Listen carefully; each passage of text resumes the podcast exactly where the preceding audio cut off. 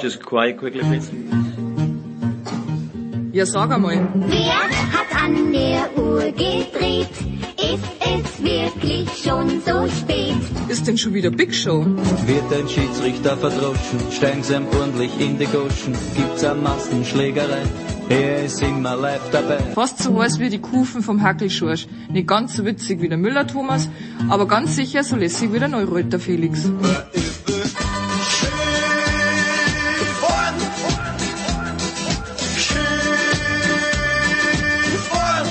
Hockt euch hin, vielleicht ein Weißbier oder zwei und auf jeden Fall ein paar Würst. Mit einem gescheiten Senf dazu. Muss kein Händelmeier sein. Kann aber. Plötzlich Müller vor dem Kasten, das Volk schreit Uwe, wie mir scheint. Da schießt der Müller knapp daneben, denn er war ja nicht gemeint. Die Big Show. Jetzt!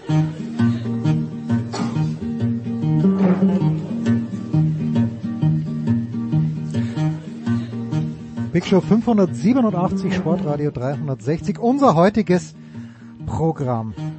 Wer Kinder hat und alte Disney VHS noch, ich weiß gar nicht, ob es das überhaupt auf DVD gibt, wahrscheinlich schon. Bambi und das Ganze in der englischen Originalfassung, da sagt Thumper, also das kleine, ist es ein Kaninchen oder ist es ein Hase? Ich kenne da den Unterschied gar nicht genau, aber der sagt da zu Beginn, if you can't say, oder ist es die Mutter von Thumper? Bin mir nicht ganz sicher. If, if you can't say anything nice, don't say nothing at all.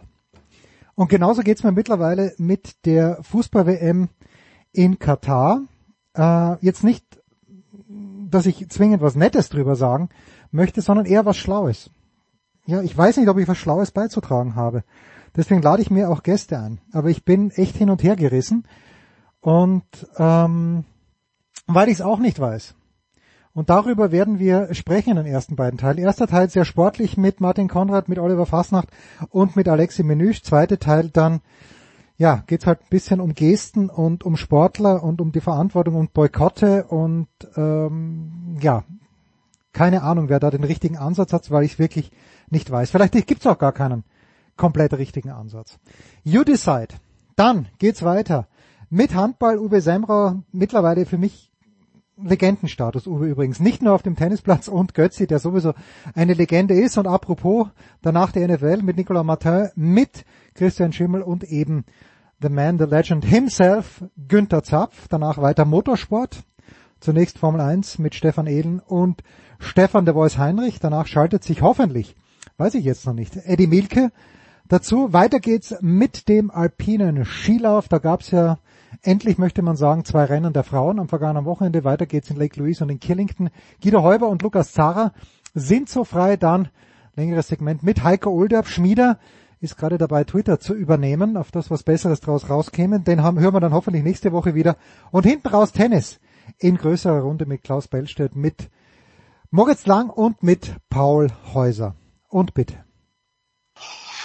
Und so geht's ja also los, die Big Show 587. Ja, wir beginnen mit Fußball. Ich schäme mich nicht mal dafür. Haben mir aber eine Runde eingeladen, die mich moralisch auf den richtigen Pfad bringen soll. Zum einen, ich glaube, er ist in Straßburg, oder doch nicht? Wo ist Alexi Menüsch? Guten Morgen, lieber Alexi. Nee, Gott sei Dank nicht mehr. Wieder in der Welt. Guten Morgen zusammen. Herrlich. Und äh, Oliver Fastnacht ist auch nach längerer Zeit mal wieder dabei. Wir haben ihn im Tennis Daily gehört. Äh, guten Morgen, lieber Oliver. Ja, schönen guten Morgen. Grüße euch alle. Schönen Gruß in die Runde. Und äh, natürlich, nachdem wir jetzt mindestens 20 Minuten über das 2 zu 0 von Österreich gegen Italien sprechen werden, am vergangenen Sonntag, muss Martin Konrad dabei sein. Guten Morgen, lieber Martin. Guten Morgen. Es gibt auch Wichtigeres als die Weltmeisterschaft. das ist richtig. So, ich mag gleich mal, wenn ich darf, äh, vielleicht sprechen wir danach noch über das Organisatorische, aber lass uns mit dem Sportlichen bitte beginnen und Alexi, ich möchte mit dir anfangen. Äh, wir haben bisschen hin und her geschrieben, ähm, ich glaube vorgestern war es, als die Franzosen gegen Australien geschrieben haben und ich habe das schon erstaunlich gefunden, wie kritisch die Franzosen gesehen wurden, vor allen Dingen von Per Mertesacker, so in seiner Halbzeitanalyse. Und du hast mir geschrieben, du schaust dir das bei TF1 an mit Bichente Lizarazu. Wie zufrieden warst du, wie zufrieden waren die französischen Experten mit dem ersten Auftreten der Franzosen? Ja, bis auf die ersten 20, 25 Minuten, wo man ja äh, irgendwie in einem Loch fiel nach dem 0-1 und dann noch das Kreuzbandriss von Lukas Hernandez, aber die Mannschaft von geschockt. so dass sie sich erholen musste und sogar hätte er jetzt auch 0-2 heißen können, wenn die Australier ein bisschen äh, eiskalter gewesen wären vor dem Tor von äh, Loris. Und danach ab dem 1-1 hat Frankreich den Fußball zelebriert und äh, hat gezeigt, was für ein Potenzial in der Mannschaft steckt. Und dass der Hunger äh, nach wie vor voran ist, obwohl man die WM vor viereinhalb Jahren in, in Russland gewann. Also man ist auf einem guten Weg, hat man das Gefühl, aber trotzdem vorsichtig sein, weil es war nur Australien. Welche Rolle, wenn ich noch ganz kurz bei dir bleiben darf, Alex, und ich komme sicherlich später auch wieder auf dich zurück, aber welche Rolle hätte Nkunku gespielt? Und wie schlimm ist der Ausfall von Benzema, der im Herbst ja gar nicht so viel gespielt hat und Giroud schießt jetzt zwei Tore, zieht mit Thierry Henry gleich. Also die Rolle von Nkunku wäre welche gewesen und wie schwierig Benzema ausfallen? Also Nkunku hätte ganz sicher auf die, auf die Bank gesessen bei diesem ersten Spiel, weil Griezmann einfach gesetzt ist und er hat auch das Vertrauen des Trainers am äh, Dienstag gerechtfertigt, hat ein richtig gutes Spiel gemacht, obwohl er bei Atletico sich gar nicht mehr entwickeln konnte die letzten zwei, drei Jahren. Und äh, er wäre nur angekommen, der Leipziger, wenn es im dritten Spiel jetzt gegen äh, Tunesien nichts mehr gehen sollte, beziehungsweise Frankreich schon sicher weiter Ungrupensieger wäre, das möglich ist. Ähm, aber Griezmann, Giroud oder Benzema, Mbappé und Dembele sind oder wären gesetzt gewesen von Beginn an. Und deswegen hätte es für, für Nkunku sehr schwierig gewesen, da viel Spielzeit zu bekommen. Überhaupt, insbesondere dann sollte Frankreich kommen in der K.O.-Runde. Und bei Benzema, ja, ich glaube schon, dass es äh, keine so schlechte Nachricht ist, haben wir am, am, am Dienstag gesehen, was, was Frankreich auch ohne ihn kann, mit ihm hat auch nicht so hingehauen. Als er zurückkam nach fünfeinhalb Jahren äh, bei der EM, äh, das bittere Aus, aber bitter aus französischer Sicht, selber schuld, im Achtelfinale gegen die Schweiz äh, äh, rausgeschmissen worden, nach einer 3-1-Führung. Benzema war auf dem Platz. Man hat schon das Gefühl, dass es mit Benzema und Giroud ähnlich menschlich geht, so dass man äh, dass man bei Giroud gespielt hat, welche Befreiung, wie befreit er gespielt hat. Und dadurch ist auch Kylian Mbappé noch mehr im Rampenlicht äh, wird noch mehr Verantwortung übernehmen. Das passt ihm ganz gut, das liegt ihm richtig gut. Und deswegen äh, ist der, Aus der Ausfall von Benzema, glaube ich, äh, eher eine gute Nachricht für die französische Nationalmannschaft. Rein sportlich betrachtet, damit sie ihren Titel verteidigen kann, äh, auch wenn man vom Ballon d'Or natürlich spricht.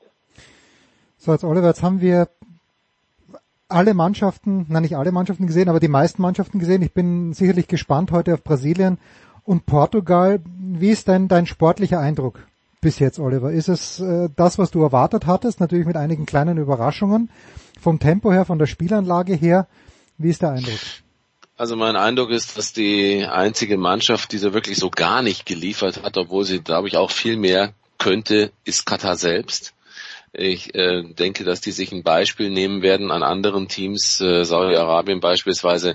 Also Katar hat äh, an diesem Eröffnungsspieltag gegen Ecuador, die mich nun auch nicht groß überzeugt haben, glaube ich, noch nicht sein richtiges Gesicht gezeigt. Ist immerhin der Asienmeister. Wir vergessen das immer auch gerne, wenn es um diese Diskussion geht. Keine Fußballhistorie und so weiter. Ja, das mag schon sein, dass nach unserem europäischen Gesichtspunkten da keine Fußballtradition herrscht. Aber da gibt's auch schon ziemlich lange Ligen und da gibt's auch schon einige Deutsche, die dort mal gespielt haben und gar nicht äh, so unzufrieden waren. Und Katar hat ist nun mal Asienmeister. Das ist die Europameisterschaft dieses Kontinents sozusagen. Ähm, also ich glaube, die können ein bisschen besser spielen. Ähm, kurz gesagt muss ich äh, äh, muss ich sagen, dieses 2-0 äh, der Niederlande war relativ glücklich. Die, glaube ich, müssen erstmal langsam reinkommen. England kann man noch nicht beurteilen, weil das 6 zu 2, glaube ich, äh, noch nicht der Maßstab unbedingt ist. Und bei Argentinien, würde ich mal sagen, ist die Hochnäsigkeit ihnen zum Verhängnis geworden. Natürlich auch die Abseitstore, aber das ist ja klar, dass Argentinien zu Chancen kommt. Und da könnte man umgekehrt auch sagen, dass diese Abseitsfalle von Saudi-Arabien ja perfekt funktioniert hat. Äh, da könnte sich Deutschland vielleicht mal erkunden, wie sowas funktionieren kann oder speziell vielleicht auch Niklas Süle nochmal nachfragen. Der eine oder andere könnte ihm da vielleicht Hilfen geben. Naja, und ansonsten Frankreich haben wir gerade schon gehört und äh, Spanien ist zwar ein, wirklich ein hoher Sieg gewesen, aber auch hier würde ich sagen, abwarten erstmal. Aber das sah schon vom Fußballerischen sehr, sehr gut aus und es ist eigentlich äh, ich glaube, Spanien ist so ein bisschen das, das Beispiel der Weiterentwicklung, Umbruch und das Ganze mit einer, einer ähnlichen Spielanlage wie immer schon, aber ich finde noch ein bisschen mehr Zug nach vorne und noch etwas mehr dieser letzte Ball, der dann gespielt wird, der auch früher gespielt wird. Dazu noch eine individuelle Qualität, die haben auf mich einen sehr starken Eindruck gemacht. Leid hat's mir getan, dann bin ich auch schon fertig. Für Kanada Ja. waren klar das bessere Team gegen Belgien. Es ist, sind ihnen zwei weitere Elfmeter verwehrt worden. Ich glaube, dreimal hätten sie nicht verschossen. Und äh, deswegen ist das ein riesen Glückssieg für die Belgier gewesen, die mich überhaupt nicht begeistert haben. Und klassischer Fall, die Pässe von äh, tatsächlich von De Bruyne, sie funktionieren einfach nur bei Manchester City und auch eigentlich traditionell in der Nationalmannschaft funktioniert das nicht. Ja, da gab's Wie der Gündogan. Wie bei, okay, gut, ja. Äh, ja, das lass uns zu den Deutschen ein bisschen später kommen, äh, relativ Alright. bald. Äh, Martin, äh, kann man sagen, Berti Vogt hat diesen, diesen Satz geprägt vor Jahrhunderten mittlerweile. Es gibt keine Kleinen mehr. Jetzt kann man sagen, okay, England gewinnt 6 zu 2 gegen den Iran. Das habe ich aber auch ein bisschen, muss man das auf den Iran schieben, weil die ja geglaubt haben, sie können mitspielen und den Engländern ziemlich viel Platz gelassen haben. Was hast du gesehen bis jetzt? Also ich glaube, beim Iran gibt es auch noch andere Themen. Das ist wahr. Zumindest Das ist kann ich mir natürlich nicht, wahr. Zumindest kann ich mir nicht vorstellen, oder ich glaube sogar und ich bin sogar davon überzeugt, das ist wirklich ein Thema, das sich in eine Mannschaft hineinarbeitet, während vielleicht irgendwelche Gedanken wegen einer Abendbinde nicht ganz so spielentscheidend sind. Aber wenn du wahrscheinlich zu Hause ähm, alles Mögliche miterlebst, Freunde, Familie hast, die wahrscheinlich auch da betroffen sind, was heißt wahrscheinlich? Mit großer Sicherheit, das wäre nachvollziehbar, wenn man liest und sieht, was da passiert, dann glaube ich, hat das schon auch eine Auswirkung auf das Geschehen auf dem Spielfeld. Äh, zu Argentinien muss ich sagen, wäre die Weltmeisterschaft vor acht Jahren gewesen, dann glaube ich nicht, dass es so viele Abseitsentscheidungen gegeben hätte, weil dann hätte es noch keinen Videoschiedsrichter gegeben, dann wäre es zur Pause 3 zu 0 für Argentinien gestanden und dann würden wir jetzt über ganz was anderes sprechen. Also was ich eigentlich als Ausdruck bringen möchte, ich glaube, dass Argentinien in der ersten Hälfte, finde ich, ganz gut war. In der zweiten war Saudi-Arabien natürlich dann äh, überraschend stark. Und trotzdem glaube ich, dass die Argentinier im Gegensatz äh, zu manch anderen Nationen in der Lage sind, die beiden anderen Gruppenspiele zu gewinnen und deshalb auch aufzusteigen. Ansonsten muss ich sagen, ja, ähm, es wird Fußball gespielt und es ist äh, bei einigen Teams, mit denen man nicht so gerechnet hat, erfrischend und, und das tut vielleicht ganz gut. Man sieht, man muss, die Physis muss stimmen. Ähm, Ich glaube auch, dass das für die Kroaten und so schwieriger wird und so. Also ich glaube, du musst, du musst physisch ist eigentlich die, die Grundvoraussetzung und da hat man oft den Eindruck beim ein oder anderen europäischen Team, ähm, das ist noch nicht ganz so rund und deswegen auch nicht ganz so einfach.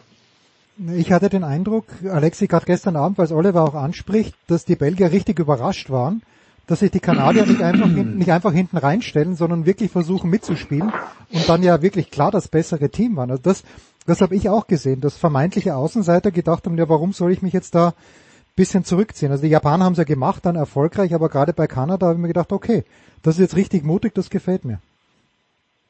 Also erst einmal muss ich kurz sagen, ich arbeite für ein, seit kurzem für ein kanadisches äh, Sportradio. Äh, und äh, wie die das Spiel gestern kommentiert und miterlebt haben und, und, und gecovert haben, das war schon einzigartig, also echt vom Feinsten. 36 Jahre nach dem letzten WM-Spiel der Kanadier. Also man spürt auch in diesem Land, wo andere Sportarten, vor allem Eishockey, deutlich äh, populärer sind, dass der Soccer, wie die, wie die so schön sagen, immer wichtiger wird, immer mehr ähm, auch Mitglieder und das ist schon sehr interessant, äh, vielversprechend im Hinblick natürlich auf die WM in dreieinhalb Jahren, wo Deutschland, wenn es so weitergeht, nicht mal dabei sein wird. äh, also ich weiß, ja, Entschuldigung, äh, also in der Entwicklung her wäre es keine Überraschung mehr. Obwohl mit 48 Mannschaften haben wir doch vielleicht eine Chance dabei zu sein.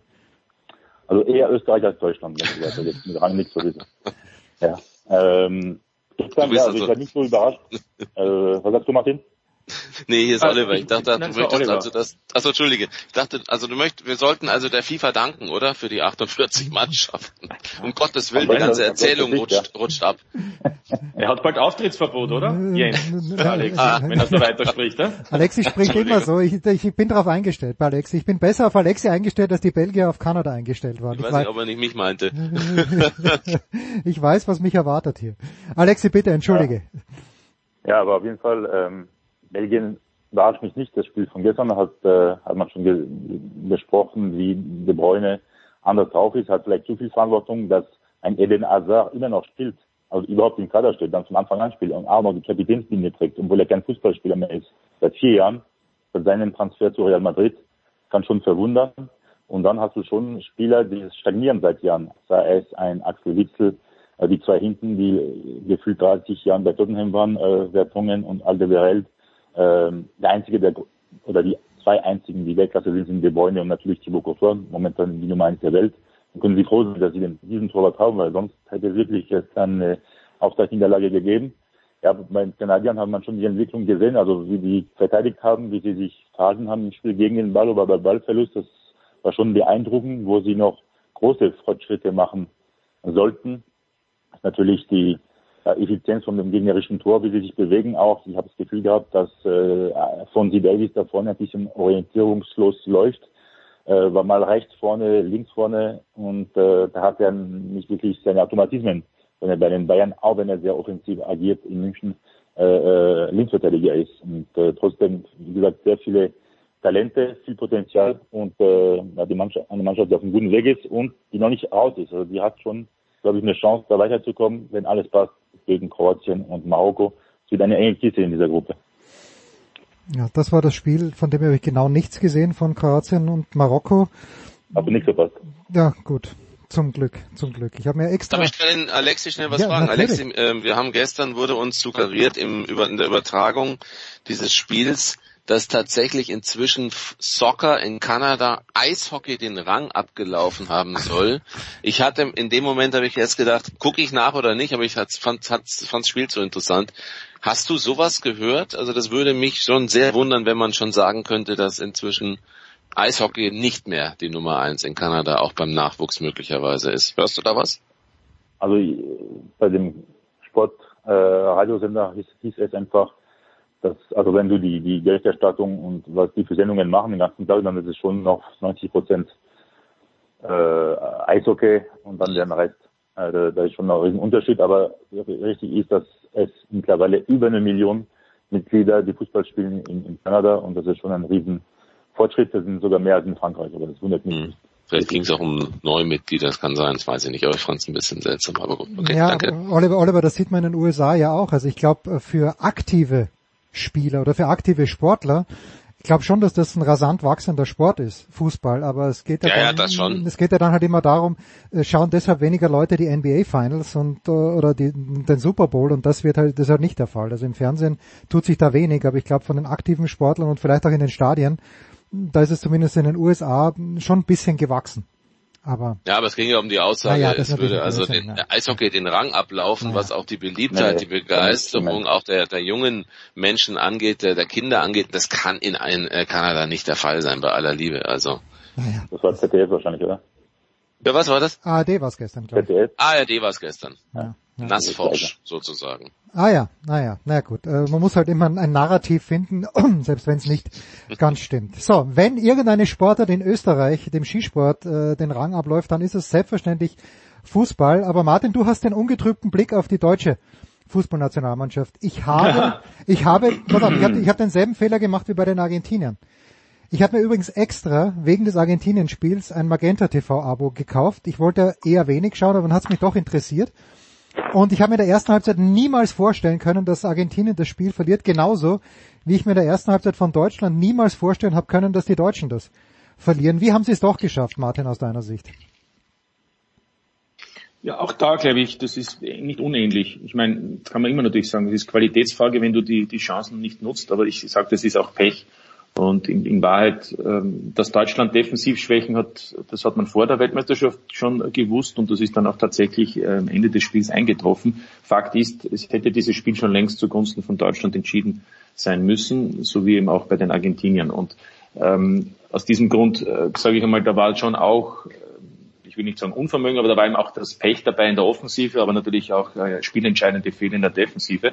Das Problem im, im Vergleich zu Argentinien ist eben die Gruppe im Prinzip wird wahrscheinlich ein Unentschieden zu wenig sein gegen Spanien und das ist ja. natürlich dann schon ein großer Brocken.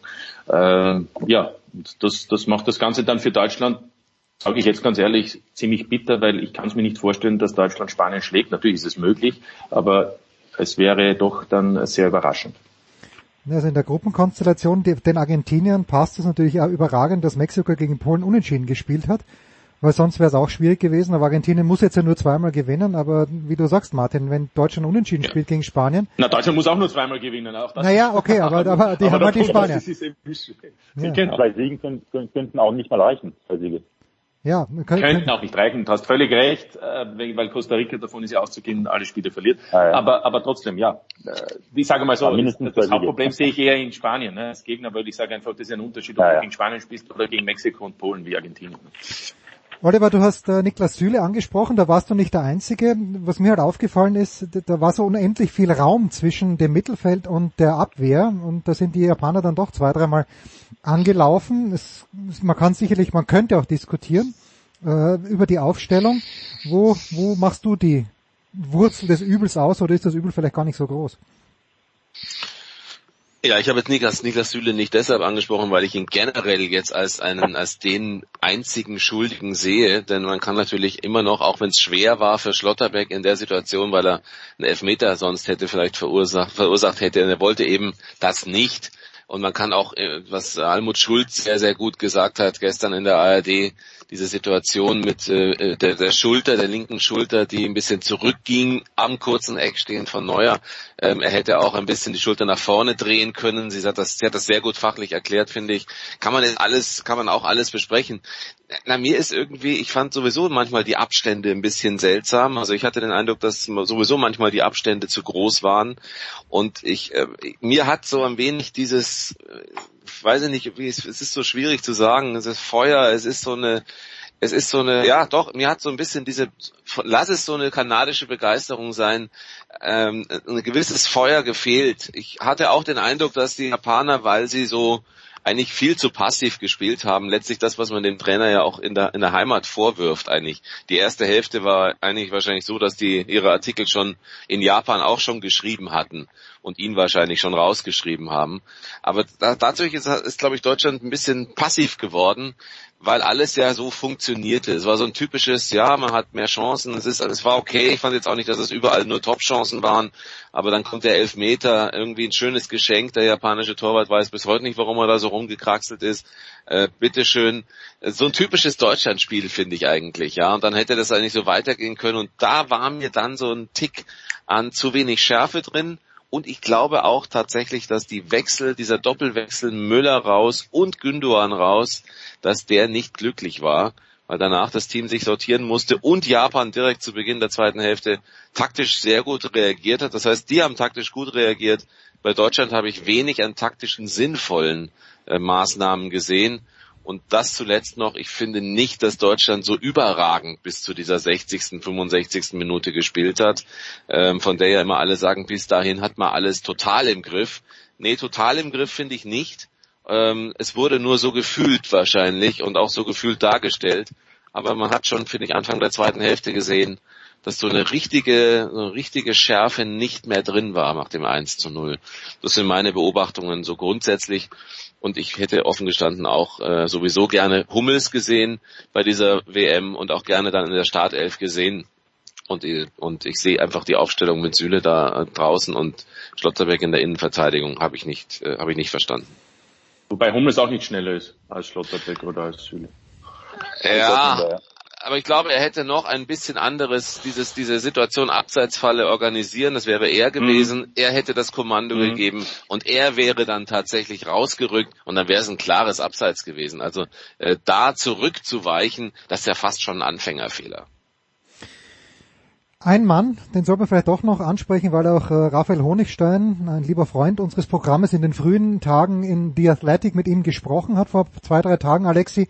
Das ist Jamal Musiala der jetzt ja schon mit Erwartungen überladen wird. Messi-Vergleich, auch wenn natürlich äh, Matthäus nicht gesagt hat, dass er schon spielt wie Messi, er hat nur ein paar Messi-ähnliche Eigenschaften entdeckt, aber äh, geht das nicht ein kleines bisschen zu schnell mit Musiala? Auch wenn er natürlich Spaß macht, auch wenn es Spaß macht, ihm zuzuschauen. Es geht generell zu schnell mit deutschen äh, Ausnahmetalenten. Auch mit Wirtz. Äh, Wirtz äh, war schon gefühlt dreimal Ballon d'Or, obwohl er noch nie Champions League gespielt hat. Also da muss man richtig aufpassen, weil ich hatte das Gefühl gestern bei Musiala, dass, auch wenn er kein schlechtes Spiel gemacht hat, aber bei zwei, drei Chancen, die er hatte, die er in München blind reinmacht und nicht im Training, äh, dass ja der Druck zu groß war, so groß war, dass er es nicht wirklich ausblenden konnte und äh, dass er schon eine gewisse Anspannung hatte. Gut, das war sein erstes WM-Spiel, ist ja nachzuvollziehen, ist ja völlig okay. Aber diese ganzen Kommentare, das ist aber leider, leider typisch deutsch. Es ist zu, zu, zu gefährlich einfach. Und da muss man einfach besonders damit umgehen, weil Deutschland hat ein richtiges Problem. Äh, wenn man jetzt ausscheidet am, Samstag, am Sonntag, was wirklich möglich ist, und es sieht alles danach aus, als wäre das dritte Turnier in Folge, wo man komplett enttäuscht. Und dann kann man schon davon sprechen, dass Deutschland eine kleine Fußballnation geworden ist. Wenn man schon so eine Liga hat, hat über zehn Jahren, die langweilig ist, weil immer der gleiche, der gleiche Meister ist, da muss man sich richtig Sorgen machen, wie man auch damit mit dem Fußball umgeht und wenn man die Chance hat, endlich mal wieder ein absolutes Top-Talent zu haben, wie sie jetzt, sie haben jetzt vor drei, zwei, drei Jahren oder jetzt mit Musiala, dann muss man aufhören mit solchen Lob, weil die, man muss man einfach diese Spieler Champions League spielen lassen, eine WM, eine EM und dann äh, vielleicht ein bisschen mehr Druck ausüben. Aber diese Kommentare sind einfach Gift. Kurze Pause. Da wollte ich nur zwei Sachen ja, bitte, dazu bitte, sagen. Martin, bitte, ganz ja. kurz, darf ich noch, ja, bevor die Pause bitte. kommt, Ja, ganz bitte, kurz. Und zwar eines, ich glaube, also kann ich vielen zustimmen. Also Alexis sagt, der Punkt, glaube ich, war auch, dass man 2018 einfach nicht den klaren, klaren Schnitt gemacht hat. Ich meine, das war ja doch sehr überraschend, dass Jogi Löw noch weitermachen durfte und ich glaube, dadurch hat man auch ein paar Jahre versäumt. Ähm, Ich glaube, dass jetzt schon eine Mannschaft ist, die, die nicht mit 2018 vergleichbar ist. Ähm, es ist im Umbruch und ich glaube, dass da schon einiges zum Besseren sich verändert. Das ist das eine. Und das zweite ist, und da stimme ich auch zu, man hat, und das kann ich sagen, weil ich doch eher von außen blicke, äh, bei vielen deutschen Kollegen, aber auch in Deutschland selbst oft den Eindruck, man sieht natürlich sehr die, die deutschen Spieler und, und, und ich will nicht sagen, man überhöht sie, aber man ähm, ist dann sehr oft der Meinung, Bestes Beispiel Manuel Neuer. Höre ich seit Jahren nach wie vor, egal ob der verletzt ist, vier Monate oder nicht, es ist der allerbeste Torhüter der Welt. Sorry. Äh, da ist die Zeit nicht stehen geblieben. Und da brauche ich nur nach Belgien schauen oder zu Madrid. Da spielt einer, der heißt Courtois und, und das ist einfach im Moment äh, ganz eine andere Liga, ja, sag ich. Und da gibt's auch noch möglicherweise den ein oder anderen Torhüter. Und ich glaube, das ist auch ein Punkt. Äh, Es gibt eben Spieler, die eben schon über dem Zenit sind. Und ich glaube, das heißt noch lange nicht, dass die nicht gut sind. Die sind hervorragend. Aber es ist eben dann so, dass es dann trotzdem auch den ein oder anderen gibt, der vielleicht noch ähm, oder vielleicht schon nicht mehr ganz diese Qualität hat, von der man der Meinung ist, dass er sie hat. Also das ist noch dieses zweite, der zweite Punkt. Der erste Punkt ist, ich glaube schon, dass trotzdem Deutschland in den nächsten Jahren mit dem ein oder anderen äh, zusätzlichen Spieler, der da auch noch im Kommen ist, dann schon auch wieder eine Rolle spielt. Und die Erwartungshaltung muss man dann vielleicht auch trotzdem irgendwie ähm, etwas nivellieren und vielleicht auch sagen, okay, man kann nicht immer nur um die Weltmeisterschaft mitspielen. Es ist auch schon ein Erfolg, wenn man eben in der Quo-Phase ist. Punkt aus. Pause.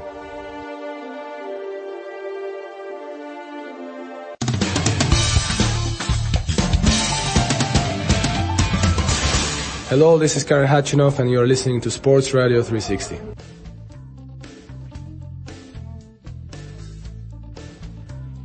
In der Big Show 587 geht's weiter mit Oliver Fasnach, mit Alexi Menüsch und mit Martin Konrad.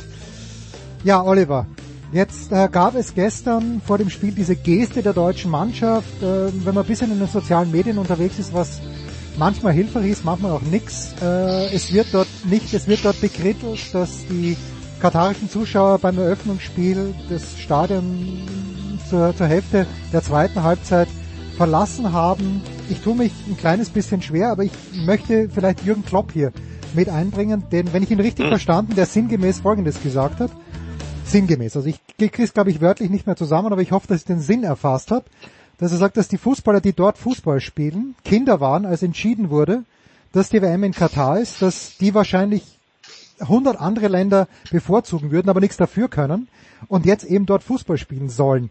Und dass, wenn man jetzt von diesen Fußballspielern erwartet, dass sie politische Zeichen setzen, dass das einfach falsch ist. Also ich, vielleicht habe ich Klopp nicht ganz wiedergegeben, aber ich meine sinngemäß schon. Wie siehst du die Angelegenheit? Wow, ähm, also das sind jetzt, ich gebe euch da ein paar, ein bisschen Futter, versuche super schnell zu machen. Erstens Katar-Vergabe 2010, jetzt 2022.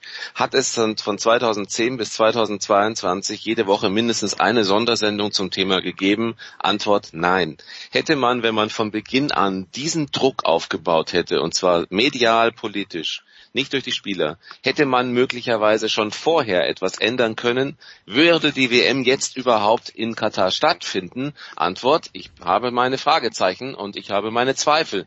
Denn die Macht hätte, hätten europäische Verbände und mehr in den letzten zwölf Jahren, ich wiederhole, schon entwickeln können. Es ist eine typische Geschichte, dass wir jetzt, wo das wird spät ist, dass jetzt noch etwas geändert wird bei diesem Turnier. Es ist jetzt nicht die Zeit dafür und schon gar nicht für die, für die Spieler. Da ich generell ein Gegner bin von politischen Statements, die man von Sportlerinnen und Sportlern und auch Sportjournalisten bitte erwartet oder die glauben geben zu müssen, bin ich sowieso der Meinung, dass es die völlig falsche Verschiebung von Lasten ist, in dieser Thematik und äh, auf die Spieler. Und da können die noch hundertmal sagen, dass sie äh, gut angefangen haben, aber dann war es ein Problem. Ich vermute, dass nicht alle die gleiche Meinung haben zu diesem Thema.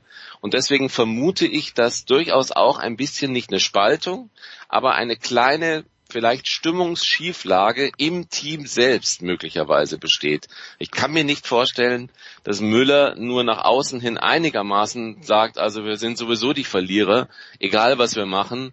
Wenn das seine, seine offizielle Stellungnahme ist, möchte ich wissen, wie er intern darüber redet. Und deswegen ist es eben schon ein, ein Problem. Und zum Abschluss noch, äh, noch das, äh, mein, meine Beobachtung, Zwei Beobachtungen, dann bin ich fertig. Erstens, es gibt zu viele, die sich gut gefallen in der Rolle des Moralisten oder der Moralistin. Zu viele, die uns diese WM näher bringen wollen und es gibt zu wenige, die sachliche Argumente nehmen. Ich kann nur sagen, Dr. Sebastian Sohns für alle Redaktionen ladet den mal ein. Das ist einer, der sehr, sehr sachlich auf diese Thematik blickt. Und zum Letzten, wenn wir uns hauptsächlich über eine Innenministerin auf der Tribüne mit einer One Love Binde unterhalten, dann glaube ich, wissen wir, was sportlich an der Berichterstattung und an der Herangehensweise das Problem ist, vor allem der deutschen Mannschaft. Danke. Oh, wohin gebe ich jetzt weiter? Gebe ich weiter nach Graz? Martin. Wie viel dürfen wir von Sportlern erwarten oder ist es, Schmieder sagt immer, es ist das gute Recht jedes Sportlers einfach auch nichts zu sagen. Beim Wettbewerb, ne? Nur noch mal schnell. Ja. Also Sportler vorher von mir aus, wenn die das wollen, gerne. Aber jetzt beim Hauptereignis will ich von keinem Sportler erwarten wollen, dass er sich politisch äußert, egal ob Fußball, Handball, Basketball oder sonst wo. Martin? Ja, da ist vieles gesagt und wo ich 100% zustimmen kann. Jetzt quasi auf die Sportler das abzuladen, ähm, was, was, was andere zu verantworten haben, ist eigentlich schäbig.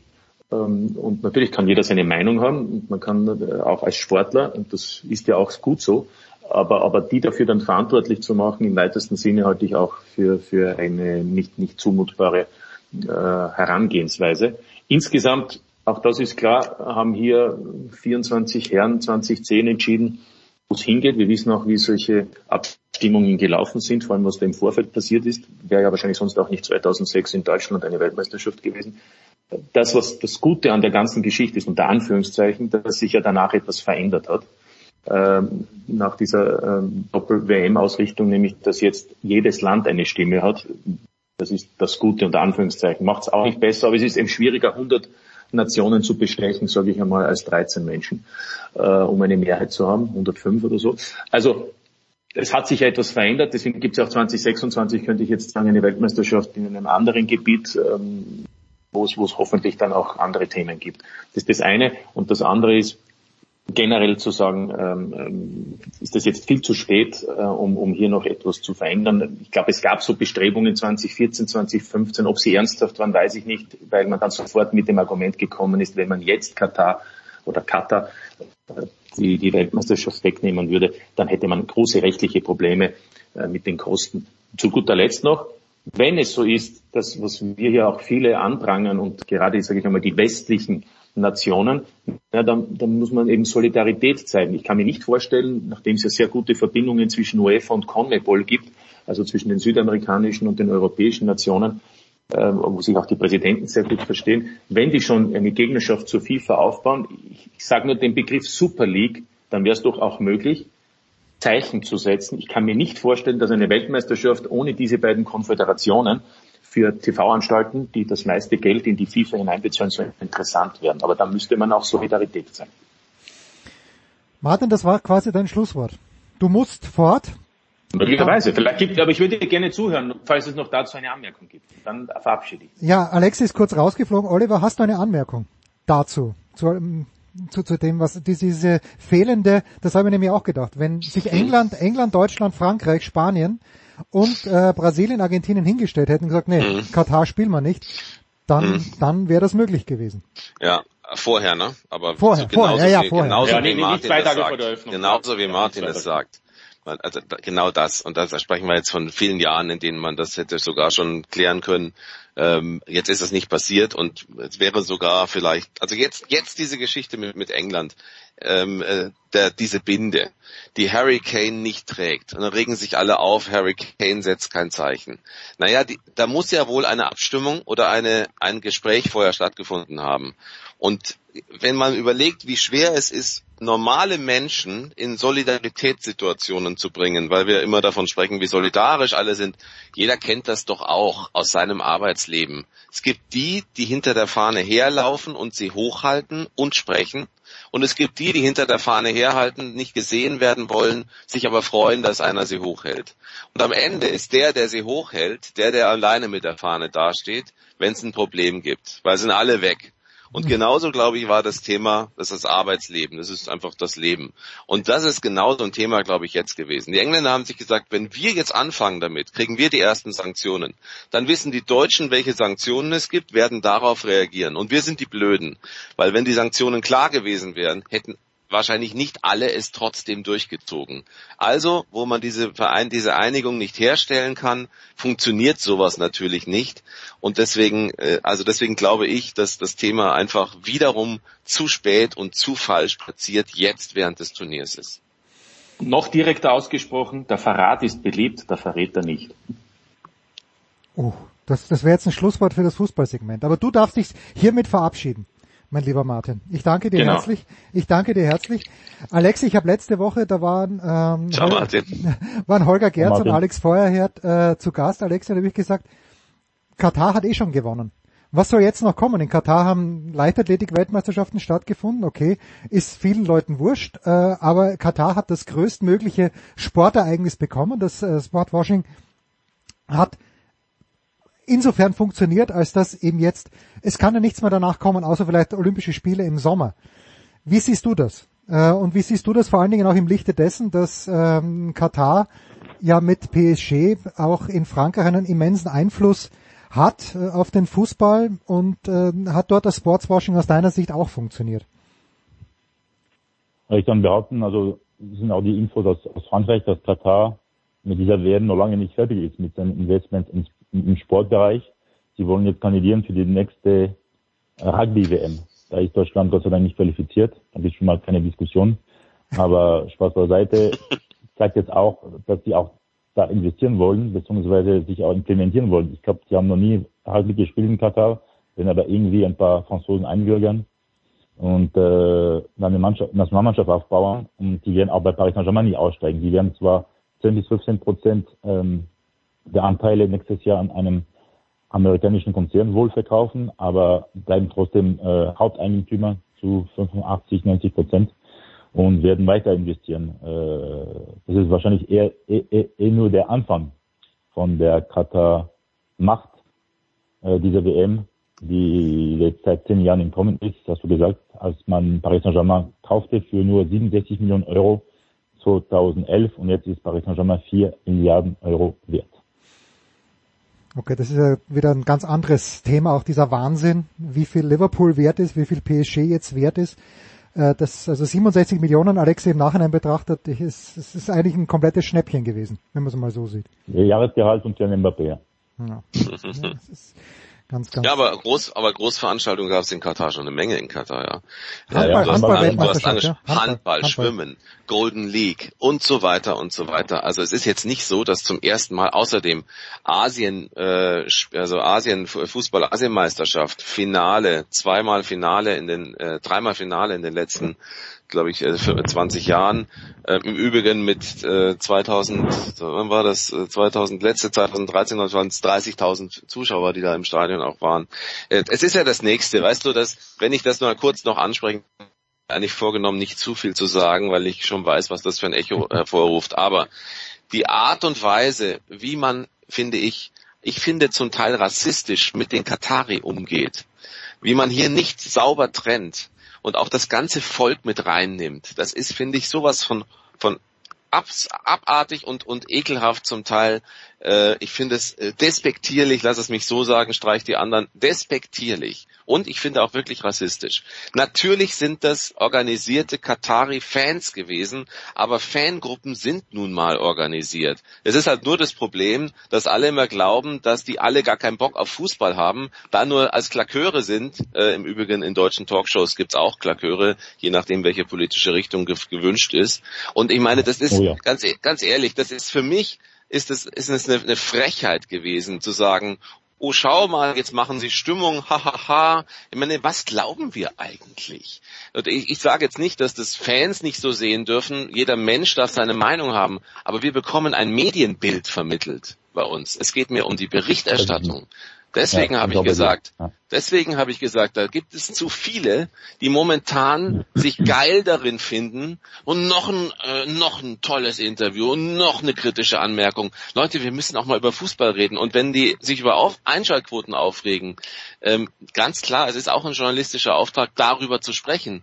Aber es muss schon auch irgendwann mal klar sein, wir haben jetzt auch als Respekt vor den Sportlern, die dort sind, die jahrelang dafür gearbeitet haben.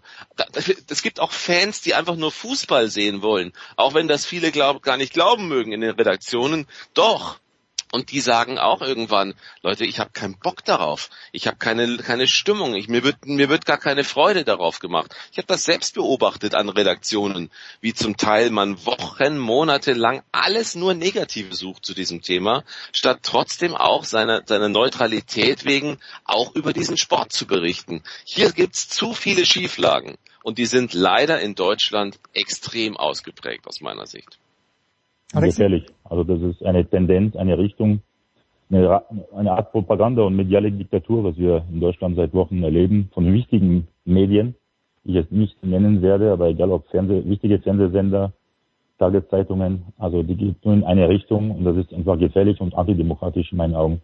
Und was du sagst über Katar, dass man komplett das Land vernichtet, in allen Belangen, bei jeder Gelegenheit, bei jeder klitzekleinen Gelegenheit, halte ich auch für eine bodenlose Frechheit. Und das ist auch das einzige Land, der, das so weit geht und leider sind darüber sehr viele stolz.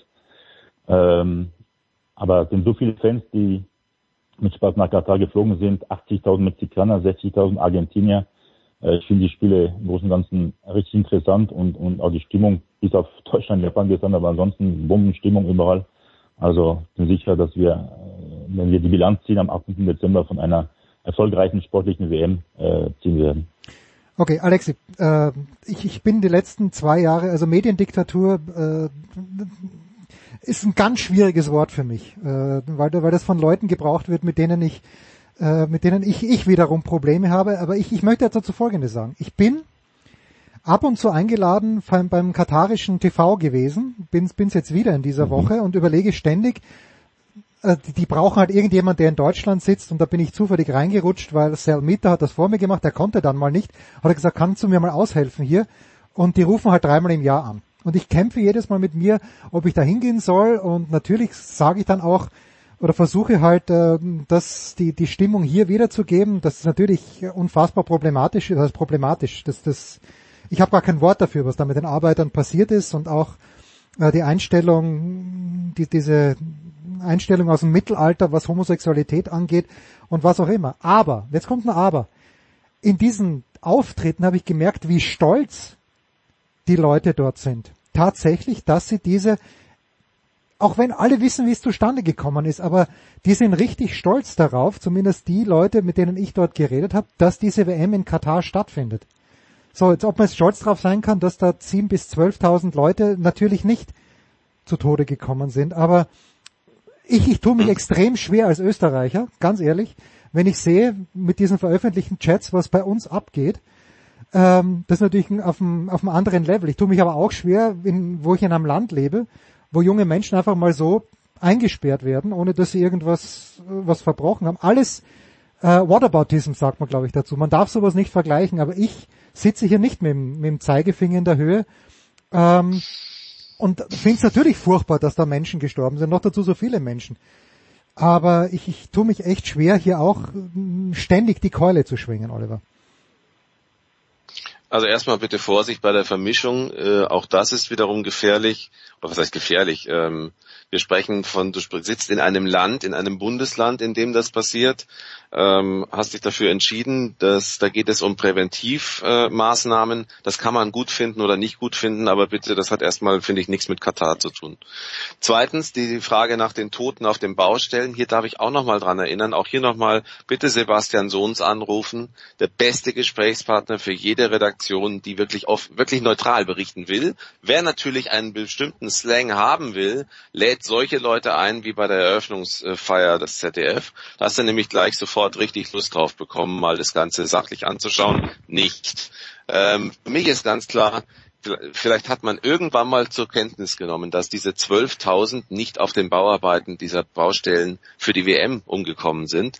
Noch dazu sind selbst diese Zahlen vom Guardian veröffentlicht inzwischen mehrfach dementiert, mehrfach korrigiert, weil man eben keine genauen Zahlen hat. Aber es ist inzwischen klar, dass das nicht die richtige Zahl ist und es wird immer noch sich daran irgendwie orientiert. Und drittens ähm, zum Thema Mediendiktatur, wie du es gerade gesagt hast, ähm, dass du da mit Leuten und so weiter, das ist genau unser Problem.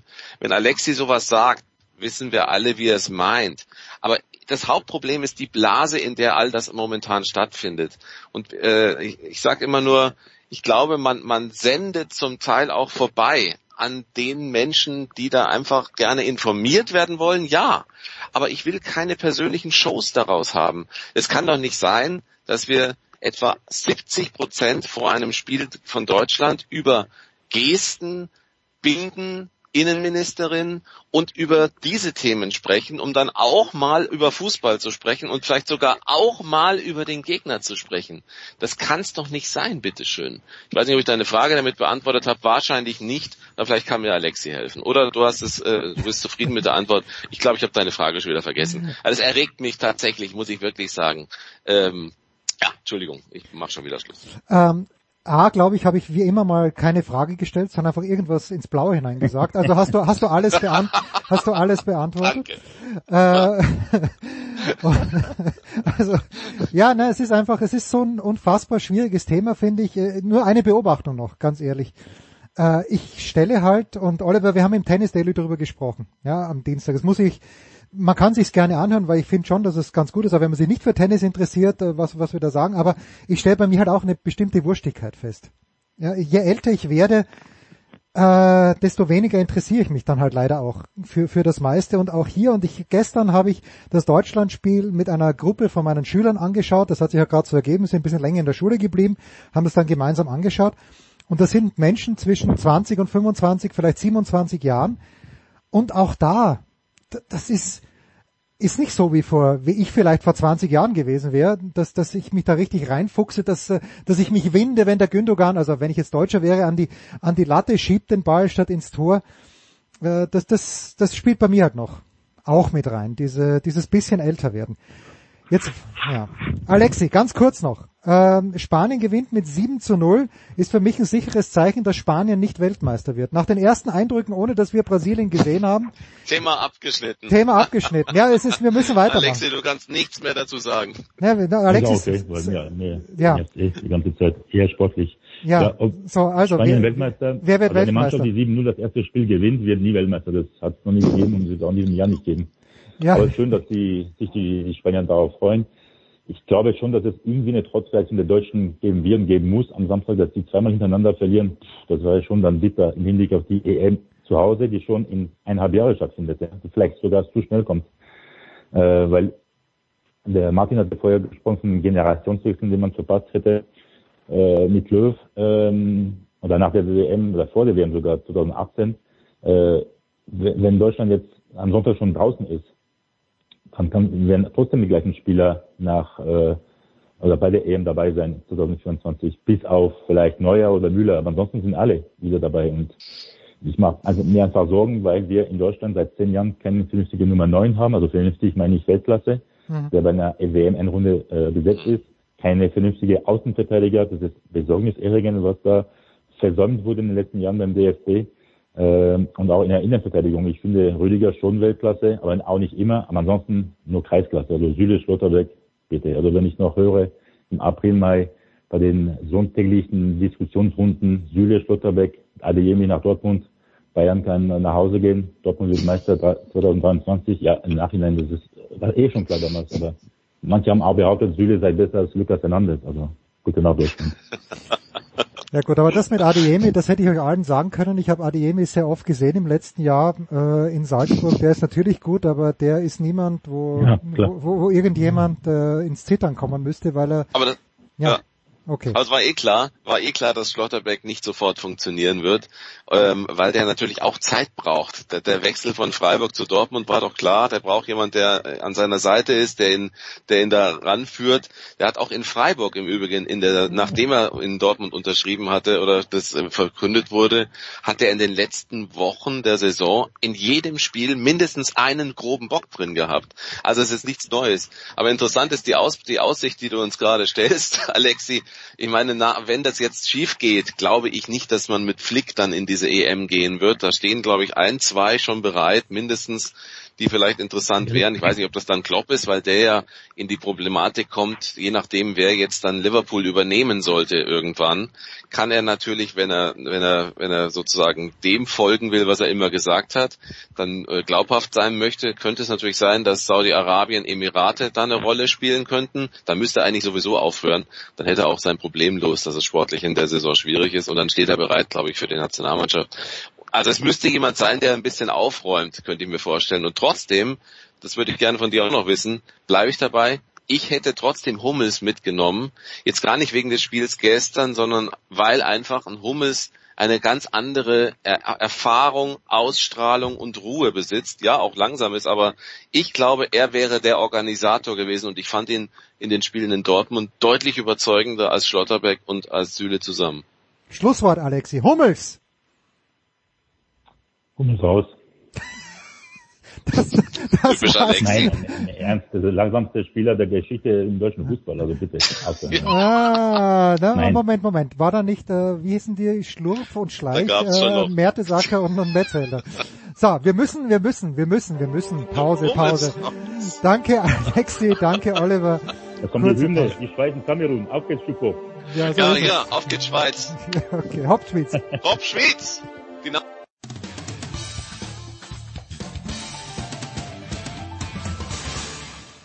Ja, hallo, grüß euch, ihr Lieben, da spricht die Kirchgasser Michi, auch aus Kirche bekannt. Seit vier Jahren nimmer mit dabei im, im Skiweltcup, aber hab das immer gern gemacht und ihr hört Sportradio 360.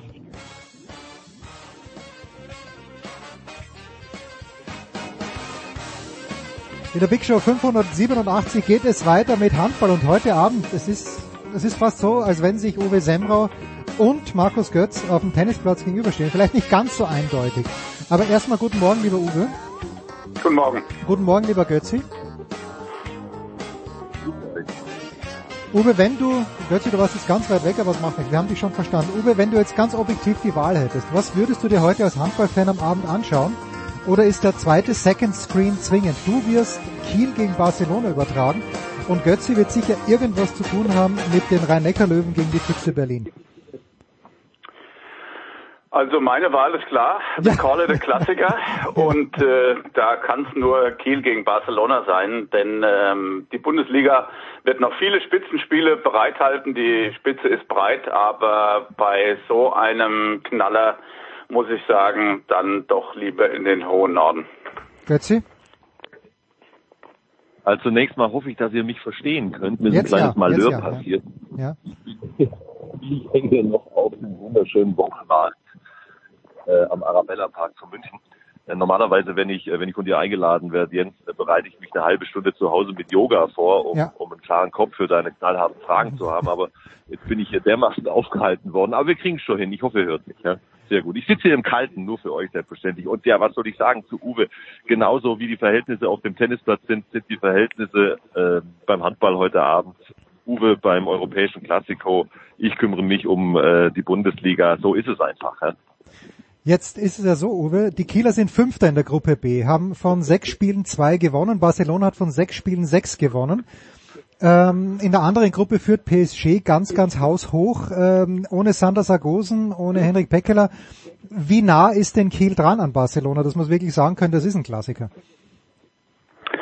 Also Pekeler ist ja wieder dabei. Ah, okay, Ähm, gut. Okay. Seit einiger Zeit, das ist ein ganz wichtiges Moment äh, für die Kieler und äh, wie ich finde, ist der Rückenwind, den sie sich ein bisschen selbst geholt haben durch die Spiele gegen Erlangen und vor allen Dingen den Auswärtssieg gegen äh, Magdeburg, äh, durchaus gegeben. Und äh, von daher über diese ähm, Bedeutung hinaus, die Strahlkraft dieser beiden Namen, ist natürlich die Tabelle entscheidend und die Kieler müssen in den nächsten beiden Spielen gegen Barca für meine Begriffe punkten, wenn sie äh, nicht nur den Anschluss nicht verlieren wollen, sondern wenn sie um Platz drei und vier äh, noch mitspielen wollen. Gestern gab es ja ein ganz interessantes Spiel ähm, zwischen Nord und äh, Aalborg und da hat Nord in Aalborg äh, gewonnen, sodass die jetzt vorne äh, auch mitschwingen mit zehn Punkten äh, zusammen mit Kielce und äh, Barca hat zwölf. Also äh, man muss da schon, ähm, sagen wir mal, Butter bei die Fische äh, bringen und äh, nicht nur mithalten können und auch dokumentieren, dass man in der europäischen Spitze noch zu Hause ist, sondern auch echt Punkte holen. Ja, und äh, das ist ganz schön knifflig äh, für die Kieler. Gestern hat auch äh, Szeged äh, gewonnen, das heißt, sie sind an Kiel schon dran. Und äh, es gibt äh, noch drei Partien im alten Jahr. Das ist gegen Nord, das ist gegen Aalborg und das ist das zweite Spiel bei Barca. Also der THW hat äh, wirklich alle Hände voll zu tun im alten Jahr, um überhaupt, äh, sagen wir mal, in die gehobene Mittelklasse vorzudringen in dieser Gruppe. Von den Plätzen eins und zwei braucht man gar nicht mehr reden. Götze, spürst du dieses Momentum auch? Weil wenn man jetzt in der Bundesliga auf die Tabelle schaut, ich denke mir nach Kiel eher durchwachsene Saison, aber hoppla, äh, Uwe sagt, sie haben in Magdeburg gewonnen und haben bis jetzt nur vier Minuspunkte.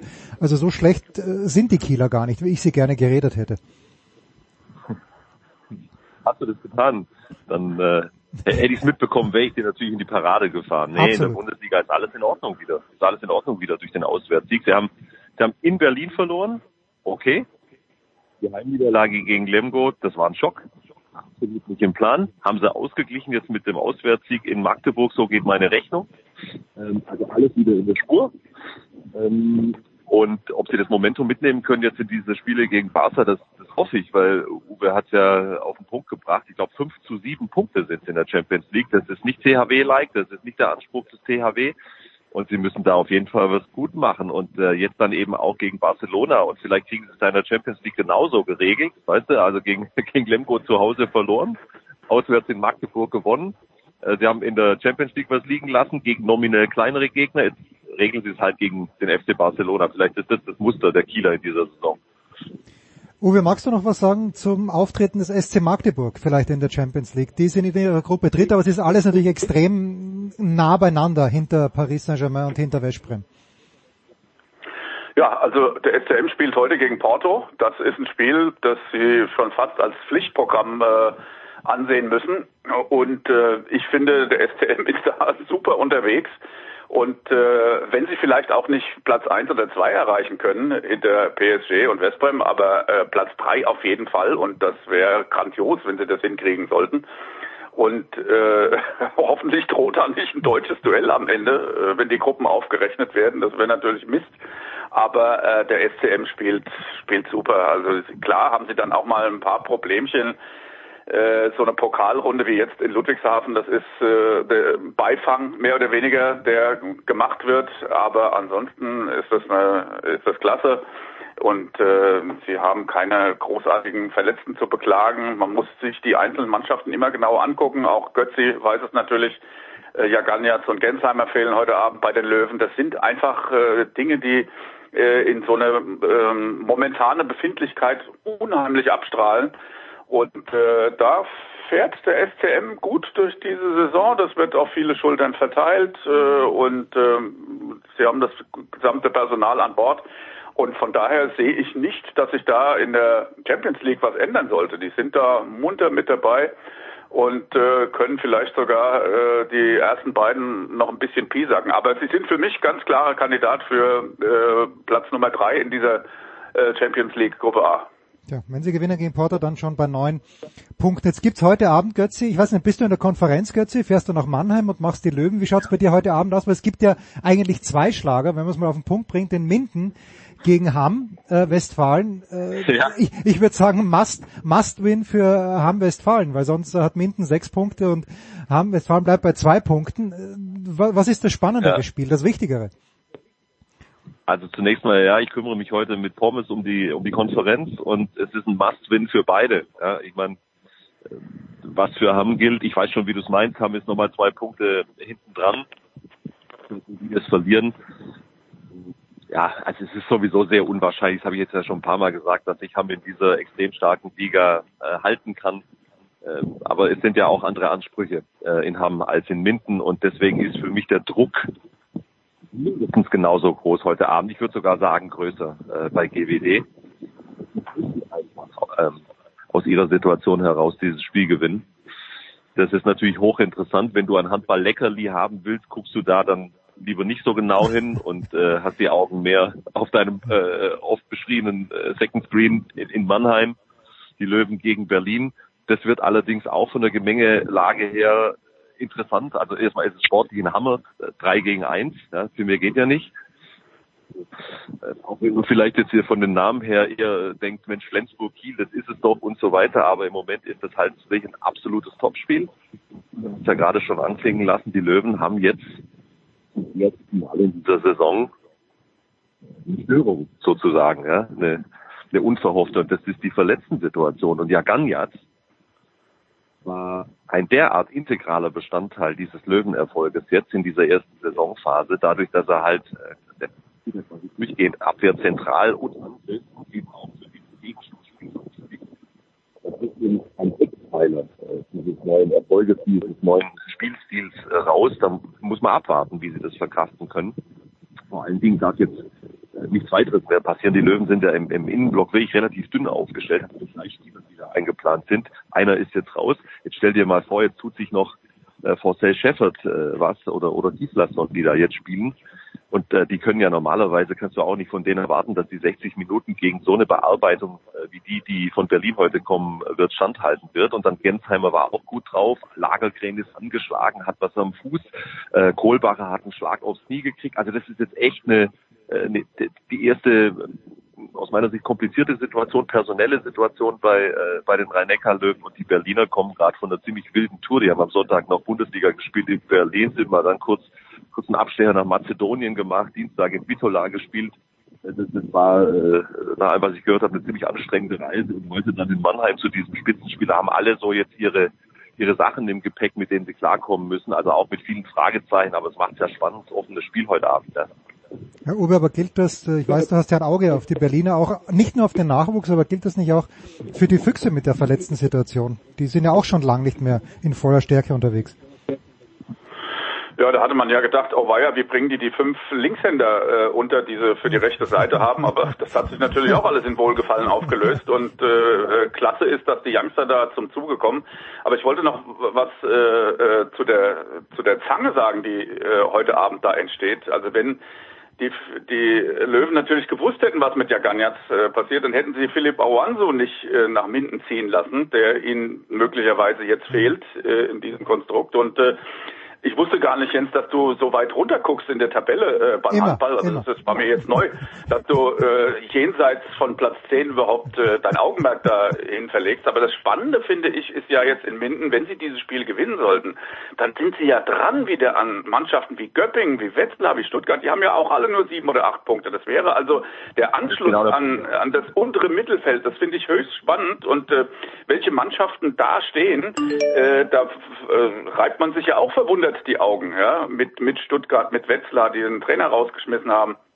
Mit Frisch auf Göppingen, die keine schlechte Figur in der European League äh, abgeben, aber da auf Platz 16 rumdümpeln und wenn Minden da Anschluss schafft, dann wird es ein, ein noch spannenderes Segment und, und diese Liga ist ja im Prinzip ganz klar abgegrenzt in, in äh, drei Teile, also das Mittelfeld bis Hamburg, dann kommt der untere Teil für meine Begriffe ab Leipzig, die sich natürlich jetzt gefangen haben mit dem Trainer, aber äh, dann hast du diesen Fünferblock äh, oben vorne, äh, der auch super ist und wo es im Prinzip jede Woche ein Spitzenspiel gibt untereinander und wo auch Flensburg nicht raus ist äh, mit seinen Miesen aus dem Meister Meisterschaftskampf. Also es gibt noch genug äh, direkte Duelle, um da einzugreifen für die lange Strecke der Saison und äh, wir haben es das letzte Mal schon festgestellt. Ich finde, es ist bisher eine farbige Saison, es ist eine super interessante Saison mit, mit Höhen und Tiefen und Ausschlägen von Mannschaften nach oben oder unten, wie man sie vorher so in dieser Stärke nicht erwartet hätte. Also ich finde es einfach klasse dieses Jahr.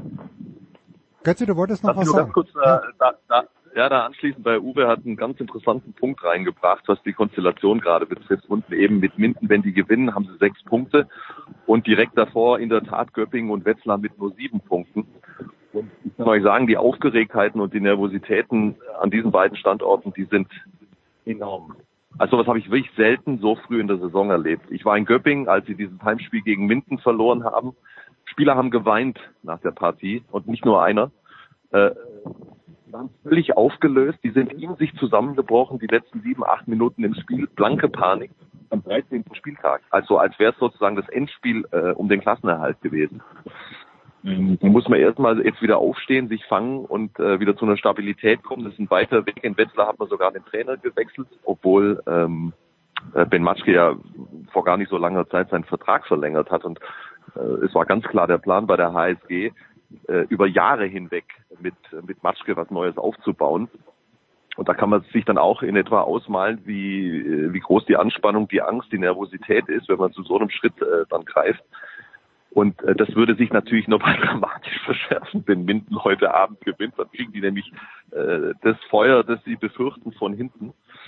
Und äh, also da muss man ganz genau hingucken. Bin wirklich gespannt, was da, äh, was da an den entsprechenden Standorten passiert. Uwe, welche Möglichkeiten haben die Mannschaften jetzt einfach vom Regulativ her? Ge- Gehen wir mal davon aus, dass irgendwo ein guter Spieler verfügbar wäre, aber gibt's da nicht sowas wie ein Wechselfenster? Weil du, du sagst ja, von den rhein leckern löwen vor ein paar Wochen jemand zu Minden gewechselt. Sind wir, sind wir da jetzt schon durch oder kann eigentlich jederzeit jeder irgendwo hinwechseln? Also bei denen, die nicht irgendwo unter Vertrag sind, ist das ja immer möglich. Und äh, ähm, Götzi, hilf mir, gibt's, es gibt doch ein Wechselfenster. Februar. Genau, 15. ne, bis knapp ins nächste Jahr rein, genau. Ja. Das ist, ja, genau. Ist das, also jetzt sind noch alle Wechsel möglich. Ja. Also Ja. dort. Ähm, und dann ist es genau wie Uwe sagt, nach dem 15. Februar kannst du nur noch Spieler unter Vertrag nehmen, die eben nicht ähm, professionell unter Vertrag standen. Aber das ist noch eine, das ist noch eine lange Zeit. Ich, das, dieses Fenster ist auch ja ganz bewusst so gelegt, weil äh, im Januar immer die Großmeisterschaften stattfinden. Und da leider passiert da ja auch häufig was, ähm, verletzungsbedingt. Und dann hast du da dann nochmal diese letzte Möglichkeit, wenn im Januar da gespielt wird, die, diese ersten zwei Februarwochen zu reagieren. Also das ist das Fenster. Ja, was natürlich der große Unterschied ist, wie ich finde, im Basketball hast du das amerikanische, hast du College-Spieler, die vielleicht gerade fertig geworden sind. Äh, Da ist einfach die Auswahl an Ersatzleuten möglicherweise größer als im Handball, was ja doch ein relativ begrenztes Phänomen ist in meiner Wahrnehmung. Zumindest. Uwe, was hast du aus den ATP-Finals oder vielmehr von den ATP-Finals? Ich weiß nicht, wie viel du gesehen hast, aber du hast natürlich die Ergebnisse mitbekommen. Was hast du, was ist äh, der Lerneffekt? Was hast du daraus gelernt aus diesen ATP-Finals? Naja, wir reden ja immer so ein bisschen über alt gegen jung und der nächste Angriff der jungen Garde ist wieder abgewehrt worden. Ja, von gegen einem, einen, von einem finde. Groß, ja, großartig äh, aufspielenden Novak Djokovic, der sich auf den Punkt hat konzentrieren können. Und ähm, das ist, äh, das muss man einfach so hinnehmen. Ja, also die, die stehen alle bereit, aber in der Crunch Time ähm, prallen sie immer noch äh, von ihm ab, mehr oder weniger. Und äh, das ganze Szenario hat wie ich finde, das belegt, was die ganze Saison äh, schon zu sehen war. Dass nämlich die Generation äh, Rüd, Rune, äh, Ogier, Aliatim, allen voran natürlich Alcaraz, an dieser mittleren Generation im Prinzip schon vorbei äh, gegangen ist. Also damit meine ich Tsitsipas, äh, da rechne ich Zverev dazu und ich hoffe, äh, ich werde da Lügen gestraft äh, und auch ähm, am, am Ende Team, der ein bisschen älter ist. Aber äh, die müssen echt aufpassen, dass sie da nicht hinten runterfallen äh, gegenüber der nächsten Generation, die da wirklich sehr willensstark und kompetent angetreten ist. Und ich finde, das ist die Entwicklung des Jahres äh, im Prinzip, dass äh, verletzungsbedingt Nadal hat abreißen lassen müssen äh, am Ende. Djokovic immer noch der Fels mehr oder weniger in der Brandung ist, wenn es äh, darum geht, äh, große Titel zu gewinnen. Und äh, von daher bin ich mal gespannt, äh, wenn er denn auch in Australien antreten wird äh, nächstes Jahr, wie das alles losgeht, wie fit Nadal ist. Aber ähm, ich glaube, diese Generation hat auf jeden Fall, also die jetzt jüngere, angeführt von Alcaraz, hat auf jeden Fall äh, mehr drauf, leider, als äh, die Mitzwanziger, die sich wirklich wehren müssen, um da nicht den Anschluss zu verlieren. Da muss ich einmal kurz reingerätschen, ja. darf, lieber Jens und liebe Uwe. Ähm, super zusammengefasst natürlich äh, von, äh, von Uwe mit, mit einer kleinen Ergänzung oder vielleicht auch einer kleinen Meinungsverschiedenheit. Äh, ich glaube, dass Alexander Zverev, und bei ihm ist es aus meiner Sicht jetzt in erster Linie nur mal eine Frage der Gesundheit. Wenn dieser Fuß, das sah ja echt furchtbar aus, ihr habt das ja auch alle noch im Kopf, wenn der wieder ganz gesund wird und ganz stabil und zu 100 Prozent belastbar, also wenn er da keinen ähm, ähm, Schaden, also dauerhaften Schaden mit rausgenommen hat, dann glaube ich ganz fest daran, dass er äh, ganz vorne mitspielen kann und auch die Young Guns, die von hinten drücken, ähm, schlagen kann. Ich sehe wäre grundsätzlich äh, umso mehr nach diesem Jahr äh, vor Leuten wie äh, Tsitsipas, äh, Rublev und den Leuten, die Uwe, glaube ich, da auch gemeint hat, äh, da bin ich mir echt sicher. Bei ihm ist es, aber das weiß ich halt nicht, ja, das, äh, wie, wie nachhaltig diese diese Verletzung wirkt. Aber wenn er ganz gesund wird, bin ich mir ziemlich sicher, dass er, äh, dass er um großes Titel weiter mitspielen wird. Uwe, da gehe ich ein bisschen mit Götze, weil ich glaube, dass Zverev halt die Waffen hat, die auch jemand wie Djokovic wehtun können, weil Zverev... Ja, genau, Aufschlag vor allem. Aufschlag und, und Zverev ist natürlich in der Defensive auch, du kannst ja Zverev genauso oft hundertmal den Ball hinspielen, in der Defensive macht er eigentlich keinen Fehler. Und da haben wir öfter schon gesehen, dass Djokovic gerade gegen Zverev zu nerven anfängt. Also ich würde das Zverev dann, ich bin ein bisschen optimistischer als du, was Zverev angeht, Uwe. Ähm, ich, ich wollte es auch gar nicht so schwarz malen. Ähm, natürlich spielt Medvedev da auch noch eine, eine Rolle, der äh, jetzt am Ende ein bisschen geschwächelt hat, aber äh, den sehe ich da in einer ähnlichen Rolle. Ja, äh, aber muss es dann halt auch belegen. Er hat mhm. große Titel gewonnen. Zum zur Grand Slam Reife hat es halt äh, noch nicht gereicht und ich finde, das ist ähm, das Label, das er einfach noch braucht, um wirklich in die Geschichtsbücher am Ende einzugehen und äh, ja, da, da weiß ich nicht, äh, ob er das zumindest im nächsten Jahr äh, angehen kann. Ähm, da brauchst du auch eine lange Strecke, da musst du vorher andere Titel gewinnen, da musst du 500er, 1000er gewinnen, damit du dir wieder diese Beißfestigkeit holst. Ja? Und das ist ein langer Weg. Ja? Also da habe ich schon meine Bedenken. Also letzter Titel von Zverev. Der, der, der, ist schon kompliziert, das sehe ich genauso, äh, Uwe. Aber das Problem ist ja, äh, Major zu gewinnen wird die nächsten zwei, drei Jahre auch noch schwierig. Ja? Weil, weil der Beste ist halt nach wie vor, ihr habt es eh schon gesagt, ist halt eh nach wie vor Djokovic. Und wenn sie ihn spielen lassen, wenn er darf, dann wird er, dann, dann ist er, dann ist er für mich die nächsten ein, zwei, drei Jahre auf jeden Fall noch der große Favorit. Ja. Gut, Soweit wollen wir gar nicht gucken. Die Dinge können sich dann auch relativ schnell ändern, aber Stand jetzt ist er das zumindest mal für die nächste Veranstaltung da in Australien, wenn er, wenn er ran darf. Doch, doch, er darf ran. Das ist, äh, ist ja, glaube ich, schon geklärt, außer es gibt dann noch, doch noch politischen Widerstand, aber so wie es jetzt schaut, ausschaut, ja. Wir wissen also heute Abend Götzi ab 19 Uhr in der Sky-Konferenz mit Pommes. 18.45 18.45 Uhr. Bitte doch. Äh, bitte gerne. 18.45 Spiel Anwurf ist überall 19.05 Uhr, wenn es denn stimmt. Ähm, Uwe, heute 18.45 glaube ich auch auf der Zone oder fängt, fangt ihr früher an? Nein, nein, nein, nein. Also 18.35 kann ich äh, den geneigten Zuseher einstimmen und da ist an für Viertel vor. Viertel vor. Gut, und das kann es aber nicht gewesen sein für euch am Wochenende. Uwe, was, was bringt das Wochenende passiv und aktiv?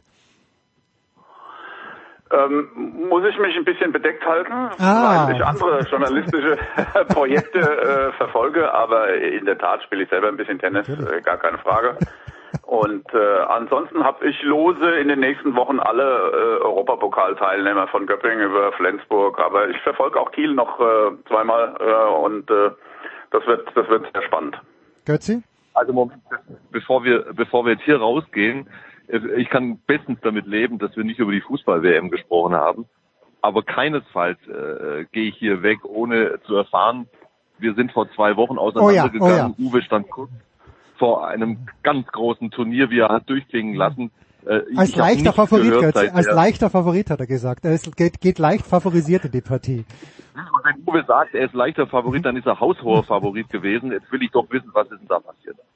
Ja, also äh, den Favoritenstatus habe ich aufrechterhalten, habe diese Partie äh, gewonnen und habe dann unter den letzten acht leider, ähm, naja, ich will mal nicht sagen knapp, aber 6-4, 6-3 verloren gegen äh, den end späteren Endspielteilnehmer und äh, das war sehr schade, da war mehr drin, aber ähm, ja, äh, die nächste Saison 2023 äh, steht vor der Tür. Mein Turnierplan für die, äh, für die erste Hälfte des Jahres steht. Also es, geht weiter, keine Frage. Ich stelle mir das so großartig vor, wenn Uwe mit seinem Team sich zusammensetzt, mit Physio, mit Fitnesstrainer, mit seiner Frau, einfach mal abklären, welche Turniere spiele ich im nächsten Jahr.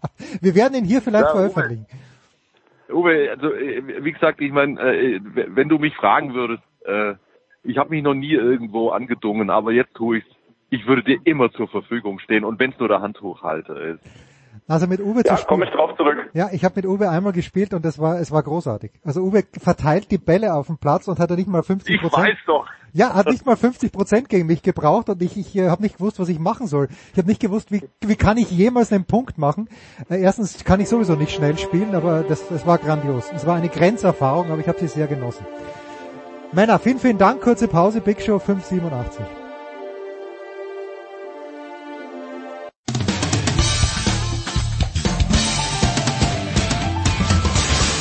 Hallo, hier is Ruud Kroon, Ere Sportradio 360.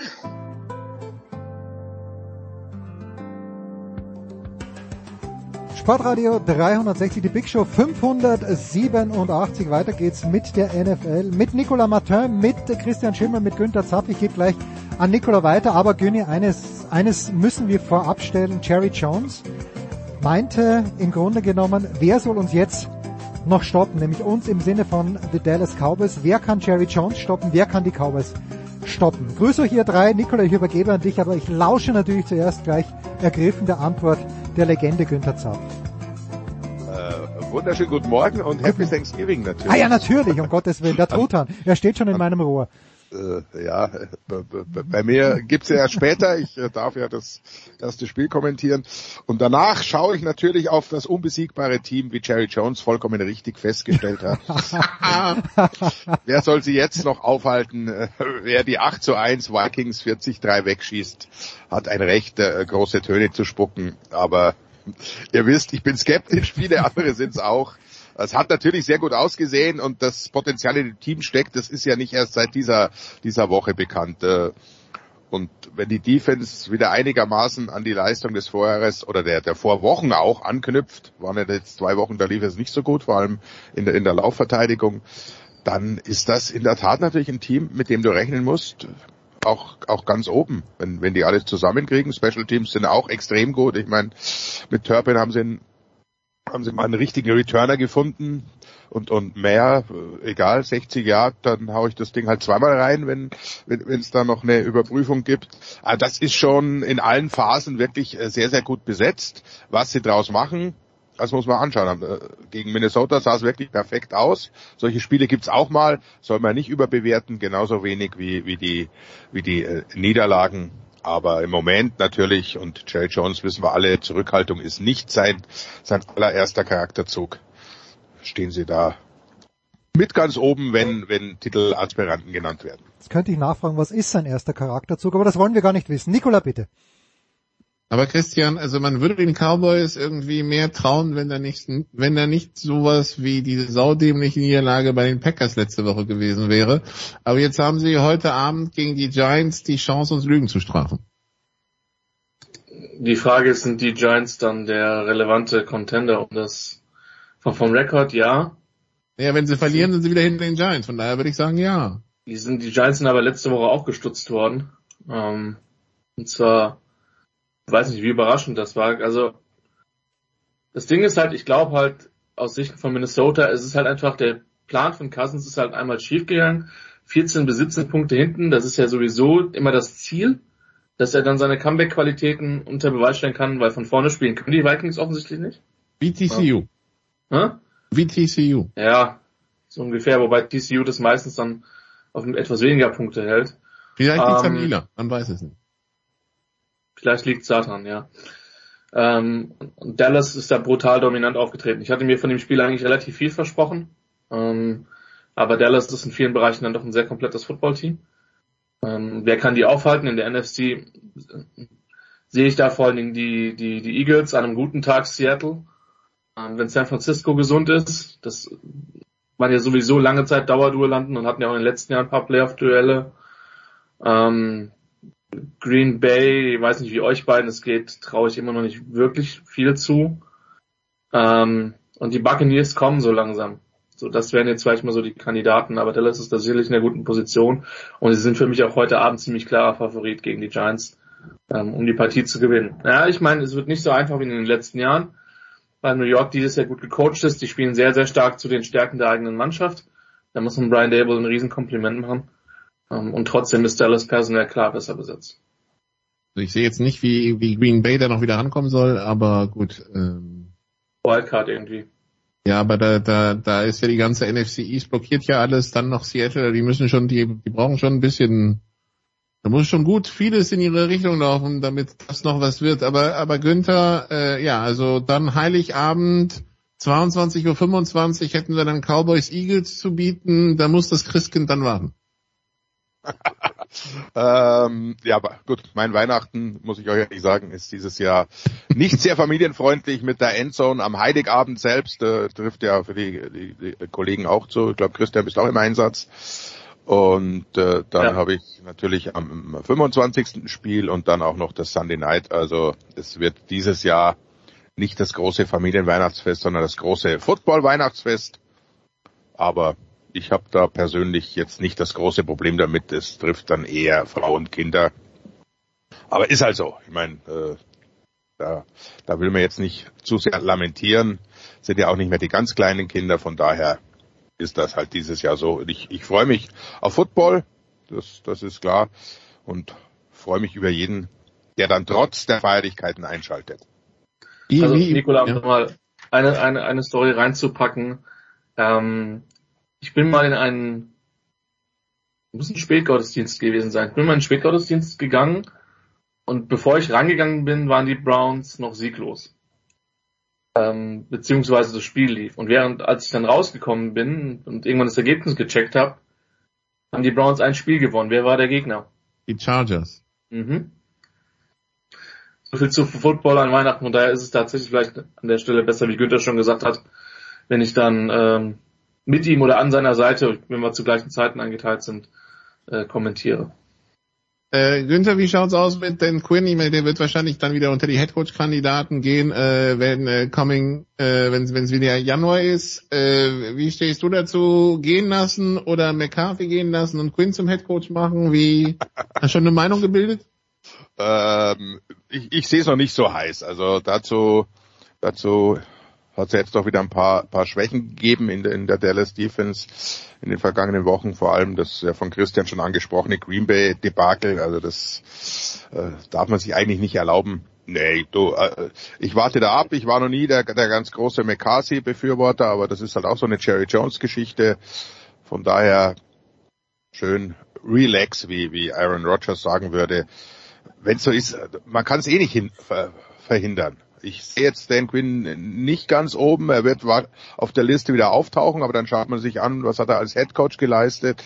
Und, und dann wird Jerry Jones nochmal in seine äh, Geldbörse schauen und sagen, oh, da habe ich ja noch ein paar Millionchen, dann gebe ich ihm halt noch ein bisschen mehr und mache ihn zum Assistant Head Coach oder was auch immer, um ihn zu halten. Also das hat er jetzt, glaube ich, schon kapiert dass man da im, im Notfall dagegen arbeiten muss. Und McCarthy, so wie es momentan läuft, der wird ja von, von vielen Seiten auch äh, gelobt gibt es eigentlich auch keinen Grund, äh, außer sie versauen jetzt noch die Playoff-Teilnahme oder fliegen dann wieder in der ersten Runde sang- und klanglos raus, dann wird man natürlich überlegen, aber generell sitzen die momentan da schon relativ gemütlich.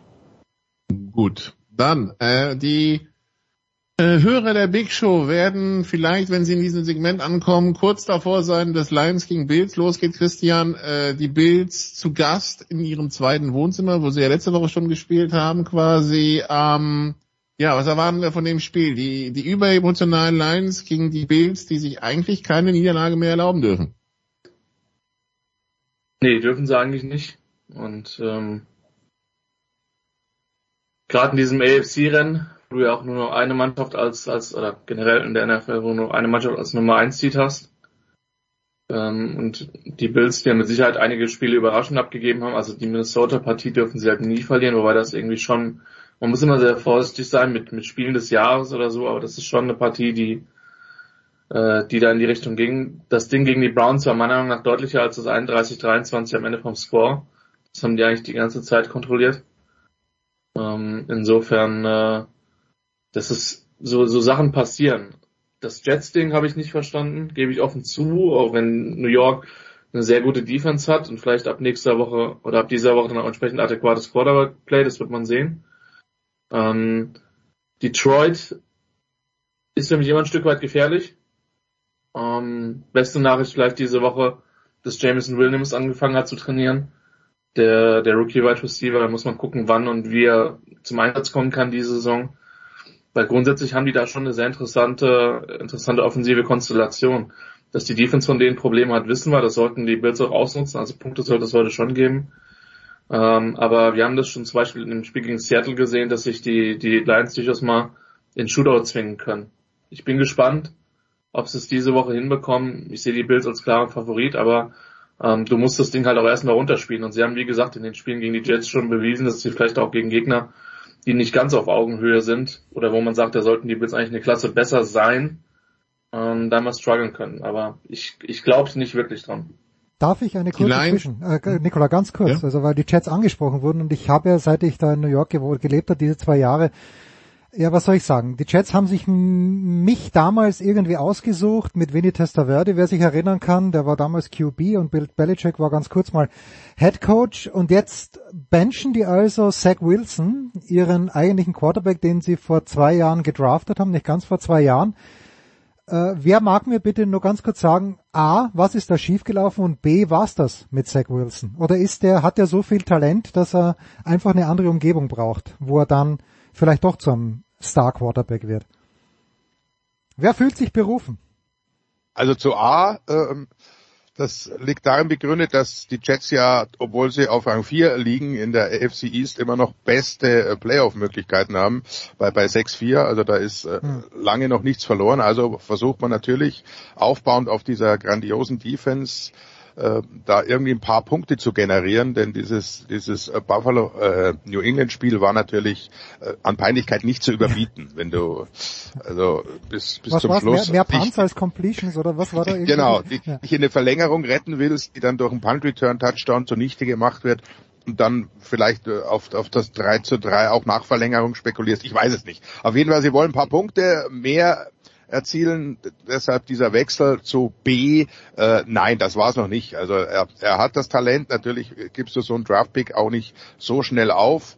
Äh, viel, viel Geduld wird es allerdings nicht mehr geben. Ich denke, wenn es einigermaßen normal läuft, wird er dieses Jahr nicht mehr zum Einsatz kommen. Sie versuchen es dann nächstes Jahr nochmal mit, mit mehr Erfahrung, Neuaufbau. Aber das ist dann auch äh, die letzte Chance für Zach Wilson. Zurück zu dir, Nicola. Äh, ja, ich war noch äh, in, in Detroit, wo man ja auch Fragen zum Quarterback hat, Günther. Auf der anderen Seite, ich meine, die sind vier und sechs. Äh, die haben zwar mal richtig eklig ausgesehen. In, in New England und in Dallas alle anderen Spiele und sie haben jetzt eine, eine, eine drei Spiele Siegesserie. Da war man ja irgendwie drin. Also die Lions, wo stehen die? Sehr, sehr gute Frage. Das fragen Sie sich wahrscheinlich selber. Das, das ist ein, ein richtig gut besetztes Team, ist klar nach so vielen, äh, so vielen Picks. Es ist ein gut gecoachtes Team, wie wir inzwischen ja auch wissen. Campbell ist, ist ein Headcoach, der das macht, äh, was er machen soll. Motiviert das Team wirklich auf seine ganz eigene Art und Weise, hält den Laden zusammen da, da stimmt sehr, sehr viel in Detroit. Was sie halt, äh, das Problem, das sie haben, sie wissen noch nicht so genau, wie gewinne ich eigentlich Spiele. Vor allem, wie gewinne ich knappe Spiele, wenn wir uns zurückerinnern. Erster Spieltag, 38, 35 gegen die Philadelphia Eagles verloren. Da mal, oh, was ist denn da los? Im Nachgang wissen wir jetzt, was für eine starke Truppe Philadelphia auf, auf den Rasen oder den Kunstrasen bringt. Von daher ist das wirklich, in Detroit ist alles möglich. Jetzt haben sie drei Siege hintereinander. Ich sehe es ein bisschen anders. Ich sehe die Buffalo heute nicht als klaren Favoriten. Ich sehe das als vielleicht 60-40 maximal, denn A spielt ja Detroit zu Hause, B Thanksgiving, äh, ein Sieg ist mal wieder fällig, alle, alle paar Jahre gewinnen sie ja auch so ein Thanksgiving-Spiel und wenn der Umschwung, den sie jetzt eingeläutet haben der ja noch nicht zu Ende ist, also die haben meiner Ansicht nach bessere Playoff-Chancen als die Green Bay Packers und zwar deutlich bessere, dann müssen sie dieses Spiel gewinnen und, und die Chance ist da, irgendwas sollte in der Defense mal funktionieren, dass sie nicht immer 35 oder oder noch so mehr Punkten hinterherlaufen müssen. Was haben sie jetzt, glaube ich, viermal über 40 Punkte selber erzielt. Also das ist schon, äh, oder über, über 30, das ist schon eine super Offensive, die, die punkten kann. Jetzt musst du halt die Defense noch ein bisschen ein, einordnen, einkriegen dann ist das ein, ein, sehr, sehr ordentliches Team. Und wenn sie diesen Schalter finden, den ich angesprochen habe, dass, dass du weißt, wie Gewinnen geht, das ist gar nicht so einfach, klingt vielleicht ein bisschen doof, aber wenn du immer jahrelang immer verlierst, dann, dann ist das nicht so einfach. Wenn sie den Schalter umlegen, dann ist das ein Team, mit dem wirst du es dann auch, sollten, sollte es soweit kommen, in den Playoffs nicht unbedingt zu tun haben. Ja, also 18.30 Detroit Buffalo, 22.30 Dallas New York, 2.20 Uhr Minnesota New England und wenn wir auf den Sonntag schauen, Christian, äh, San Francisco gegen New Orleans, 22.25 Uhr könnte auch interessant werden. San Francisco hat jetzt Arizona verprügelt in Mexiko, äh, da gibt's ja Up and Ups and Downs, äh, auch äh, natürlich wegen der äh, Verletzungsprobleme in San Francisco, aber Jimmy G äh, macht weiterhin Werbung für sich selbst, wenn man denkt, wie die Offseason lief. Ja, und er wird einer der, der am heißesten umworbenen Quarterbacks der, der nächsten Offseason sein. Ähm, ich glaube, das ist jetzt schon relativ klar. Weil denke, ich denke schon, dass der Plan in San Francisco ist, mit, mit Trey Lance den, den Weg dann zu gehen. Ähm, und für mich sind die 49ers, wenn sie halbwegs gesund sind, ein Top-3-Team in der NFC. Ähm, die Saints haben jetzt ähm, am, am letzten Wochenende dann auch mal wieder ein Spiel gewonnen und damit gefühlt die Player-Chancen der Rams endgültig beerdigt. Ähm, hätte ich mir auch nicht vorstellen können, dass es so schnell so dysfunktional da in, in LA abgeht. Und wenn dann bei einem anderen Team in LA, aber gut. Ähm, also. Kann ja noch kommen. Ja. Danke für dein Vertrauen, Nicola. ähm, Sei nicht so böse. Nee, das ist, ist Günther. Komm, die, die, ja. die, die NFL-Medienwelt spekuliert schon über Sean Payton bei den Chargers. Es können Christian schlimmer treffen. Ich hätte einfach nur gerne einen anderen OC. Ich brauche jetzt nicht zwingend einen anderen Headcoach, aber egal. Ähm, nee, die 49ers sind da für mich der Favorit. Also die, die Saints sind halt sehr tricky. Ähm, man hat sich jetzt mit Andy Dalton mit, auf die, für die Variante Sicherheit entschieden. Wenn die Receiver Squad gesund ist, ähm, dann können die jedem wehtun, gerade auch einem sehr angeschlagenen Defensive Backfield bei in San Francisco. Ähm, Chris Olave macht da einen herausragenden Job für mich. Im letzten Draft der technisch der explosivste Receiver, aber der technisch beste Receiver im Draft. Und ähm, die Klasse macht ja generell großen Spaß. Ähm, da haben wir schon einige ähm, mehrfach auf sich aufmerksam gemacht. Und ähm, er ist da, da keine Ausnahme und führt daran. Also das, ich denke, wenn die, wenn die Saints übers Passing Game und über eine gute Einbindung von Alvin Kamara kommen, dann können sie da mitspielen. Nichtsdestotrotz sind die 49ers für mich in der Favorit, in der Partie Favorit, weil sie die komplettere Mannschaft sind. Und die Saints mir auch selten offensiv bewiesen kann, vielleicht mit Ausnahme beim Spiel gegen die, gegen die Seattle Seahawks, ähm, dass die offensiv eine Partie komplett durchspielen können. Und ich glaube, das werden sie aber brauchen in dem, in dem Matchup in, in San Francisco. Die Saints, die ja in den Playoffs weiterleben, weil die NFC South halt die NFC South ist und äh, da die seltsamsten Dinge passieren können. Aber Günther, man hat so ein bisschen das Gefühl, die 49ers fliegen unterm Radar, weil irgendwie, man hat das Gefühl, die NFL-Welt beschäftigt sich mit anderen Baustellen. Äh, Temper läuft nicht, hier geht's nicht, da geht's nicht und die 49ers, ja, die machen halt ihr Ding. Äh, völlig richtig analysiert. Also da bin ich bin ich 100% bei dir, äh, weil es eben viele andere Geschichten gibt. Philadelphia, Minnesota natürlich, also mal die positiven rauszuziehen. Auch Seattle hat natürlich da ja. im Westen viel viele Headlines abgegriffen, weil die völlig überraschend da lange vorne standen. Aber San Francisco für mich auch absolut äh, Favorit aufs Championship Game in der NFC und äh, mit all der Erfahrung, die sie haben und dem Potenzial, natürlich äh, werden sie es vielleicht auch zu Hause haben, muss man sehen. Also das ist, das ist schon ein, ein, ein, ein Top-Team, das vor allem eben auch die, die Playoff-Erfahrung hat, gut gecoacht. Jetzt haben sie auch einen überragenden Quarterback, bin wirklich gespannt, wie, wie das dann weitergeht, die Geschichte, wo, wo der, ob der vielleicht in New York landet. Man weiß es ja nicht. Aber muss er auch erst äh, zu Ende spielen. Äh, Jimmy G, das sieht im Moment wirklich überragend aus. Wie, der Druck dann in den Playoffs, wie er damit umgeht, hat er wahrscheinlich auch dazu gelernt. Nee, ist also absolut Top, Top 3 bin ich 100% dabei, wenn nicht sogar Top 2, denn Minnesota haben wir gesehen, völlig überbewertet oder nicht völlig, aber äh, haben schon viel glückliche Siege eingefahren, die müssen, müssen das erst auch mal beweisen und Playoffs und Kirk Cousins, äh, die Geschichte ist bekannt, die NFC South haben wir, haben wir abgefertigt, der, im Osten, die äh, besiegen sich alle irgendwie gegenseitig natürlich, müssen ja noch untereinander spielen, äh, wird man sehen, wer sich dann da, da letztendlich hervortut. Ähm, San Francisco wird das Ding im Westen, äh, davon gehe ich klar und sicher aus, äh, gewinnen. Damit sind sie schon mal sicher in den Playoffs, haben sicher erstmal ein Heimspiel und dann dann rollt das Ding und wie wir alle wissen, es gibt wirklich diese, diese zweite Saison, das sind die Playoffs, da gelten andere Gesetze. Klingt immer irgendwie nach Phrasenschwein. Ich, ich habe ja noch ein altes 5-Mark-Stück irgendwo rumliegen, äh, werde ich gerne, gerne reinwerfen, aber es ist so. Und wenn du da äh, in Fahrt kommst, und das traue ich den 49ers zu.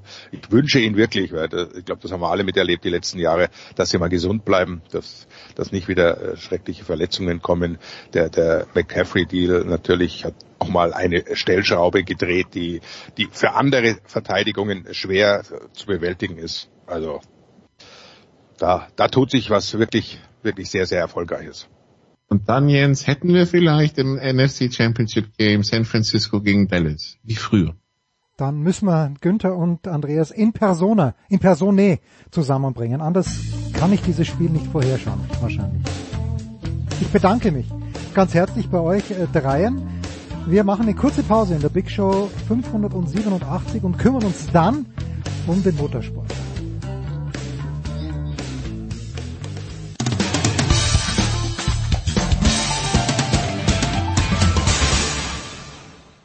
Hallo, hier ist Jutta Kleinschmidt und ihr hört Sportradio 360.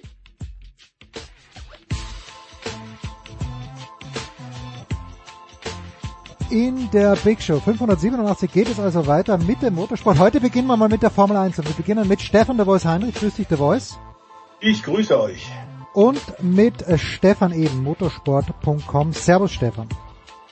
Servus ja, wenig Spannungsmoment im letzten, im allerletzten Rennen, außer vielleicht, dass Sebastian Vettel nochmal irgendein Ausrufezeichen setzte, Voice, das ist ihm gewissermaßen ein kleines bisschen gelungen und es ging noch um den zweiten Platz in der Meisterschaft. Jetzt war es ja das ganze Jahr eigentlich so, dass wir immer Grund gefunden haben, Ferrari zu kritisieren wegen falscher Boxenstrategien. Jetzt holt Red Bull den Perez rein und er schafft es dann nicht mehr nach dem Boxenstopp an Leclerc heranzukommen und äh, Leclerc auch zu überholen. Ist das, kann man sagen, ein kleines bisschen Genugtuung für Ferrari, dass die den zweiten Platz sich A geschnappt haben und dass sie B, Red Bull vielleicht sogar ein kleines bisschen überlistet haben? Ja, das kann man glaube ich schon so sagen. Ähm, eindeutig ist tatsächlich, dass ähm, Ferrari da alles richtig gemacht hat, aber so wahnsinnig oft, wird der Stefan bestätigen können, haben sie da mit Boxenstrategie in diesem Jahr ja nicht geglänzt. Mhm. In diesem Fall muss ich sagen, ich hätte nicht gedacht, dass tatsächlich der Leclerc mit diesem letzten Reifensatz dann durchfahren kann, ein One-Stopper.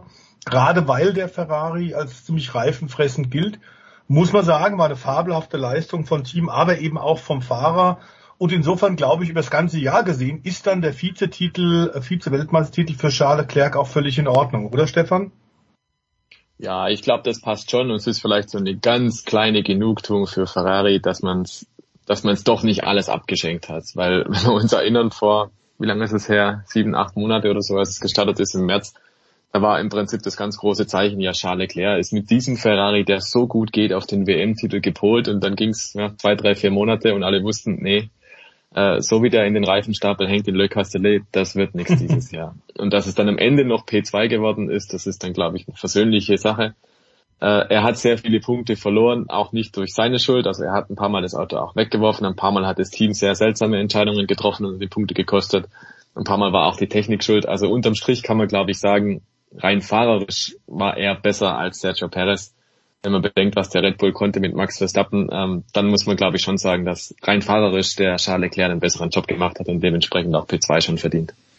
So, aber jetzt, der Ferrari zu Beginn war ja komplett auf Augenhöhe. Hat dann Red Bull, Stefan Ehlen, bessere Updates, Updates gebracht? Ja, okay, diese Entscheidungen. Manchmal ist der Ferrari auch äh, einfach auch kaputt gegangen, aber es fehlt den Reifen bei Boxenstopp. Ja, okay. Ja. Ne, das, sind, das sind einfach so viele äh, Dinge, aber jetzt nur per se das Auto. Was hat sich verändert vom Auto im, im März oder die Saison ja doch im März begonnen, jetzt zum November, dass dann wirklich also gefühlt, weil die ist die Schere ja immer weiter auseinandergegangen bei den Autos. Ja, das ist richtig. Also ich glaube, Ferrari hat es unheimlich gut verstanden, ein sehr gutes Auto schon hinzustellen in den Testfahrten am Anfang der Saison ein sehr gutes Auto zu haben. Und Red Bull hat es eben nicht geschafft. Die hatten zwar dann auch ein sehr gutes Auto, aber das am Anfang noch nicht gelaufen. Und das verzerrt, glaube ich, dann so ein bisschen die Wahrnehmung. Also der Red Bull war grundsätzlich immer schnell von Anfang an, aber konnte das aufgrund der technischen Defekte nicht so zeigen. Und als das mal abgestellt war, ich glaube so ab Imola mit den ersten Updates, wie du es gesagt hast, dann war schon mal irgendwo klar, hoppla, jetzt kriegt Ferrari, glaube ich, ein Problem. Und übers Jahr hinweg hat man tatsächlich auch gemerkt, die Entwicklung bei Red Bull verläuft rasanter und sie verläuft einfach auch besser. Und Ferrari war dann oft auch mal so drauf, dass sie dann wieder sogenannte Back-to-Back-Tests gemacht haben, also wieder einen alten Unterboden, um zu vergleichen, ja, ist der nicht doch besser als der neue oder was haben wir da nicht ganz richtig gemacht oder verstanden? Und daran hast du irgendwie gemerkt, bei Red Bull sitzen solche Sachen besser. Mhm. Also Red Bull bringt irgendwie neue Teile, die schrauben dir ins Auto ran, die Kiste läuft. Und bei Ferrari war in so vielerlei Hinsicht der Wurm drin einfach. Die haben sich tatsächlich bei der Entwicklung auch ein bisschen vertan. Und hinterher haben sie dann ja auch gesagt, ja, ihnen ging dann irgendwo das Geld aus. Also es gibt ja ein Maximalbudget inzwischen. Und da hat Ferrari offensichtlich so das getaktet, dass es am Ende halt nicht mehr gereicht hat für ein großes Update. Aber da kann man auch sagen, okay, da hat es dann nicht mehr die ganz große Rolle gespielt. Weil im Prinzip war die WM, glaube ich, einfach nach Frankreich im Prinzip dann schon durch. Und das war noch vor der Sommerpause.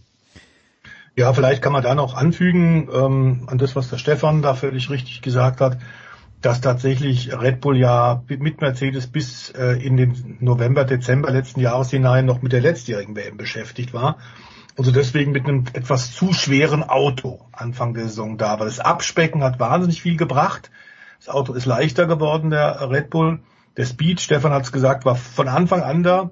Äh, sie haben das Auto zuverlässiger bekommen, haben dann ein größeres Ab, äh, tatsächlich Setup-Fenster gefunden durch die Gewichtserleichterung. Ähm, und dazu muss man sagen, hat man auch dem Auto am Anfang das lästige Untersteuern, das mit dem Gewicht zusammenhing, abgewöhnt, was der Verstappen überhaupt nicht mag. Und ich glaube tatsächlich bei Ferrari haben dann irgendwann die Nerven nicht mehr richtig mitgespielt. Die sind offenbar tatsächlich immer noch nicht wirklich WM-reif, denn das Auto war am Anfang nicht nur Augenhöhe, der Ferrari war am Anfang klar besser. Überhaupt gar keine Frage. Und dass dann am Ende tatsächlich man so über so viele verschiedene kleine äh, Details purzelt, auch haben wir relativ viel Motorschäden bei Ferrari gehabt, weil sie wohl tatsächlich auf maximale Leistung gegangen sind und nicht so sehr auf Standfestigkeit. Es war also eine Vielzahl von Argumenten, die dazu geführt hat, dass der Max jetzt in Abu Dhabi seinen 15. Saisonsieg geholt hat. Äh, und das war nochmal ein richtiges Ausrufezeichen. Jetzt also wir kommen gleich zu Sebastian Vettel. Hat ein großes Interview gegeben äh, in der Süddeutschen, unter anderem, er hat viele große Interviews gegeben, aber das habe ich halt gelesen, eben mit unserem lieben Freund Philipp Schneider, The Voice. Und was äh, Sebastian Vettel da gesagt hat, auch die Frage, ne, diese Reglementänderung, die wir im letzten Jahr ja besprochen haben, jetzt fahren ja doch wieder nur drei Teams vorne weg, davon fährt eines noch mehr vorne weg, nämlich Red Bull, aber okay, Mercedes ist näher rangekommen. Und da meinte Vettel, sinngemäß, wenn ich ihn hoffentlich richtig wiedergebe, na, es wird dann einfach ein bisschen dauern, bis mhm. auch die schwächeren Teams rankommen. Jetzt starre ich aber in meinem Bücherregal hier auf die Grand Prix Story 84 von Heinz Brüller. Und auch da war es doch schon so, dass McLaren damals die Rennen gewonnen hat, entweder, entweder war es Alain Prost oder Niki Lauda und hier und da hat halt mal ein Lotus meinetwegen gewonnen. Also diese, diese Idee davon, dass alle Teams eine Chance auf den Sieg haben, die gab es ja eigentlich nie in der Formel 1, oder?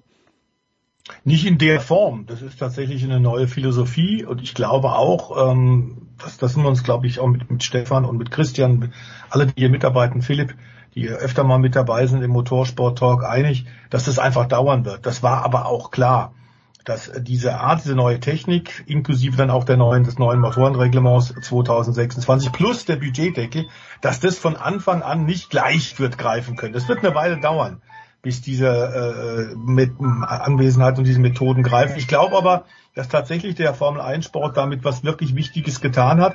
Denn wir sollten nicht vergessen, die Top 3 waren ja am Anfang komplett gegen jede Art von Kostendeckel und haben dann aufgrund der, der äh, Weltwirtschaftslage, aufgrund von diversen Krisen festgestellt, das tut uns auch gut, wenn wir nicht mehr unbegrenzte Budgets zur Verfügung haben.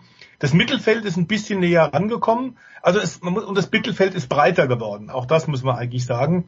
Das ist zumindest mein subjektiven Eindruck äh, aus diesem Jahr. Wie siehst du das, Stefan? Ja, das Mittelfeld ist breiter geworden. Grundsätzlich glaube ich schon, dass man auch von hinten mal eine Chance hat, wenn es gut läuft, reinzufahren. Das haben ja einige Teams bewiesen. Williams ist in die Punkte gefahren, obwohl sie krachend letzter geworden sind. Oder auch Haas hat ja regelmäßig gepunktet, in Anführungszeichen regelmäßig.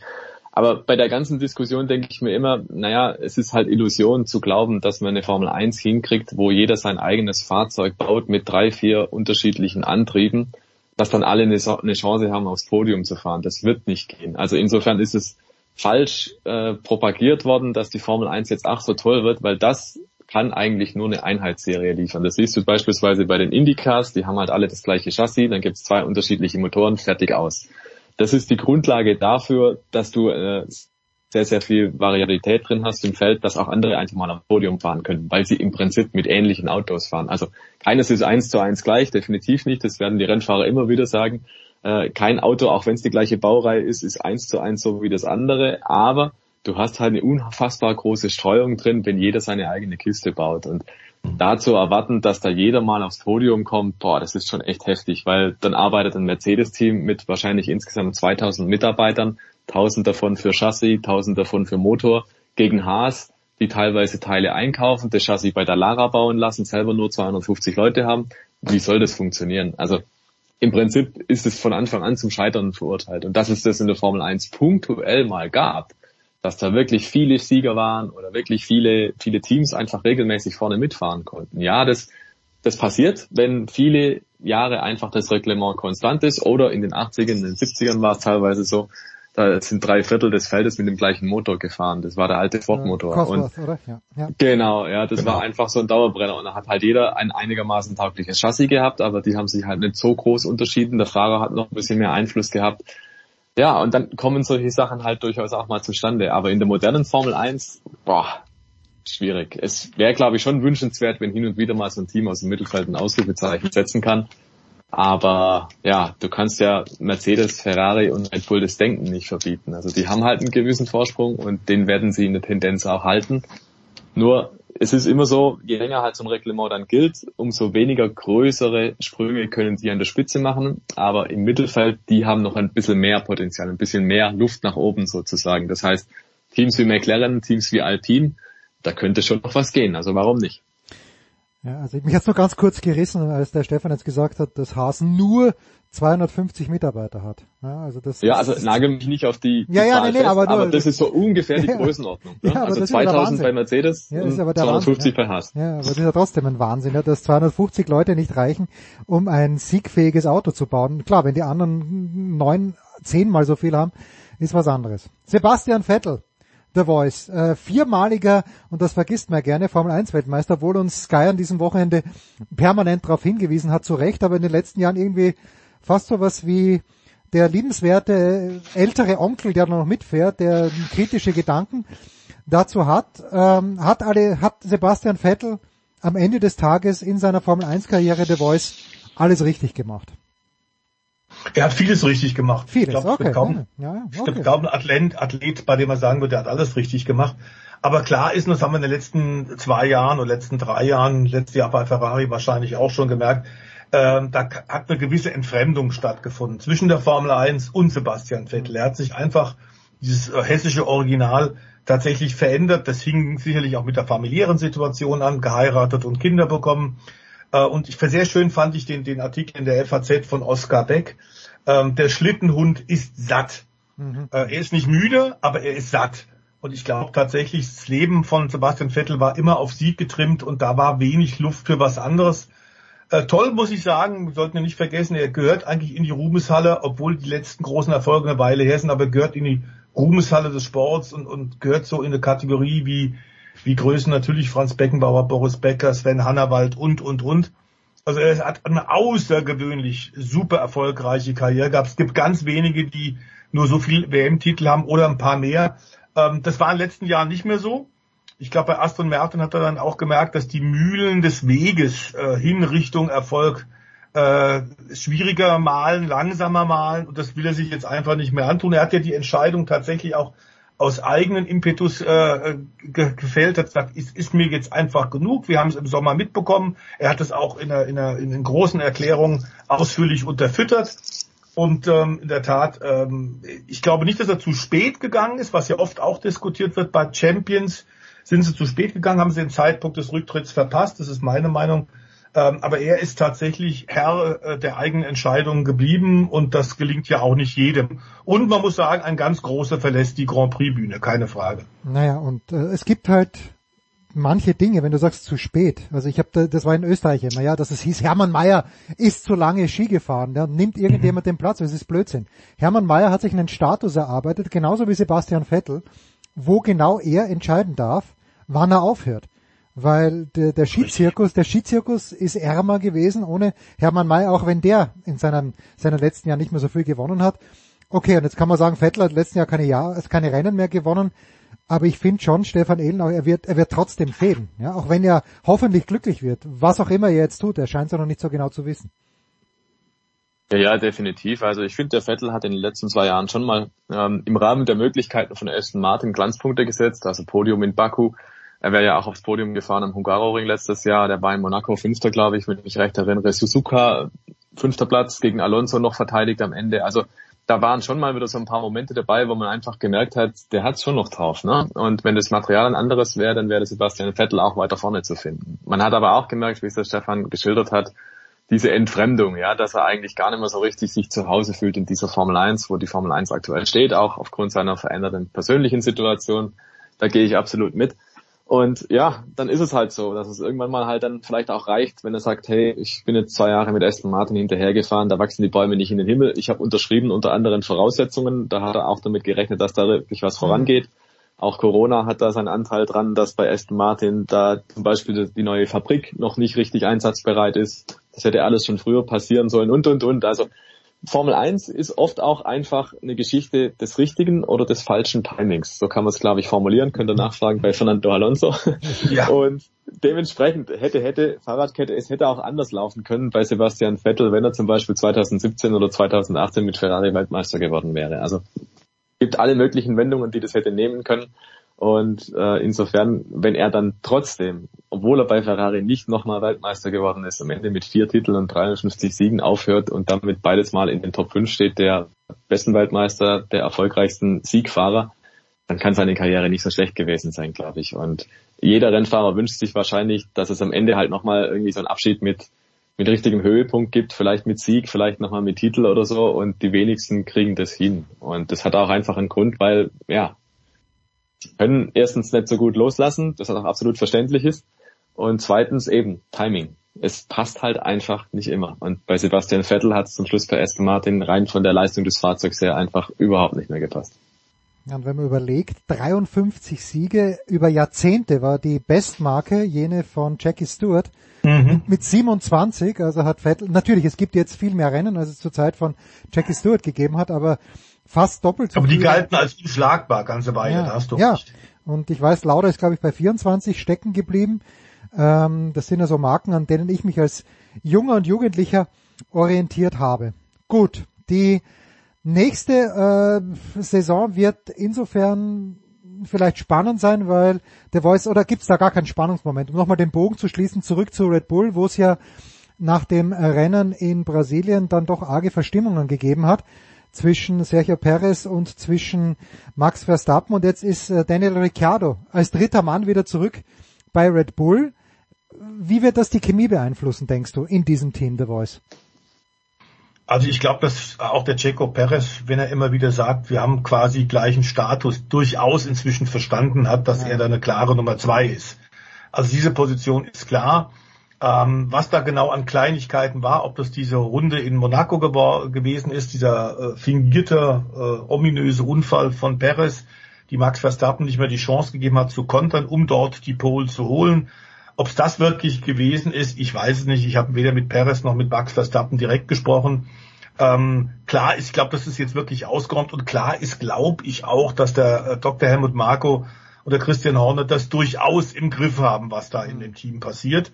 Auch wenn ihnen natürlich in Brasilien lieber gewesen wäre, wenn Max Verstappen beim Kampf um Platz 6 die Geste gezeigt hätte, die noble Geste gezeigt hätte und sagt, ich lasse den Mexikaner jetzt vorbei, der hat mir so oft und so viel geholfen in den letzten Jahren, da breche ich mir jetzt äh, keinen kein Zacken aus der Krone.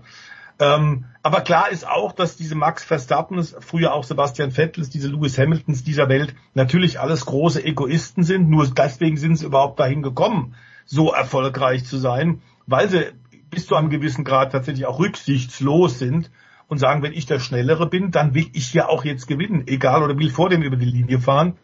Ähm, aber es ist natürlich, es bleiben ein bisschen gemischte Gefühle, vor allem aus, aus deutscher Sicht für das nächste Jahr. Das ist gar keine Frage. Red Bull wird stark sein. Wie weit jetzt tatsächlich die äh, eingeschränkte äh, Zeit im Windkanal und äh, die, die Strafen tatsächlich sie beeinflussen werden, ich glaube nicht. Ein Adrian Newey, wenn du diesen genialen Mann hast, der vor allem natürlich ja schon in den 80er Jahren die Ground-Effekt-Autos damals äh, verstanden und gebaut hat. Er war ja passenderweise auch der allererste, der jetzt in der abgelaufenen Saison das Bouncing beim Red Bull komplett abgestellt hat, weil er einfach von damals wusste, was das bedeutet und wie das geht.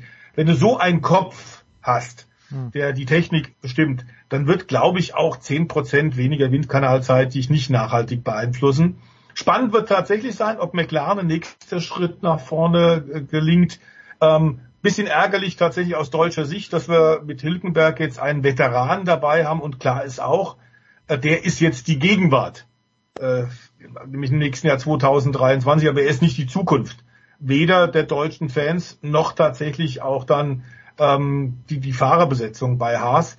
Äh, da hätten sie das Risiko, wenn sie das Risiko eingegangen wären, Mick Schumacher weiter zu unterstützen und ihn entsprechend zu fördern, dann wäre das die Zukunft gewesen.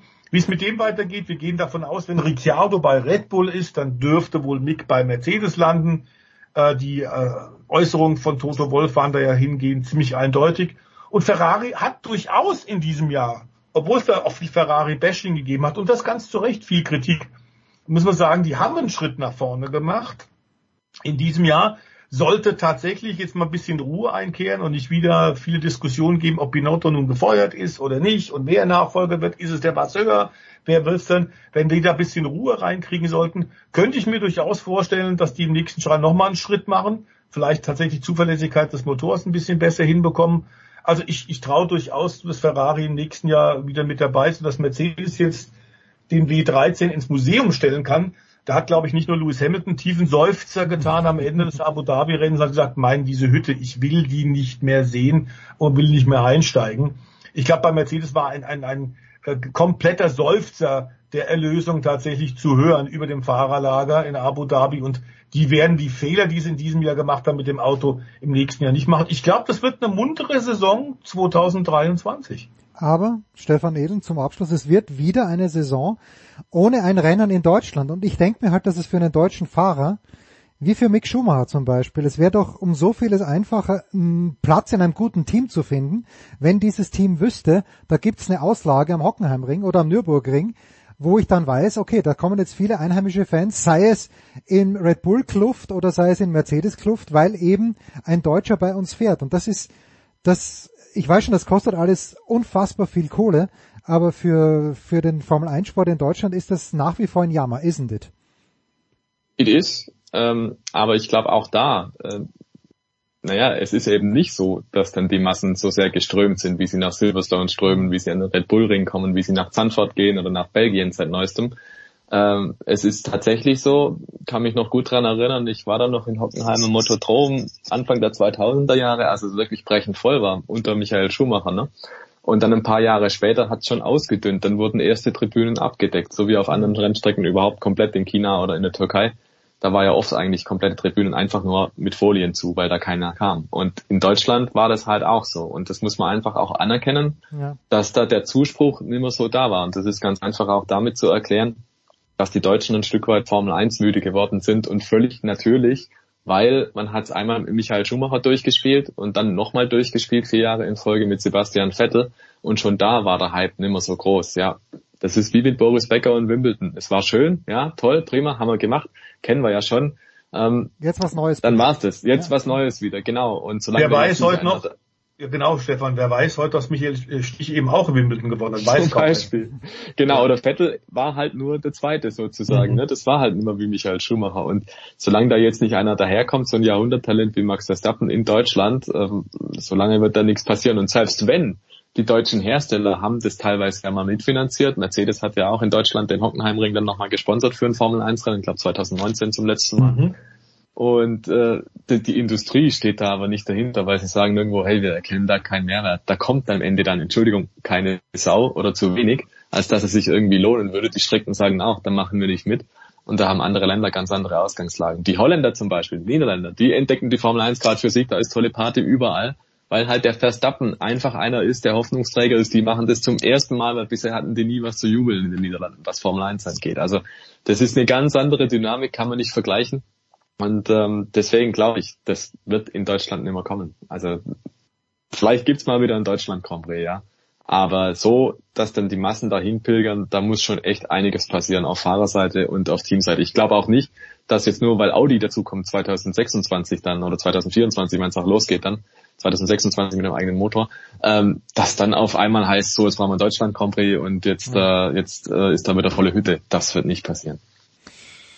Nun gut, wir schauen uns alles an und wir sprechen noch weiter über den Motorsport, verabschieden uns von Stefan Eben, der Voice bleibt in der Leitung, weil ein bisschen was ist ja rundherum dennoch los.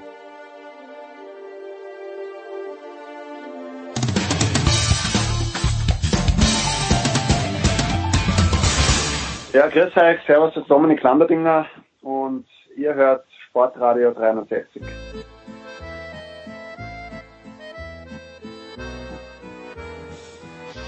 In, der Big Show 587 geht's weiter mit Motorsport. Wir hören schon im Hintergrund. Das ist das Autobahngeräusch. Wir haben es vermisst, weil wir Eddie Milke die letzten Male immer zu Hause erwischt haben. Aber Edgar, du bist auf dem Weg nach München. Warum?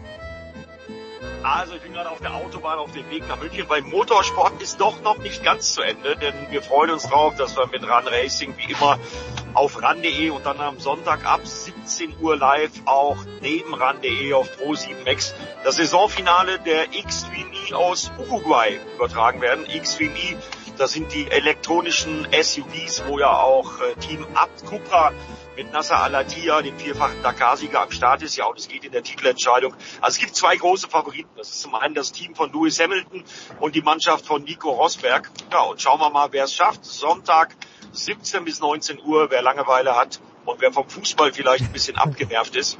Äh, die Extreme E live aus Uruguay. Hat sich denn, Eddie, um bei dir zu bleiben, hat sich dieses System, diese Idee, ich glaube Matthias Eriksen war hier auch ähm, involviert in die Entstehung, aber hat sich diese Idee deiner Ansicht nach bewährt mit Extreme E, da in Gegenden zu gehen, die man nicht kennt, auf die man aufmerksam machen möchte und dort mit E-Autos durch die Gegend zu fahren? Also ich glaube schon, es gibt ja auch äh, das Forschungsschiff, die St. Helena. Man macht da viele Legacy-Programs äh, drumrum um die Extreme E und man hat da schon das ein oder andere angepflanzt oder sich auch um die ein oder andere Tierart gekümmert. Äh, das ist ein ähnlicher Ansatz wie bei der Formel E, aber auch was für die Formel E immer wieder von mir gesagt wird, man muss dem Ganzen ein bisschen Zeit geben. Das ist jetzt gerade mal das Ende der zweiten Saison. Der Terminkalender für die nächste Saison, für die dritte Saison auch wieder mit fünf Terminen steht auch schon fest. Also das wird noch ein bisschen dauern, bis das bei allen angekommen ist. Aber ich habe mit ein paar Motorsportfans sprechen können äh, während der gesamten Saison, die das eher so durch Zufall dann entdeckt haben. Äh, und dieser Odyssey 21 ist ein faszinierendes Auto. Äh, dann eben halt äh, zu den äh, ganzen Legacy Programs, also zu den ganzen Geschichten, wo sie dann wirklich mit Forschungsprogrammen auf die äh, Probleme der Natur aufmerksam machen. Äh, dazu kommt noch der äh, Gender-Ansatz, äh, den die Extreme E hat. Es wird nämlich jedes Auto immer von einem Fahrer und einer Fahrerin bewegt. Und auch das hat sich bewährt. Äh, das ist eine hochinteressante Geschichte. Und ja, also mir macht es auf jeden Fall großen Spaß und es lohnt sich auf jeden Fall. Eins ist nämlich definitiv mal klar, egal auf welchem Erdteil die jetzt gerade fahren, spektakulär anzuschauen ist es auf jeden Fall. Jetzt schließt sich fast der Bogen. Ich habe äh, vor kurzem äh, Formel 1 Rennen mit meiner Freundin angeschaut, The Voice, und sie fragt mich dann, warum gibt's eigentlich, und ich weiß, wir haben das schon ab und zu besprochen, aber wenn Eddie das jetzt sagt, der, der Gender-Ansatz, warum gibt's eigentlich keine Fahrerin in der Formel 1? Und äh, ich, meine Antwort wäre, im Moment, weil es so teuer ist für ein Formel 1 Team, man traut sich dieses Risiko nicht einzugehen. Was ist deine Antwort, The Voice? Also man kann sich im Grunde genommen, und das gilt für Männer ja gleich wie für Frauen, aber es gibt halt nun mal einen größeren Pool an männlichen Fahrern. Da ist vielleicht die Chance, einen, einen für die Formel 1 geeigneten Fahrer zu treffen, größer als bei Frauen, von denen es eben halt nicht so viele gibt. Ja, es wird so wenig gefördert. Von unten her schon im Breitensport ähm, muss man sagen, diese ganzen äh, Aushängeschilder wie die W-Series, diese Frauenrennserie, die jetzt die letzten Rennen in diesem Jahr auch schon wieder hat absagen müssen, weil sie kein Geld mehr haben. Äh, es wird äh, im Grunde viel zu wenig getan für die Breitenförderung und dann eben natürlich auch auf dem Weg zum Spitzensport. Selbst wenn ein Formel 1 Team jetzt mal sagen würde, wir geben jetzt mal einer, einer Fahrerin eine Testchance, wüsste ich momentan gar nicht, wie wir da nehmen sollten, weil sich im Grunde keiner wirklich aufgedrängt hat, weil sie einfach keine Chance haben zu beweisen, was sie können.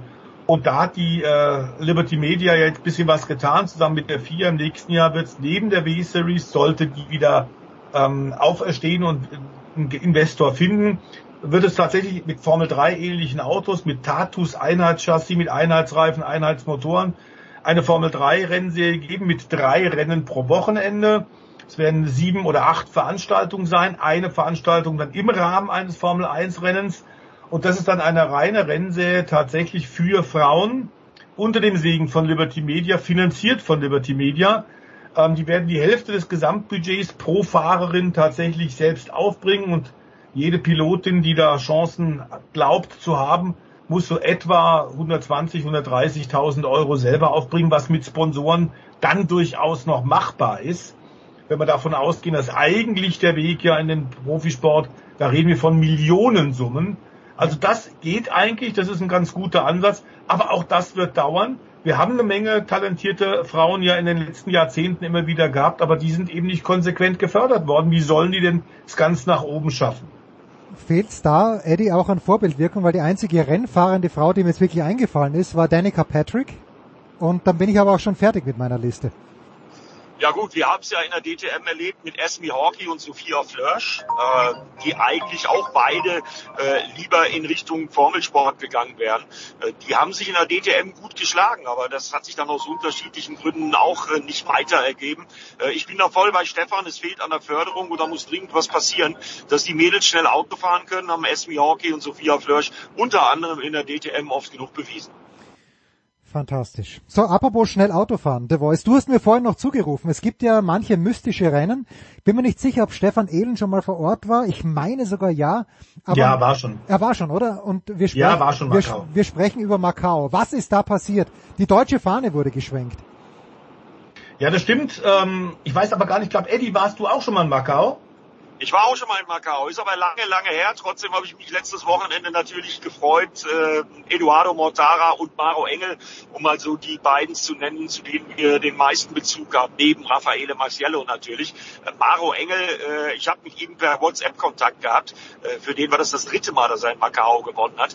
Also das ist schon was ganz Spezielles, äh, diese sechs Kilometer da in Macau äh, sensationell. Ja, und Maro Engel ist in Topform. Das hat er wieder gezeigt und hat am Wochenende da alles in Grund und Boden gefahren. Hat mich sehr gefreut. Ja, es ist eine der wenigen Veranstaltungen, bei der tatsächlich, deswegen war Eddie sicherlich auch da, äh, Motorrad- und Automobilrennfahrer zusammen auf der gleichen Rennstrecke antreten. Und es war lange Zeit der Saisonabschluss schlechthin bevor das Race of Champions wieder äh, auferlebt, auferlebt lassen wurde. Und man muss sagen, Macau, auch durch die Corona-Krise, ist natürlich ein bisschen in der Versenkung verschwunden. Die, die äh, anhaltend strengen Pandemieauflagen in China ähm, verhindern da immer wieder seriöse Planung. Aber sie sind tatsächlich auf dem Weg wieder nach oben. Ähm, es wird wieder eine Weltveranstaltung, da wird dran gearbeitet und die Starterfelder äh, wachsen langsam es war aber so ein bisschen das Bindeglied, nicht nur, dass wir dann Ende November, Anfang Dezember eben nochmal ein Highlight, ein Rennen hatten, auf denen sich die ganzen auch europäischen Spitzenfahrer getroffen haben, mit Tourenwagen, mit Formel 3 Autos. Da haben sie ja unter anderem auch den Formel 3 Weltmeister gekürt, den es damals gab. Da sind große Karrieren entstanden. Unter anderem Michael Schumacher hat da 99 gewonnen. Ich erinnere mich noch sehr gut dran. Also äh, 89 gewonnen. Ähm, Klar ist, dass jetzt die GT-Autos das Sagen haben und die sogenannte Tourenwagenklasse TCR. Da waren fast jetzt nur asiatische Fahrer da, aber eben, Eddie hat es ja gerade genannt, mit Mortara, mit Engel, mit äh, Marciello, einige wirklich sehr, sehr gute Europäer. Und das hat natürlich der ganzen Sache gut getan. Also wir wollen hoffen, dass es da so weitergeht, denn Macau ist wirklich eine einzigartige Rennstrecke in diesem Casino-Paradies und äh, hat wirklich in sich diese Altstadt, äh, Bergauf, Bergab-Passagen mit ganz engen, blinden Kurven, die Vollgaspassagen unten direkt am Meer lang. Es ist einfach wirklich geil und sehr, sehr anspruchsvoll. Ähm, aber nur zu meiner eigenen Versicherung. Der Unfall von Sophia Flörsch, war der in Macau oder wo hat die ihren? Der, ja. Der war in Macau. Der war auch in Macau, genau. Okay, dann äh, habe ich das äh, doch noch richtig auf dem Zettel. Jetzt hat äh, der Voice auch noch und deshalb haben wir natürlich auch Eddie eingeladen, weil er in der MotoGP ja ebenso zu Hause ist wie der Voice. Äh, ich habe nur, was Suzukis Schwanensang bedeutet, Eddie, wird mir zugerufen von der Voice, MotoGP in Gefahr, Fragezeichen. Ist die MotoGP in Gefahr? Da kommen doch Millionen Leute an die, an die Rennstrecken. Ja, also ich glaube persönlich nicht. Bei Suzuki hat das mehrere Aspekte. Also erstmal ist Suzuki ja auch eher eines der kleineren äh, japanischen Werke. Dann haben die einen Abgasskandal gehabt mit ihrer Autopalette äh, von gigantischen Ausmaßen äh, vor Ort in Japan zu Hause. Äh, ja, und sie haben noch nie so richtig die großen Budgets gehabt, wie zum Beispiel äh, sie von Ducati auch dank Sponsoren äh, ermöglicht werden oder eben halt auch bei Honda oder Yamaha. Da ist wesentlich mehr Geld vorhanden. Das ist, glaube ich, eine wirtschaftliche Reißleine, die man da bei Suzuki gezogen hat. Äh, ich persönlich glaube nicht, dass die MotoGP dadurch in Gefahr ist, weil dafür sind immer noch genügend Werke am Start und äh, so spektakulärer Sport, wie geboten wird. Äh, ja, also man hat ja auch den Kalender ausgeweitet auf noch mehr Rennen. Ob das gut ist, werden wir dann in Zukunft sehen. Ich bin der Meinung, irgendwann ist auch mal Ende mit den Wochenenden, die man verplanen muss als Motorsport-Fan und vor allen Dingen auch als im Motorsport arbeitender Mensch.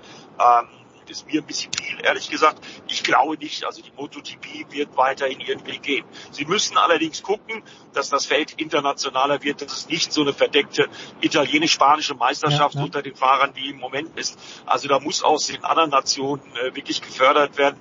Insbesondere ja auch äh, was uns betrifft, wir haben mit Lukas Tudovic nächstes Jahr in der Moto2 nur einen einzigen Permanentstarter nach dem Abschied von Marcel Schröter.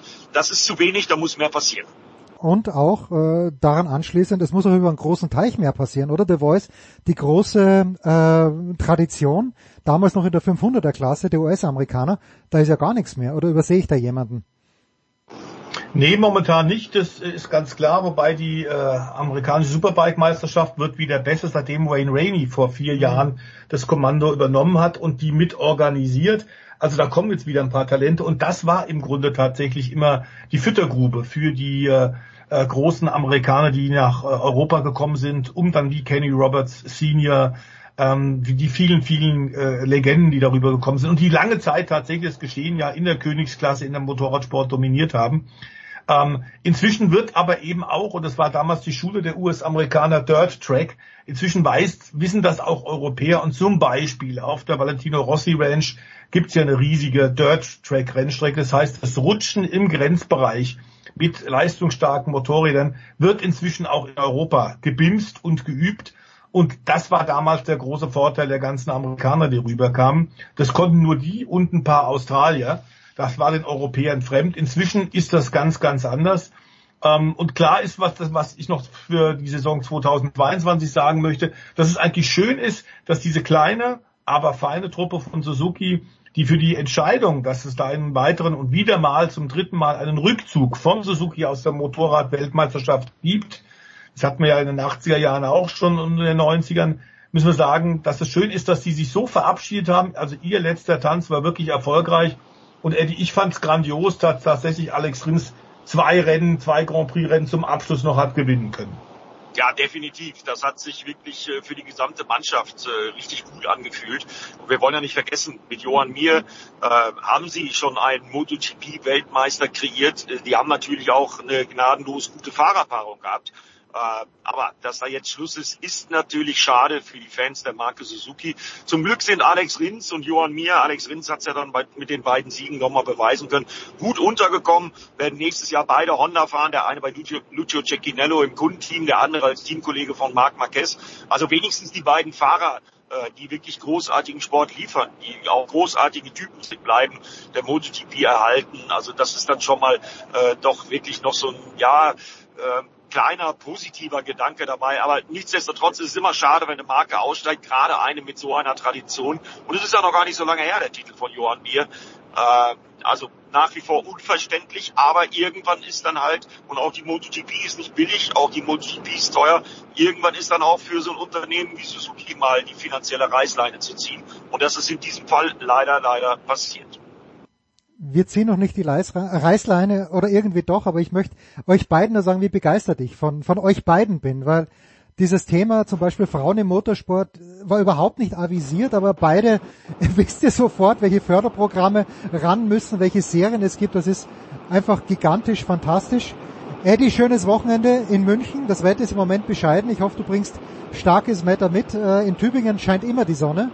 Bei Stefan also ich merke das, ich merkte das gerade schon, dass im Süden das Wetter noch beschissener ist als in Bremen. Und da war es schon bescheiden. Also, aber gut, ich habe gut zu tun. Wie gesagt, wenn ihr Langeweile habt, guckt mal rein. Die E hätt's verdient. Da sind Weltklasse-Typen am Start mit Johann Christoffersen, kürzlich fünfter, zum fünften Mal Rallycross-Weltmeister geworden, mit Nasser Alatia, mit Sebastian Löb, aber eben auch die Damen, Laia Sanz, Christina Gutierrez äh, und ganz interessant bei Ab Cupra an der Seite von Nasser Alatia, das nochmal als kleiner Gender-Tipp, Clara Anders lassen. Die fährt parallel auch nicht in der Rallycross-WM, ist da mhm. äh, 17 geworden in der Rallycross-WM. Also die kann schon. Ich bin mal gespannt, sind zuletzt das erste Mal mit dem Ab Cupra aufs Podest gefahren bei der Xtreme E und Nasser Alatia, ja, das ist sowieso als vierfacher Dakar-Sieger ein Weltklassefahrer, der ja kürzlich auch Raid-Weltmeister geworden ist. Äh, da geht schon was. Also wer Langeweile hat, einfach einschalten. RAN.de und dann am Sonntag 17 Uhr pro 7 Max Xtreme E Finale aus Uruguay. Und ich bin froh, dass ich noch mal ein bisschen Motorsport kommentieren kann, bevor der Christbaum vor der Tür steht. Wir werden nächste Woche vielleicht oder hoffentlich drüber sprechen mit der Voice und mit Eddie. Danke euch beiden. Pause in der Big Show 587, dann geht's weiter mit, ich glaube, dem alpinen Skisport.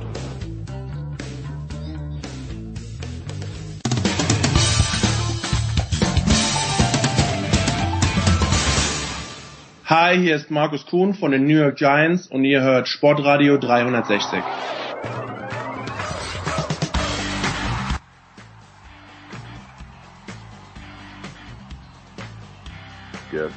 So, auf geht's, meine sehr verehrten Damen und Herren. Weiter geht's. Wir in der Big Show 587 mit dem alpinen Skisport. Tatsächlich, es hat zwei Rennen gegeben am Wochenende. Und beide Rennen hat kommentiert Guido Holber bei Eurosport. Er ist kaum zu Wort gekommen. Das ist einfach so, wenn man mit Martina Lechner kommentiert. Aber schön war es trotzdem, Guido. Es war wunderbar und es ist wunderbar, dass es jetzt endlich losgeht. Und es ist jetzt ja auch irgendwie das Schneefeeling da. Es ist so ein bisschen kälter geworden, der erste Raureif. Und ja, also der Monat war lang, aber jetzt geht's richtig los. Ja, und ebenfalls mit dabei, wie schon vor drei, vier Wochen, ist Lukas Zara von der Standard AT. Servus, Lukas. Hallo, servus. Lukas, du hast mich gerade gefragt, trägt Deutschland Trauer nach dem 1 zu 2 gegen Japan? äh, die, ich sag mal so, die Slalom-Ergebnisse der Österreicher, da ist auch kein Autokorso durch die Wiener Ringstraße gefahren. ja, ja, das war nix. Das war äh, ein herber Rückschlag, muss man sagen. Ja, ähm, ich tue mir ein bisschen schwer damit, äh, dass es dann, dass es dann schnell wieder heißt, die Flachstücke, die liegen den Österreicherinnen nicht so. Die Stärken liegen im Steilhang. Ich finde, da muss man schon auch äh, in der Lage sein, im Flachen mitzuhalten oder mithalten zu können. Und äh, was, was eigentlich erstaunlich ist, finde ich, dass der, der Frauencheftrainer, der Thomas Trinker, sich dann hinstellt und sagt, wir sind technisch nicht auf diesem Niveau, von dem wir ausgegangen sind, dass wir, dass wir werden. Und, und er hat gesagt, das ist inakzeptabel, dieses dieses Wochenende. Äh, es braucht mehr Angriff, es sind technische Defizite da und insgesamt zu viele Fehler. Naja, und dann war der achte Platz, glaube ich, von der Katharina Liensberger am Sonntag äh, das Beste, was da herausgeschaut hat. Und die anderen Nationen, das muss man sagen, ähm, da sind mittlerweile mehrere, mehrere Nationen dabei äh, im Slalom, die die gasen ordentlich an und äh, ja, dann, dann schauen keine Top-Plätze mehr raus für Österreich. Ja, das muss man so sagen. Guido Doppelsiegerin am Wochenende. Michaela Schifrin, ganz ehrlich, am Sonntag, als Wendy Holden ins Ziel gekommen ist mit diesem wahnsinnigen Vorsprung, wo auch Vlhova dann nicht rangekommen ist, hattest du noch damit gerechnet, Guido, dass äh, die Schifrin das am Montag, äh, am Sonntag auch nochmal reißen kann? Also mit der Michaela musst du immer rechnen. Das ist schon mal das, das Erste. Ich hatte so ein bisschen, weil sie ja immer sagt, das ist nicht so ihr Hang und äh, sie hatte ja da auch so einen Steilhang, so leichte äh, Probleme drinnen, die Hoffnung für Wendy. Und aber ich glaube, da war die Hoffnung einfach Mutter des Gedanken, weil es wäre einfach so eine schöne Geschichte, wenn diesmal endlich schafft. Ja. Aber es ist wirklich so, es ist äh, im Moment fahren fünf, sechs Läuferinnen plus eins, zwei Überraschungen in einer vollkommen anderen Liga, weil wenn man sich auch mal die Zeiten anschaut, das ist, das ist eher verwirrend, wenn man sich das anschaut. Also es wird ein Weltcup gefahren und dann fahren nochmal sechstes Podium aus. Guido, warst du selber ein Weltklasse-Athlet. Du sitzt neben Martina Lechner. Ich bin kein Freund des Hangs in, in Levi. Wie geht's dir damit? Ja, ich meine, das ist ja ganz nett, ja, wenn man mal Schnee sieht, äh, oben diese Wellen, die da reingeschoben sind. Also äh, es klar gibt es schönere Hänge. Also ich finde, natürlich ist der, der spektakulärste Hang ist für mich Wengen. Ähm, der sicherlich äh, gepushteste ist dann natürlich ähm, der Ganzlandhang in Kitzbühel und auch ja der Gudiberg in, in, in, in Garmisch. Der hat seinen eigenen Charakter und das ist dann eigentlich ja mehr Skifahren. Aber so zum Auftakt finde ich das jetzt mal ganz okay. Das, das passt. Also mit dem Flachen da oben muss man sich halt angewöhnen. Lukas, wenn du sagst äh, Überraschungen, es waren ein, zwei 19-Jährige sogar am Start, die sehr, sehr gut gefahren sind, zwei Tage. Ähm, führe mal aus, wer dich da vielleicht am meisten beeindruckt hat. Na, was mir im Kopf geblieben ist, sind die Kroatinnen. Äh, also Srinka Ljutic, die äh, Platz 7, glaube ich dann, die sind beide in die Top 10 gefahren am Sonntag. Also äh, Kroatien hat da, hat da anscheinend wirklich auch geschafft, wieder ähm, junge Talente heranzuführen und äh, die fahren da im Weltcup, halten da gut mit. Ähm, das ist äh, bezeichnend. Und dann die Schwedin, äh, Aronson Elfmann, äh, die, die da beide Male sehr gut äh, aufgezeigt hat. Ja, also da da kommen auch, ja, da, eben, wie, wie, schon erwähnt, auch aus mehreren Nationen kommt da was nach. Äh, ich finde, das äh, tut dem Sport äh, nur sehr gut aus meiner Sicht. Ähm, das hebt das Interesse von dieser schönen Sportart. Und äh, ja, also da sind, da sind wirklich viele Talente, die den Sprung da in den Weltcup anscheinend äh, gut schaffen, auch wenn, so wie der Guido, Guido das vorhin gesagt hat, diese, diese diese Gruppe von den ersten sieben, von den, von den ersten sieben Startnummern eigentlich, dass sich die dann nochmal äh, das Ganze ausmachen, äh, ganz vorne, das ist, das ist schon auch noch so, das ist auch aus dem, aus dem letzten Jahr irgendwie noch so, aber wenn wir zurückdenken vor, ja, vor drei Jahren äh, haben wir da drei Sekunden gehabt äh, und damit bist du noch aufs Podest gefahren und vorne war halt äh, Schifrin und Blöhover, die haben sich, die haben sich den Sieg ausgemacht und, und der Rest des Felds irgendwie Best of the Rest dann äh, vielleicht noch Platz drei. Ähm, das ist schon zusammengeschrumpft, finde ich. Und äh, das ist auch, das ist auch gut und, und cool, dass es jetzt auch äh, bei den Männern haben wir schon gehabt, auch im letzten Jahr, äh, ja, irrsinnig viele unterschiedliche Sieger auch. Und ich sehe diesen Trend schon auch bei den, bei den Frauen ein bisschen, dass sich da das Feld äh, mehr zusammenschiebt. Ja, da bin ich vollkommen beim Lukas, das, das stimmt vollkommen, dass da einfach mehr Farbe drin ist. Der Zickenkrieg bei den Norwegerinnen ist vorbei, das merkt man, da ist wieder Spaß.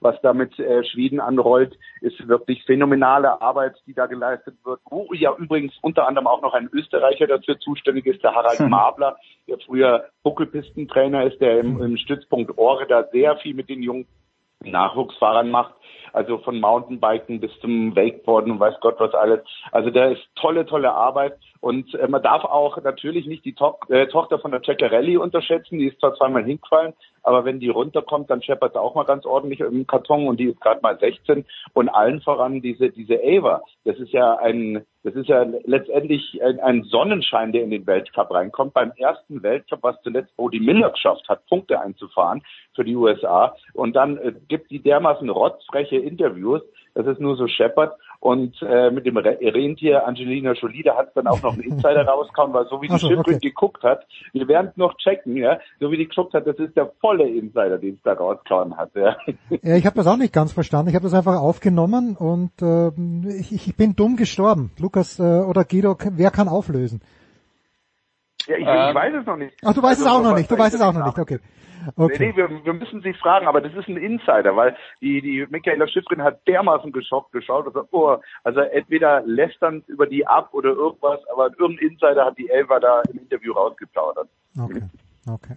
Gut, jetzt ein Wort noch, äh, Lukas, gleich wieder zu dir, aber äh, wenn wir schon äh, die deutsche, die österreichische Malaise besprochen haben für Deutschland, Guido, hat es am Samstag wieder sehr gut ausgeschaut. Lena Dürr hat geführt. Ähm, ich mag ja an der Lena, dass sie dann no nonsense ist, ja, dass sie hinten raus sagt, naja, war halt einfach nicht gut genug, ist zweimal Vierte geworden. Es waren zwei gute vierte Plätze, Guido, oder?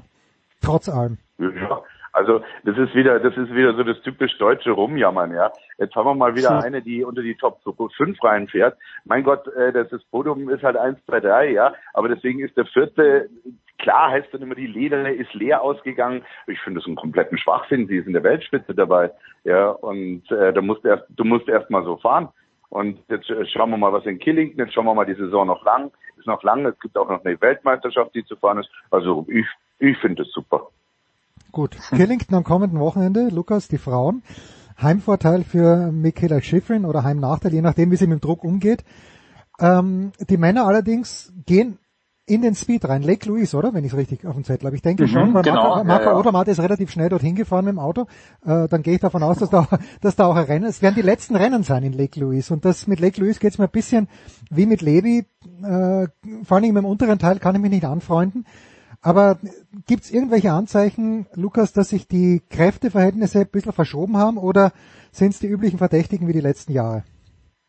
Boah, das ist brutal schwer äh, für mich jetzt einzuschätzen. Ähm, wir haben zwei FIS-Rennen gesehen in Copper Mountain. Äh, ob man das jetzt und auch mittlerweile ein Training äh, in Lake Louise, ob man das jetzt auch als Gradmesser hernehmen will, vor allem wenn man weiß, wie viel wie viel Top-Athleten teilweise blöffen im Training und, und sich das einmal in Ruhe anschauen, sage ich jetzt einmal, ähm, dann, dann wird das sehr schwierig.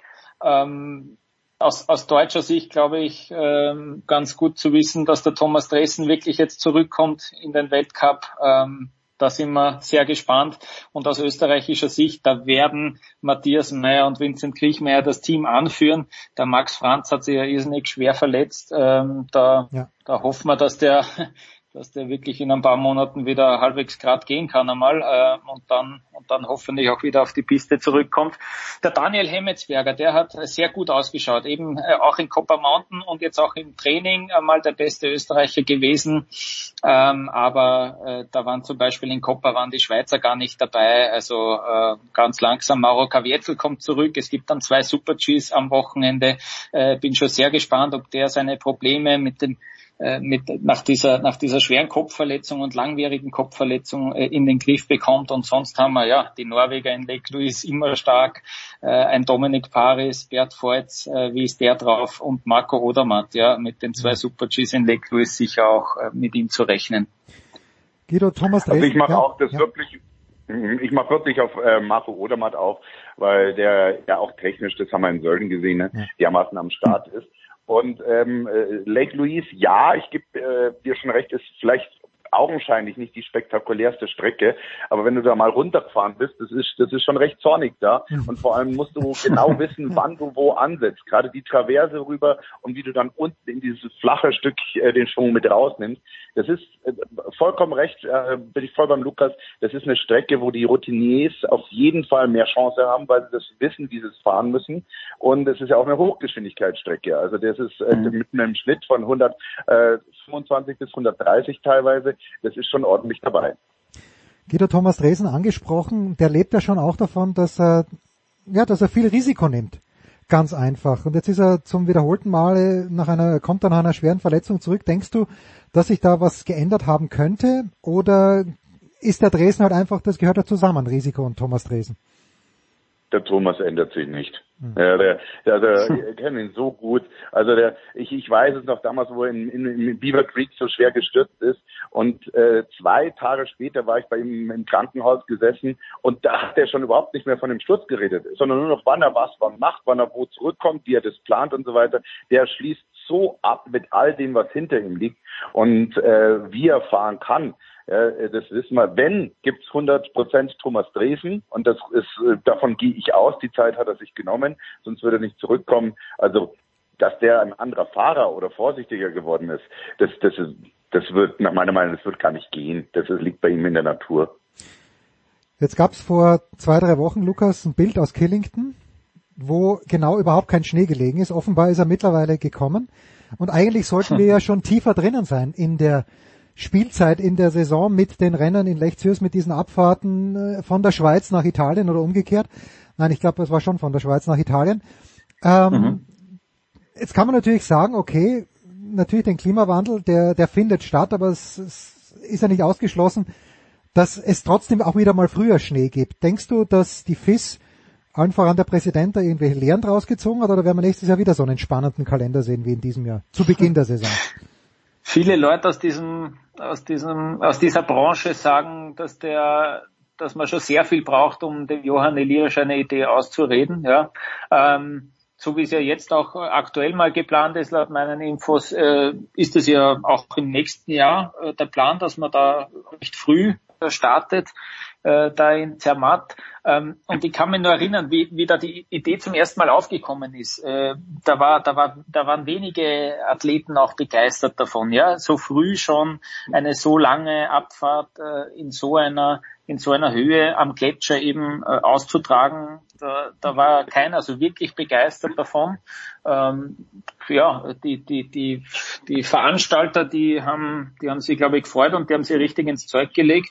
Äh, die haben sich aber auch darauf versichert, äh, auf den, auf den Fall, dass es, dass es äh, ausfallen könnte.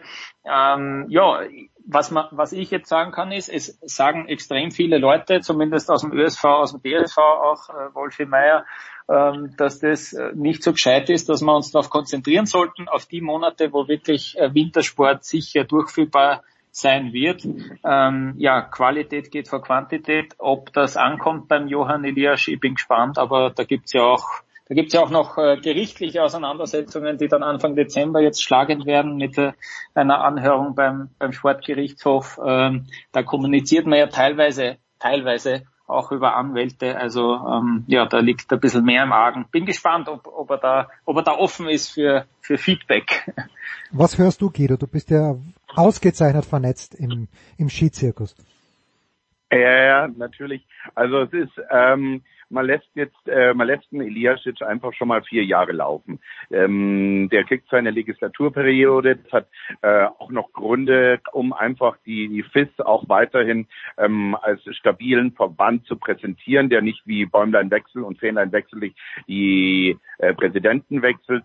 Ähm, das heißt also, du sprichst ja konkret Urs an, äh, ja. ich weiß es auch von Urs, es äh, ist da auch dass man das auch mit allen widrigen Stimmungen, dass man sagt, das ist jetzt so und das wird jetzt weiterhin durchgezogen. Natürlich äh, redet man mit äh, Johann, natürlich gibt's da an unterschiedliche Meinungen, aber ähm, ich habe auch Kollegen, zum Beispiel die die britischen Kollegen äh, vom vom äh, BBC und Channel 4 und alles, die ja auch berichten, die die sind zum Beispiel komplett pro Elias, die sind total begeistert von dem. Also es gibt immer zwei Seiten von der Medaille. Fest steht einfach, wir haben vier Jahre Elias und dann gehe ich äh, sehr stark vom Urs aus.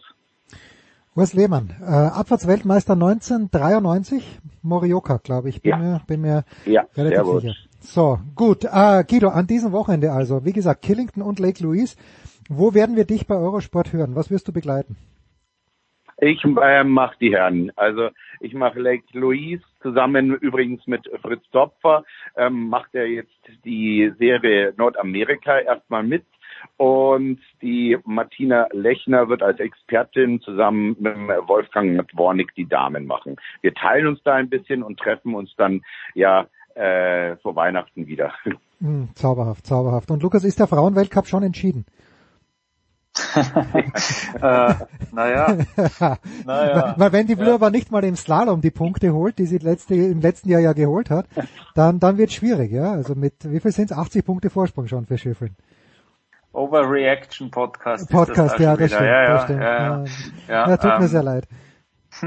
Ja, äh, mal schauen. Aber ähm, was ich jetzt gesehen habe, ihr fehlt, ihr fehlt nicht mehr so viel auf die Linze Won und auf äh, Ingemar Stenmark. Ich glaube, da sind es noch zehn Siege. Ich glaube sieben auf die Linze Won. Oh je, gefährliches Halbwissen. Aber ähm, das, das, das sind jetzt dann die Zahlen, auf die man aus journalistischer Sicht vielleicht äh, schauen wird, äh, wenn, wenn das Rennen um die große Kugel schon äh, entschieden ist, so wie du es sagst. Ja. Nein, nein, nein, das natürlich nicht. Aber Guido, da muss ich jetzt schon mal fragen, darf man das überhaupt vergleichen? Weil zu Zeiten von Ingemar Stenmark hm. ist ja, da gab es keine 30er-Regel, da gibt's, da gab es die 5er-Regel. Ja. ja. Du, die, die, die Diskussion hatte ich ja mit Frank auch schon oft. Hm. Ähm, als Journalist musst du es vergleichen, weil das ist letztendlich die Marke, die steht. Hm. Ja. Und natürlich kann man es sportlich letztendlich äh, immer anders aufzäumen. Aber du kannst auch Saison A nicht mit Saison B irgendwann vergleichen, weil du sagst, Moment, da war ja Frühlingsschnee und da war Herbstschnee und so weiter. Hm. Letztendlich muss man sagen, rein statistisch kannst und musst du es vergleichen. Das ist der Fabelrekord und der steht halt nun mal. Ja, genauso wie wie äh, Fritz äh, Fritz Strobel immer den den mhm. Streckenrekord auf der mhm. Streif haben wird. Da ja, gibt es auch noch welche, die, die immer sagen, ja Moment, äh, das war ja eine andere Strecke. Oder Christian Gedina in Wengen wird immer den Rekord haben. Ja, natürlich war das eine andere Strecke, aber er hat den Rekord fertig aus. Ja. So ist es. Fritz the Cat Strobel, dass wir heute auf den noch kommen, hätte ich, hätte ich auch nicht gedacht. Und Lukas, du, du wirst am Wochenende in erster Linie mit äh, der Fußball-WM beschäftigt sein oder doch auch ein bisschen Fußball? Ja, äh, in erster Linie, in erster Linie steht da mal Tunesien gegen Australien am Programm und Japan gegen Costa Rica. Naja, schauen wir mal, ja. Ähm, und dann, ja, abends vielleicht, na sicher, ich muss ja hören, was der Guido so erzählt auf Eurosport, ja. Ausgezeichnet. Dann, und dann werde ich brav lesen, was du schreibst. Ja, genau. Also, danke, danke. Er, er tickert, Lukas tickert im Standard wohlgemerkt. So, gut, das war's. Dankeschön, Guido. Danke, Lukas. Kurze Pause, Big Show 587.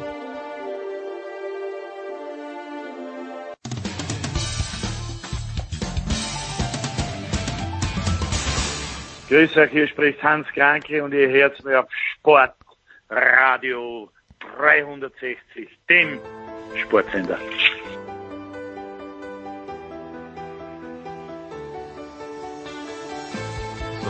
So, Herrschaften, es geht weiter in der Show 587 mit einem Solo für Heiko Older, weil Schmieder, hast du das gewusst, Schmieder für wenige Tage nur in Deutschland, es ist ein großes Geheimnis, ich weiß nicht warum, und jetzt bei Twitter ähm, hat unsere, wie viel mussten wir zahlen, Heiko, wir beide? 44 Milliarden, damit wir es doch von Musk abkaufen. Und Schmieder ist unser Verhandlungsmann, glaube ich. Ja, ich äh, nehme an, er hat sich von Markus Söder noch die ja. obligatorische Erlaubnis ge äh, geholt. Das stimmt, das stimmt, ja. Bei guter bayerischer Bursche macht man das, ja. Und jetzt legt er dann los bei Twitter, ne? Ja. Äh, Heiko hat vor, äh, hat am Mittwoch etwas sehr, sehr Interessantes gepostet und äh, es sind, glaube ich, 120 Feet, Heiko, korrigiere mich bitte, wenn ich falsch liege. Und zwar der Rekord, ein Würstchen zu werfen und das mit einem Burger Bun aufzufangen. Jetzt, das sind sind's 40 Meter ungefähr, oder? Kommt mir genau, jetzt, kommt mal mir, drei durch drei. Ja, kommt, ja. Mir, kommt mir gar nicht so weit vor. Aber wahrscheinlich. Ja, aber ich weiß gar nicht, kannst du, also wie kann man, also man müsste erstmal eine Bockwurst oder einen Hotdog 40 Meter weit werfen können. Das ist ja, ja schon mal was. Das stimmt. Das, das ist stimmt. ja beim Fußball, wenn du mal einen Abschlag machst und du machst den von der Strafraumgrenze, dann bist du mit bei 40 Metern über der Mittellinie, ne? Das stimmt. Ja, ist absolut richtig. Und ich glaube, die Flugeigenschaften einer Wurst, abgesehen davon, davon, dass man mit Lebensmitteln vielleicht nicht spielen soll, aber die Flugeigenschaften wahrscheinlich auch zweifelhaft, möglicherweise. Ja, und, und dann halt, ich weiß gar nicht, wie man dann den Hotdog-Bun hält. Drückt man den unten so ein bisschen zusammen, dass er oben dann aufgeht? Muss man, muss man. So, ne? Also ich stell dir mal vor, da hat einer, vielleicht, vielleicht gab's ja sogar Jens 50 Meter Würfe, aber der Idiot, der ihn fangen wollte, hat es nicht gefangen. und wir sprechen darüber, weil wir nehmen ja am Mittwoch auf. Ich hatte gerade, es gibt auf Twitter Only in Boston äh, und den, äh, dem Account folge ich und da stand dran, the Guinness World Record for the longest throw and catch of a hot dog sausage into a bun is 120 feet, achieved by MIT student Amber Van Hamel and Phoebe Lee in Cambridge, Massachusetts, three years ago today. The previous record was, one, was 105 feet and 4 inches. Ja, also heute, was haben wir heute, den 23. November. Den 23. November, am 23. November 2019. Ich bin mir ziemlich sicher, die Medien waren voll davon in Deutschland damals. Ja, ja. Äh, äh, wurde dieser historische Rekord erreicht und heute begehen wir den dritten Jahrestag und erinnern natürlich gerne auf, an dieser Stelle daran.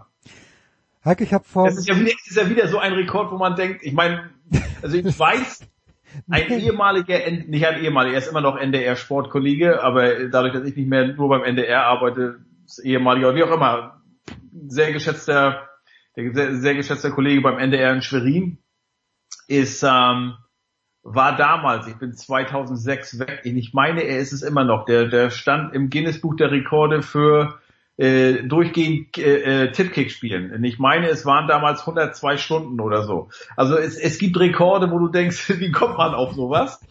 Ähm, andererseits ist das wieder, also ich meine, auf diesen Würstchen, Tipkick, das geht ja vielleicht noch. Ich kann mir auch vorstellen, dass einige fünf Tage lang durchdaten oder so. Aber wie kommt man auf so einen Rekord? Sachen entstehen ja oft durch Zufall. Und ich würde gern mal die Szene oder den Ursprung dieses Rekords erfahren, wie das dazu kam. Wahrscheinlich irgendwie der Grill 20 Meter entfernt und ey, Wurst ist fertig, hast du Hot, hast du Band fertig und dann schmeißt er ihn zu und so, oh Moment, da können wir einen Sport draus machen. Kann man ein bisschen weiter. Das hätte in das Buch von Schmieder Sport, das Buch gut reingepasst. Gemusst? Gemusst? Ja, gemusst, das ist klar. Heike, ich habe vor ein paar Tagen auf Twitter was, glaube ich, einen Trailer gesehen. Ich meine, es ist eine ESPN-Dokumentation, aber mich da bitte nicht festnageln. Und es geht um die Fußball-Rivalität zwischen den USA und zwischen Mexiko. Und es, die, die wird verkauft den amerikanischen Serien als die größte Rivalität im Fußball. Und für mich, ganz ehrlich, spiegelt das diese, manchmal ist es ja charmant, aber manchmal auch nicht diese maßlose Selbstüberschätzung der Amerikaner, die gerade im Sport oft zutage tritt, spiegelt das wieder. Wie ist die Lage im Land, die Fußballlage im Land nach dem 1 zu 1 gegen Wales, Freitagabend deutscher Zeit geht's ja gegen England? Keine Ahnung. Kann ich dir nicht sagen. Interessiert also ich sich weiß, niemand, oder was? Ich habe gesehen, Alexi Lellis hatte im Vorfeld getippt, die USA im Halbfinale. Ja, komm. Verliert, glaube ich, gegen Brasilien und Brasilien gewinnt das Finale gegen Serbien. Ansonsten habe ich hier nichts mitbekommen. Ich finde es aber interessant, dass du äh, das so ansprichst. Also man müsste die Mexikaner mal fragen. Vielleicht ist das so ein bisschen auch ähm, ähm, so wie Jürgen das ja auch mal sagte, ähm, dass, dass es aus Boston immer kommt, so Beat LA oder so. Und dann Hm. müsste man mal fragen, wie sehen die anderen das eigentlich? Also weiß Mexiko überhaupt was von dieser Rivalität? Oder lacht darüber, weil die im CONCACAF ja eigentlich keinen Konkurrenten haben oder keinen ernsten, sondern die eher nach ja, gegen Süden gucken und äh, sagen wir mal Kolumbien auf dem südamerikanischen Kontinent, da fängt es dann für sie an, sozusagen die wahren Fußballgegner. Ähm, das wäre mal interessant, aber na gut, die Amis müssen es halt so verkaufen. Ne? Vielleicht, in, wenn du sowas in zehn Jahren machen würdest, dann käme vielleicht Kanada dazu oder vielleicht ist es dann Kanada, keine Ahnung. Ähm, aber klar, wenn du halt äh, dich als NFL-Champion, World-Champion nennst, als NBA-Champion ebenso, dann sollte das in the self-proclaimed, pro- pro- self-proclaimed greatest nation on earth nicht überraschen, wenn dann sowas rauskommt. Also, Ja. ja. Ich habe mir, es ist ja völlig klar, also der größte Klassiker im Weltfußball, wenn es um Nationalmannschaften geht, ist wahrscheinlich Brasilien gegen Argentinien, weil es ja wirklich eine große Rivalität gibt. Aber wenn du jetzt mal so, wenn wir überlegen würden, was ist der größte Klassiker im europäischen Fußball? Ich eröffne mal mit Deutschland, Italien. Aber ist das wirklich, wenn man jetzt sagt, ein Duell zwei europäischer Länder, ist, wäre dann Deutschland Italien die Nummer eins? Ist es England gegen irgendjemand, Frankreich gegen irgendjemand? Weil diesen wirklichen Klassiker finde ich, dieses Duell eben, ist es Deutschland-Frankreich vielleicht, aber dieses Brasilien-Argentinien, das ist weltweit für mich die Nummer eins, aber hast du ein Gefühl, was das größte europäische Duell sein könnte? würde ich dir jetzt nicht widersprechen, aber ich würde trotzdem fragen, wie kommst du darauf? Also, und natürlich musst du mit diesen Duellen sicherlich auch mit der Zeit gehen. Deutschland, Italien war sicherlich mal was, genauso wie Deutschland gegen England mal was war. Dann Ja. kam ja eine Phase, wo ich die Engländer einfach nicht für voll nehmen konnte, weil so eine Rivalität, das, die schürt ja auch oder beruht ja auch darauf, dass mal der eine gewinnt und dann der andere. Ne, und dass man wirklich vorher denkt, oh, heute, wenn es dann K.O.-Runde ist und du spielst gegen England, könntest du tatsächlich rausfliegen. Das war ja wirklich, sage ich mal, von 2002 bis 2018 fand ich nicht der Fall. Da hatte England zwar eine gute Generation, aber da kam ja trotzdem nie was. Ähm, heute Deutschland, Italien, weiß ich gar nicht, wie die Welt das sehen würde. Italien hat jetzt zweimal nacheinander sich nicht für eine WM qualifiziert. Deutschland steht, keine Ahnung, weiß ich wo. Ähm, und ich würde mal behaupten, warum ist zum Beispiel Uruguay, Argentinien nicht auch eine große Rivalität? Oder warum ist Holland gegen Belgien keine, also das frage ich einfach mal so, ohne irgendwelche Beweise zu haben. Vielleicht sagt der Afrikaner, Moment, Moment, was ist denn hier mit Tunesien, Marokko. Zum Beispiel. Ja, zum Beispiel. Und muss man da eigentlich Nachbar sein, um, Rivalität, Ja, um eine stimmt, Rivalität zu haben? Oder nur auf demselben Kontinent beheimatet sein? Keine Ahnung. Also, äh, ne, das ist ja genauso, wenn du auf Clubebene das runterbrichst. Viele sagen immer, oh, das Glasgow Derby, da muss man mal, the old firm, da muss man mal gewesen sein. Ja, war ich noch nicht und habe trotzdem nicht das Gefühl, ich hätte was vermisst, aber vielleicht muss ich da auch wirklich erst hingehen, um zu sagen, wow, tatsächlich, das ist echt geil. Ähm, also das, ne? Ja, gut, das Frag auch- 100 Leute, kriegst 100 verschiedene Meinungen. Wahrscheinlich, wahrscheinlich. Ja gut, das wäre auch Portugal, Spanien sicherlich äh, erwähnenswert, eben weil sie Nachbarn sind. Und bei Städtederbys ist es natürlich einfach. Also ich glaube, Toni Tomic und äh, Thomas Wagner waren mal in Athen bei einem Stadtderby zwischen Panathinaikos und AEK oder was, was, was anderes. Dann sicherlich in Istanbul, das, da geht's wahrscheinlich auch zu, wenn Galatasaray gegen Fenerbahce spielt. Dann äh, klar, äh, wenn, wir, wenn wir jetzt keine Stadtderbys haben, ein Klassiko. Ja, aber Mailand ist bestimmt auch toll. ne? Mailand, Derby. ja, Mailand muss auch, vorstellen. muss auch ein Träumchen sein. Ähm, Katie, meine, meine Ehefrau, die war ja vor knapp 17 Jahren, am 19. November. Wir waren ja drei Wochen zusammen in Sevilla, dann bin ich zurück nach Deutschland und sie ist dann abends, äh, äh, ist sie, hat sie zu ihrem, äh, ist sie zu ihrem ersten Fußball-Live-Spiel gegangen. Das war das Sevilla Derby. Betis gegen den FC Sevilla im berühmten Sanchez Pizjuan. Da, wo, ähm, damals, äh, Toni Schumacher Zahnpflege bei Patrice Bat äh, Battiston äh, betrieben hatte, 1982 im Halbfinale. Und das fand sie auch toll, ist natürlich die Frage, eine Amerikanerin sieht zum ersten Mal Live-Fußball in Europa. Vielleicht war sie da auch so ein bisschen geflasht von generell. Ähm, aber ähm, das ist auch schön. Ich bin, jetzt bin ich geflasht, dass Katie da ohne dich hingegangen ist, sondern nur weil sie sie interessiert hat. Ja, ich war ja nicht mehr da. Was ja, sollte sie sonst, wieso, was sollte sie sonst nachts machen? Ja, das stimmt, das stimmt, Sevilla gibt's sonst Der. Deutsche war weg und irgendwie musst du ja die Zeit noch rumkriegen. Ne? Ah, ja, Sevilla, das wäre das wäre auch schön. Ja, äh, kleines bisschen vielleicht, äh, Heiko, kannst du uns einen Überblick geben, was tut sich gerade aus deutscher Sicht im Moment in der NHL? Ähm, was tut sich da? Also es tut sich, wenn man so generell will, Überraschendes, weil ganz vorne sind zwei Teams mit den Boston Bruins und den New Jersey Devils, ähm, die da sicherlich so niemand erwartet hatte. Das hat aber mit den Deutschen nicht viel zu tun, wohl aber mit dem deutschsprachigen, weil bei den New Jersey Devils, da ist Nico Hischier, ja äh, Schweizer und ist Kapitän dort und mit äh, Jonas Siegenthaler gibt's einen Verteidiger, der da auch in eine ganz tolle Rolle reingewachsen ist. Aus deutscher Sicht, wenn ich mal so längs gehe, ja, wo haben wir es? Also Fang, fang mal fangen wir mit Leon an, fang mit Leon an. Genau, mit Leon an. Den hatte ich vor zwei Wochen in Miami gesprochen. Äh, und da sagte er noch, da war die Bilanz schon fast ausgeglichen. Mittlerweile ist es sie immer noch. Ich glaube, Stand jetzt, wir nehmen ja am Mittwoch auf, wäre Edmonton mit zehn Spielen, zehn Siegen, neun Niederlagen nicht in den Playoffs. Und wir nähern uns ja Thanksgiving. Das ist ja beim Tag der Ausstrahlung. Morgen ist ja Thanksgiving. Ja, Und Thanksgiving ist immer so eine erste Messlatte hier. Also ich glaube, rein statistisch war es immer so in den vergangenen Jahren, dass ungefähr, wenn du an Thanksgiving über dem Strich stehst, 80 Prozent der Teams kommen dann auch in die Playoffs, obwohl erst knappes Viertel der Saison vorbei ist. Ähm, da sagte Leon vor zwei Wochen schon, dass er mit sich selbst und seinem Spiel im 5 gegen 5 nicht so zufrieden ist. Ähm, ich würde sagen, Pittsburgh hat, äh, nicht Pittsburgh, ähm, äh, Edmonton hat immer noch die Prä Play Probleme der Vergangenheit. Es wurde zwar ein neuer Torwart geholt mit Jack Campbell, aber äh, trotzdem ist da nicht die erhoffte Sicherheit eingetreten. Noch nicht, kann man sagen. Ne? Wie gesagt, es ist ein knappes Viertel rum.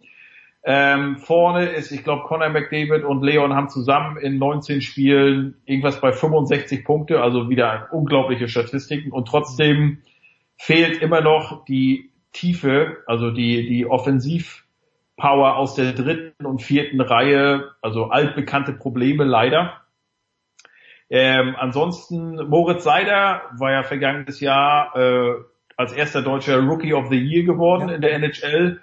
mit Detroit gut gestartet, 18 Spiele, 22 Punkte, er selbst aber noch nicht so. Äh, also wenn man jetzt mal wirklich nur die Zahlen vergleicht äh, äh zum Vorjahr, da hatte er, glaube ich, war an 50 Toren beteiligt. Diesmal hat er, glaube ich, einen Treffer und äh, acht Vorlagen. Der war vor, wann war es? Vor drei Wochen war er hier und da sagte sein Trainer, neuer Trainer allerdings, naja, ich will nichts wegnehmen von ihm, was er vergangenes Jahr erreicht hat, aber da war für uns die Saison schon früh vorbei. Ja, da war klar, okay, wir können halt nicht in die Playoffs und dann spielt es sich halt ein bisschen einfacher. Und davon hat er auch äh, profitiert. Jetzt hat Detroit viel gemacht in der Offseason, hat einige wichtige, namhafte Verstärkungen geholt, sprich, die wollen halt den nächsten Schritt gehen. Und ähm, dadurch steigen natürlich auch die Erwartungen. Also ich glaube, Detroit muss nicht unbedingt die Playoffs erreichen, aber wäre schon schön, wenn sie zumindest da mal lange Zeit anklopfen würden. Derzeit ist es der Fall und also die letzten Spiele hat sich äh, Moritz auch gefestigt. Lass, mal, Stützte, lass mal ganz bitte? kurz, lass mal ganz kurz nachfragen. Also beim Stürmer würde ich ja sagen, okay, die Verteidiger, die, die studieren Videos oder die Trainer studieren Videos von Stürmern und dann können sich die Verteidiger darauf einstellen. Ist es umgekehrt auch so, dass jemand wie Seider, der neu in der NHL ist, dass der gewisse Vorteile hat, weil er irgendwas wach macht, was man noch nicht kennt? Oder ähm, sicherlich, das, klar, ja, okay. klar. Man muss ja sagen, vergangenes Jahr, so ein, der ist ja mit, ich sag mal so, es ist ja so, du kommst hier in die Liga, bist neu und hast schon einige Vorschusslorbeeren. Sicherlich jetzt nicht so wie ein Conor McDavid oder wie andere große nordamerikanische Talente. Bei, bei Moritz Seider war es ja so, es war vergangenes Jahr seine erste NHL-Saison. Der hatte zwei Jahre zuvor in der AHL gespielt. Dann war er wegen Covid ein Jahr weg, ähm, weil er in Schweden gespielt hat wurde da sofort Verteidiger des Jahres in einer sehr starken europäischen Liga, wurde dann bei der WM 21 auch bester Verteidiger. Ist auch was, ein großes Accomplishment. Und dann kommst du hierher und er sagte, es gab für ihn keinen Plan B oder C. Er wusste, mhm. ich bin gut genug, um hier in, den, in einer der beiden Top-Verteidigungsreihen zu spielen. So, und das ist natürlich schon mal eine gesunde Einstellung als 20, 21-Jähriger. Aber dann wirst du irgendwann natürlich, und er hat auch einen super Start gehabt, aber du wirst natürlich auch getestet. Ne, dann kommt natürlich der Gegner und sagt, ah, du bist hier der Seider, du bist der beste Verteidiger der WM.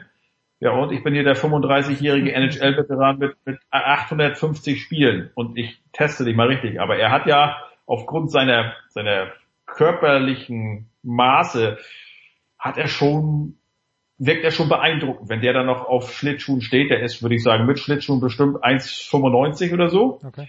Äh, ist auch ein cleverer Spieler schon immer gewesen, der weiß, wie man, wenn einer voll auf einen zukommt, wie man sich positionieren muss, um nicht umgehauen zu werden. Der checkt auch zurück. Also ist natürlich auch ein Zeichen. Ne? Ich bin zwar hier ein junger Spieler, unerfahrener Spieler, was die NHL angeht, aber ich lasse mich hier nicht einschüchtern. Und das war sehr, sehr beeindruckend. Ähm, aber klar, je länger du spielst, desto mehr Videos gibt es von dir zu studieren und desto je genauer du guckst, desto irgendwann findest du halt Fehler. Ne? Aber natürlich ist es bei für Moritz auch ähm, genauso guckt natürlich er und auch sein Verein, die Red Wings, wo kann ich mich verbessern? Und das, das sagen ja beide auch, da gibt's genug Verbesserungspotenzial. Das heißt, es ist ja nicht so, dass die dann überrascht werden, äh, dass einige Sachen noch nicht so ähm, sage ich mal, perfektioniert sind und daran wird natürlich auch gearbeitet, ist ja klar. Ja, okay. Du warst bei Tim ähm, Stützle. Genau, bei Tim Stützle, dritte Saison in Ottawa. Ottawa haben sich noch mehr verstärkt, als es bei Detroit eigentlich der Fall war. Mit Alex de Brinkett, ein 40 Tore Stürmer aus Chicago geholt, äh, Claude Giroux geholt, ähm, super Center und trotzdem hängen die unten, sind in ihrer Division lass mich mal kurz gucken, sind sie letzter oder vorletzter? Äh, sind letzte 8, 18 Spiele, 6 Siege, also sind jetzt schon ähm, Wildcard Race, gucken wir mal schnell, sind jetzt schon oder, ja, also ähm, kurz, kurz neun Punkte hinter dem Playoff-Platz. Hm, das ist, okay. das ist enttäuschend. Ähm, also die letzten beiden Jahre waren, glaube ich, okay, da wurde nicht viel erwartet. Eine junge Truppe, vielversprechende Truppe, aber da fehlt der nächste Schritt jetzt. Ähm, Stützle selbst hat, glaube ich, einen knappen Punkt pro Partie. Aber was wird's das, wenn du wenn halt die Mannschaft trotzdem da ist, wo sie auch vor zwei Jahren war und im vergangenen Jahr.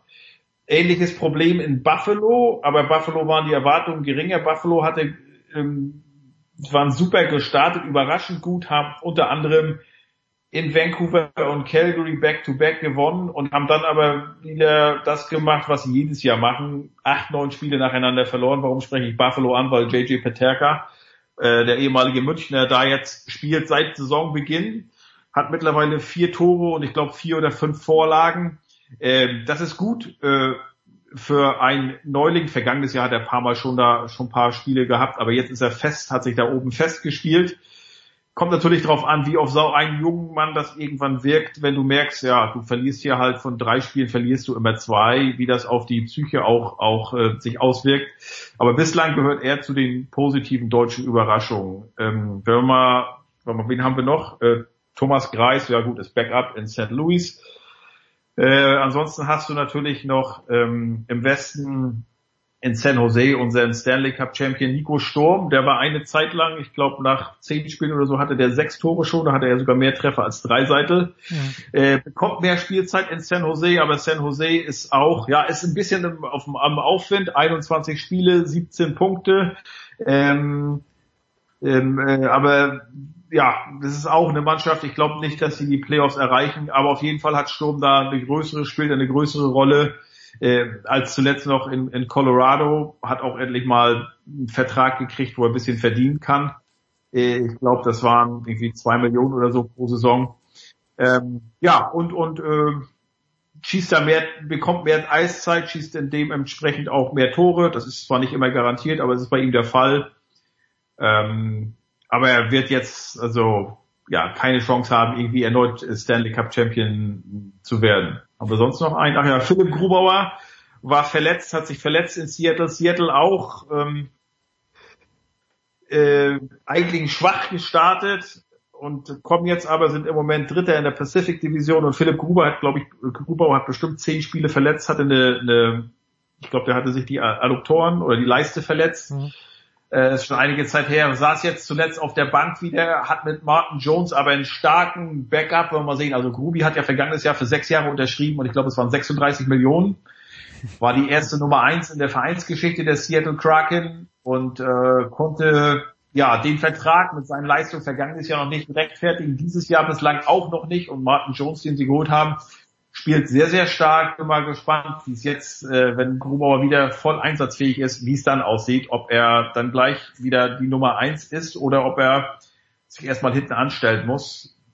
Am besten ist es ja immer, wenn du so ein Torwart-Duo hast, wo es eine Eins, keine Eins und keine Zwei gibt, sondern 1A, 1B und dass du dir die Workload so ein bisschen über die 82 Vorrundenspiele aufteilen kannst. Sprich, nicht, dass die Nummer 1 70 Spiele hat, sondern wenn die Nummer 1 50, 55 Spiele macht und der Backup dann den Rest, dann wäre das schon gut, weil dann, wenn du 70 Spiele als Nummer 1 machst, dann gehst du eigentlich schon platt in die Playoffs. Absolutely yes. Gut, ist beim Handball ja nicht anders. Also natürlich ist es lässig, wenn der THW Kiel Niklas Landin hat, der wahrscheinlich der beste Tormann der Welt ist, aber äh, ein Backup, das weiß ich aus meiner Zeit, dass unsere erste Mannschaft noch äh, wirklich zwei fast gleich starke Torhüter gehabt hat. Das hilft immer. Heiko, bevor ich jetzt ähm, Robin an den Grill schicke, der mir dann eine Wurst zuwirft und wir uns Meter für Meter vorarbeiten werden. Wie groß ist euer Garten? Was, ist, was wäre maximal möglich? Ja, maximal möglich. Ich würde sagen, quer sind es wahrscheinlich 12 bis 14 Meter mal drei. Oh, das, das ist gar nicht gut. Das sind, ja. sind, sind 40 Feet maximal, glaube ich.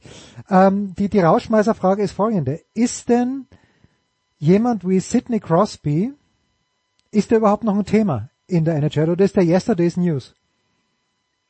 Nein, ähm, aber es ist schon interessant.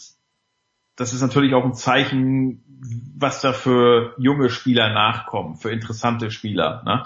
Und dabei rede ich jetzt gar nicht über einen Conor McDavid, der ja auch schon sein, was ist der, Dreiseitel sein neuntes Jahr jetzt. Ich glaube, Conor ist im siebten oder achten Jahr. Ist ja auch schon lange dabei und irgendwie trotzdem immer noch faszinierend, wenn man denkt, wow, Wahnsinn, was der, was der alles kann. Äh, und ich glaube, wir sollten es wertschätzen äh, und freuen und uns freuen, was ein Sidney Crosby, was ein Patrick Kane, auch ein Alex Ovechkin, was die noch so zeigen. Bei Ovechkin ist ja die Frage, knackt er Gretzky's All-Time-Rekord mit 891 Toren? Ich glaube, er müsste dann noch so diese Saison, nächste und übernächste Saison so um die knapp 40 Tore schießen, dann, dann wäre es soweit. Kann er das, ist die Frage. Sportlich ist Washington, vielleicht kann er sich auch einzig, einzig und allein darauf fokussieren, weil Washington, die Capitals 2018, der Meister, sind doch sehr schnell sehr alt geworden und mhm. spielen in diesem Jahr gar keine Rolle. Crosby und Pittsburgh, äh, haben wir auch noch Malkin dazu, ähm, der ist ja ähnlich alt ja, ich glaube, man wird so richtig erst wertschätzen, was sie machen, was sie noch können, wenn sie irgendwie nicht mehr da, bin, da sind. Aber in Crosby ist ja jetzt gerade mal 35. Das ist jetzt noch nicht so alt in einer Sportart, wo man, ja, Steno Chara hat jetzt seinen endgültig aufgehört. Der war, glaube ich, 45 oder 44. Ähm, also da geht noch einiges. Ähm, aber ja, don't take it for granted, dass Nummer 87 da äh, bei Pittsburgh auf dem Eis steht. Äh, ja, so wie es die letzten 15 Jahre der Fall war oder so, sondern er freut euch einfach, er spielt eine sehr gute Saison, äh, trifft eigentlich mehr als in der Vergangenheit.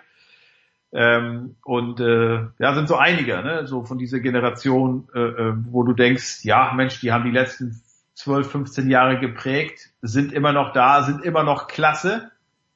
Und da wird schon einiges fehlen, wenn die dann, wenn die dann weg sind. Aber wie gesagt, es gibt auch genug super interessante Spieler, äh, wenn man auch mal sieht, so als es mit Ovechkin und Crosby 2-5 anfing, wo die Liga damals war und was heute für ein Tempo Eishockey gespielt wird, wie sich die ganze Sportart doch gewandelt hat in der Zeit.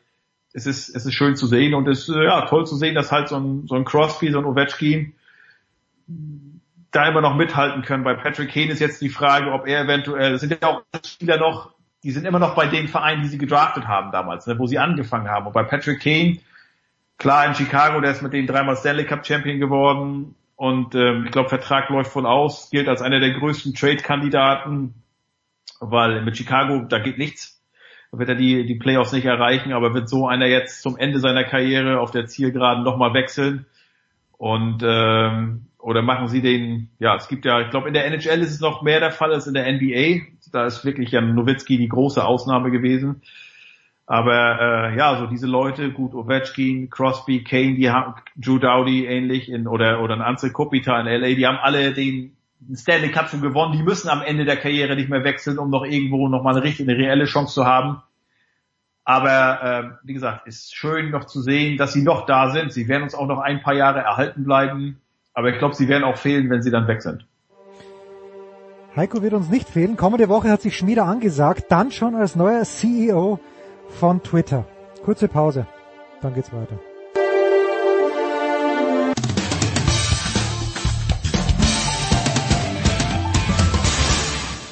Hi, hier ist Philipp Kohlschreiber und ihr hört Sportradio 360.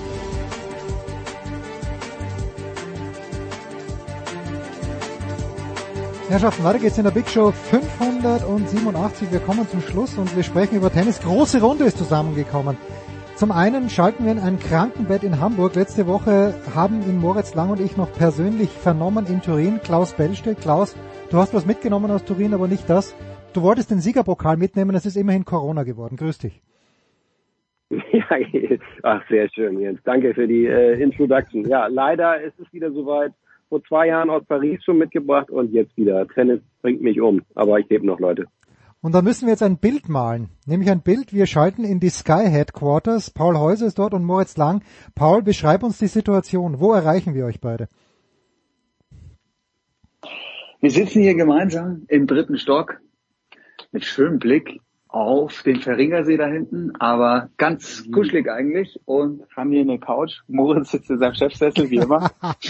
und gute Besserung nach Hamburg an, an Klaus. Bevor wir anfangen. Vielen, vielen Dank. Äh, ja, danke, danke. Auch. Äh, bevor wir anfangen, äh, Paul, du hast ein Foto gemacht in diesem Game of Thrones Thron. Ich weiß nicht, ob du drin gesessen bist oder ob Patrick Kühner drin gesessen ist. Wo steht er noch mal rum? Natürlich saß Patrick drin. Also wenn schon. Ah, okay. King, King Patrick the First, ja. First. Und das ist bei uns im Erdgeschoss. Ah ja. Unten im Foyer. Im, ja, ja. Genau. Jetzt ist ja leider House of the Dragon. Die erste Staffel ist vorbei, aber ich freue mich schon auf Staffel 2. Scha wer schaut noch? Schaust du? Ja, ich habe die, ersten, ich hab die ersten vier Folgen gesehen. Ich weiß nicht, Klaus, House of Dragon? Nee, nee, nee, sorry, muss ich passen. Ja, ist auch nicht, ist auch nicht so schlimm. Moritz, wir haben letzte Woche gesagt, wenn jemand Novak Djokovic schlagen kann, dann ist es Novak Djokovic selbst. Du hast da schon gesagt, das wird er nicht schaffen. Hat es für dich am Wochenende doch noch spannende Momente gegeben, trotz allem?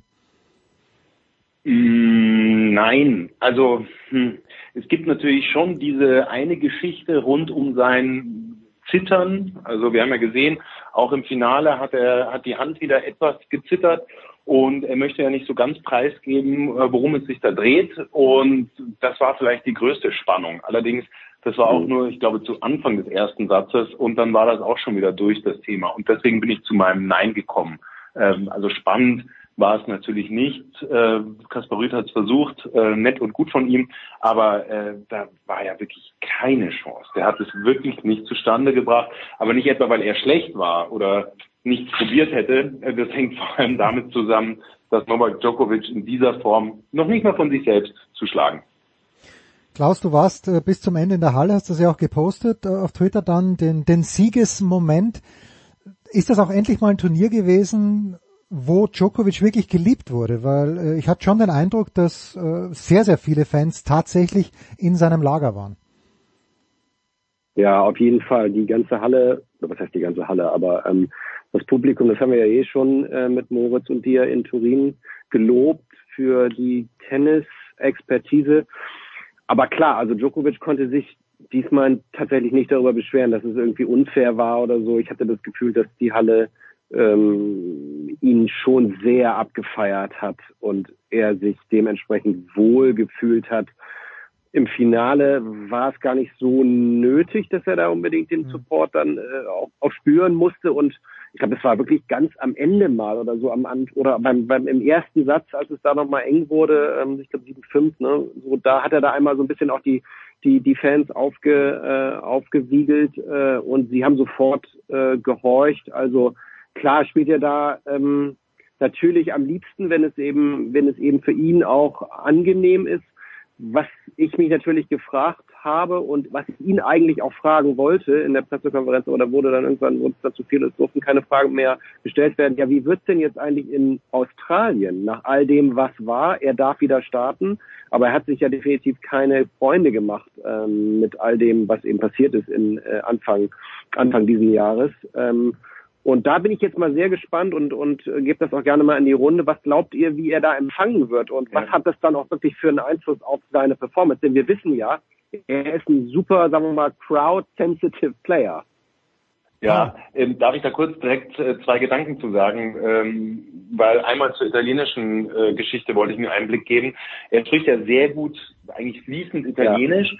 und das wiederum kann ich schildern, er nimmt jetzt nicht nur bei dem Turnier in Turin, aber auch in anderen italienischen Turnieren oder auch bei ganz anderen Turnieren, auch in Wimbledon, meist oder fast immer die italienischen Anfragen an. Also wir als Broadcaster fragen ein Interview an und kriegen dann meistens ein bis drei Fragen. Und ganz häufig sagt er dann auch, äh, zum Beispiel in Wimbledon, Sky Deutschland macht er nur ein, vielleicht maximal zweimal im laufenden Turnier. Und ich kann aber sehen, dass die Interviewanfragen aus Italien viel häufiger positiv beantwortet werden. Das heißt, das macht er dann gerne und äh, redet mit denen, unterhält sich auf Italienisch. Da gibt es dann natürlich sofort die Bindung auch zum italienischen äh, Publikum. Und ich glaube auch deshalb die große Unterstützung jetzt in Turin. Der hat eine riesen Fanbase in Italien. Und zu deiner Frage Australien, ganz spannend, habe ich mich auch gefragt. Gleichzeitig, es gab ja auch schon Turniere wie zum Beispiel Wimbledon, weil ich es vorhin angesprochen habe.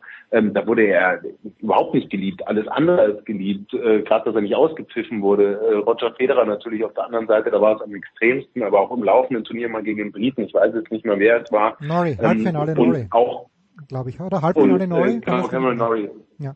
Ja, kann sein. Und auch an den Herausforderungen ist er dann immer wieder gewachsen. Also wir erinnern uns an die Aussage gegen Roger war es, als er gesagt hat, ich habe mir einfach vorgestellt, sie rufen nicht Roger Roger, sondern sie rufen halt Novak ja. Novak. Und so habe ich es für mich genutzt. Das heißt, selbst wenn in Australien die Leute gegen ihn sein werden, kann er überperformen. Und ich stelle auch aber übrigens im Raum, ich glaube gar nicht, dass es so extrem sein wird, denn auch in Australien hat er eine große Fanbase und die werden ihn natürlich voll unterstützen. Ja, Paul, wenn wir uns dran erinnern, ja, Erst, ja. erstes ATP Cup Finale, du darfst gleich, aber äh, zwischen Spanien und mhm. Serbien, das war wirklich geil, ja, weil so viele Serben in Australien ja. wohnen und so viele Spanier auch, da war richtig Rambazamba. Paul, bitte.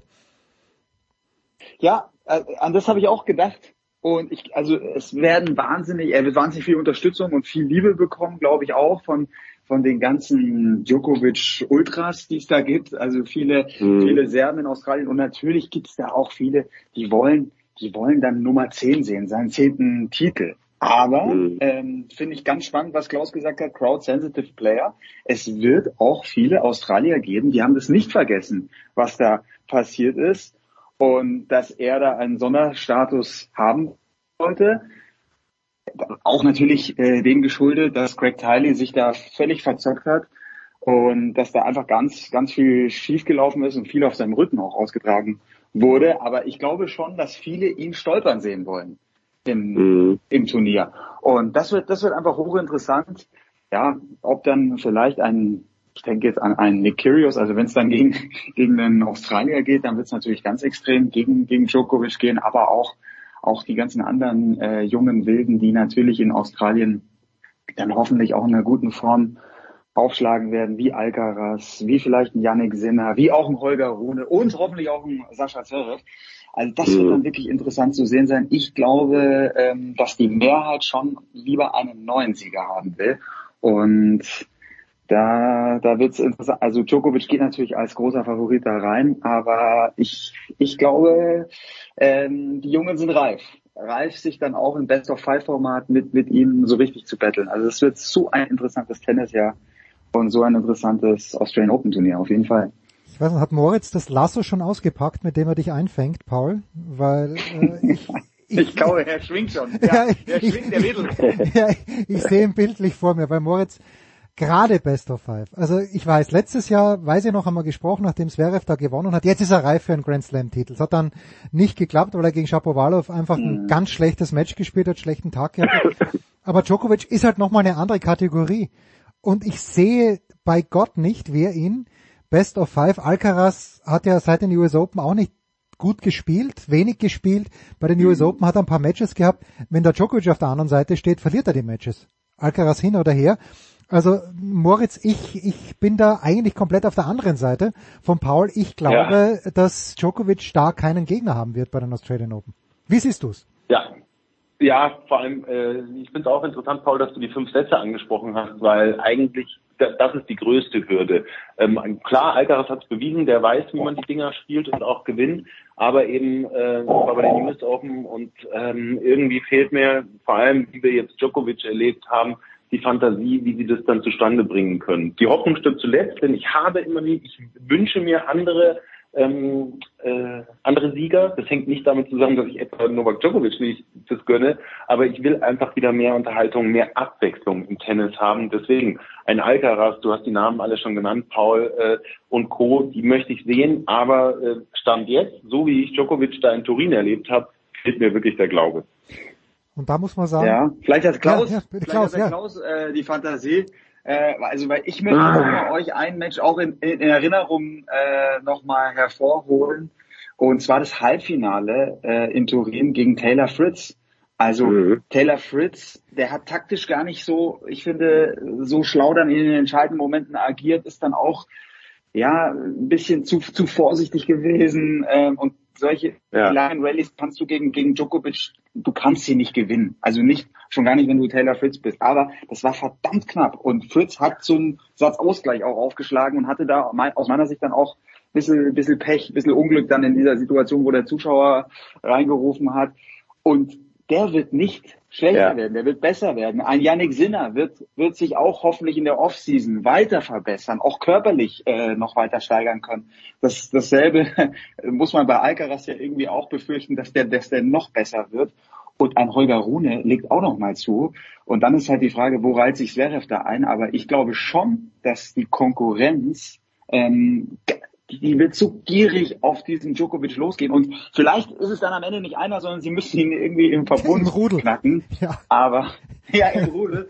Aber, ja, ich glaube, ich glaube schon, er ist der große Favorit, aber also die Fantasie ist da. Klaus, wie sieht's bei dir aus? Ich würde, ja, also ich würde, ich würde Paul noch zwei Namen nennen, die mir ähm, in Blick mit Blick auf Australien schon ein bisschen Hoffnung machen, dass wir vielleicht ein ähm, nicht ganz so was heißt langweiliges, aber eher ein mhm. ein äh, töniges Djokovic durchgezielt sehen, nämlich einmal Kaspar Rüth. Ja, er hat natürlich verloren das Ding und es war auch relativ klar, äh, auch wenn der erste Satz, ähm, wenn er den mit 5 zu 7 ähm, nur abgegeben hat, sag mal. Aber denkt noch mal bitte an Rüd bei den US Open. Denkt mal an das Spiel gegen Berrettini, ich glaube Viertelfinale, wo er, glaube ich, innerhalb von 30, 40 Minuten den ersten Satz gewonnen hat, den zweiten auch. Ich glaube, er hat 3-0 Sätze. Das war unfassbar souverän. Er hat es auch noch mal in Turin gesagt, das war eines seiner besten Matches überhaupt. Wenn er so an das Niveau wieder anknüpfen kann, glaube ich übrigens echt, dass Kasper Rüth auch eine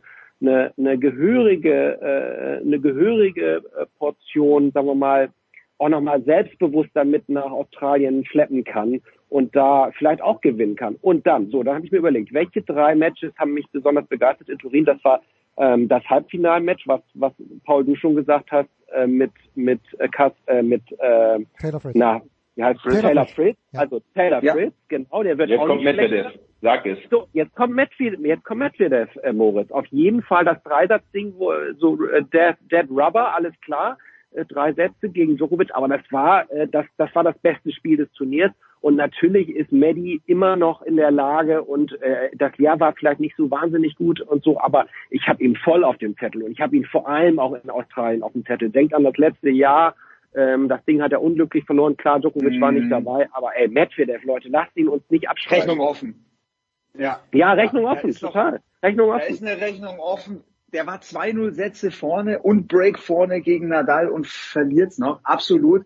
Da trotzdem Einschränkung. Ich habe das Gefühl, sein Spiel ist ein bisschen entschlüsselt. Also die Gegner wissen, wie sie sich auf Medvedev einstellen und ja, natürlich, wenn der Aufschlag wieder bei ihm total flutscht, dann hat der auch schon bewiesen, dass er bei diesen Grand Slam Turnieren auch die ersten Runden ganz, ganz mühelos übersteht, dass er da Kräfte spart und dann ist der Best of Five, ist ein Medvedev auch verdammt schwer zu bezwingen. Ich gebe dir recht bei Kaspar Rüth, beeindruckende Entwicklung, auch beeindruckend, wie, wie er eigentlich alle, die dann so in der, im Ranking hinter ihm stehen, wie er die wegarbeitet mit seinem soliden Tennis, was mir fehlt und wo ich echt auch noch nicht den Glauben habe, wo ich noch nicht überzeugt bin, dass er die ganz großen Titel abräumt, der hat eine katastrophale Bilanz gegen die Top-Jungs. Also diese Top 3 und da gewinnt er auch teilweise keine, keine Sätze.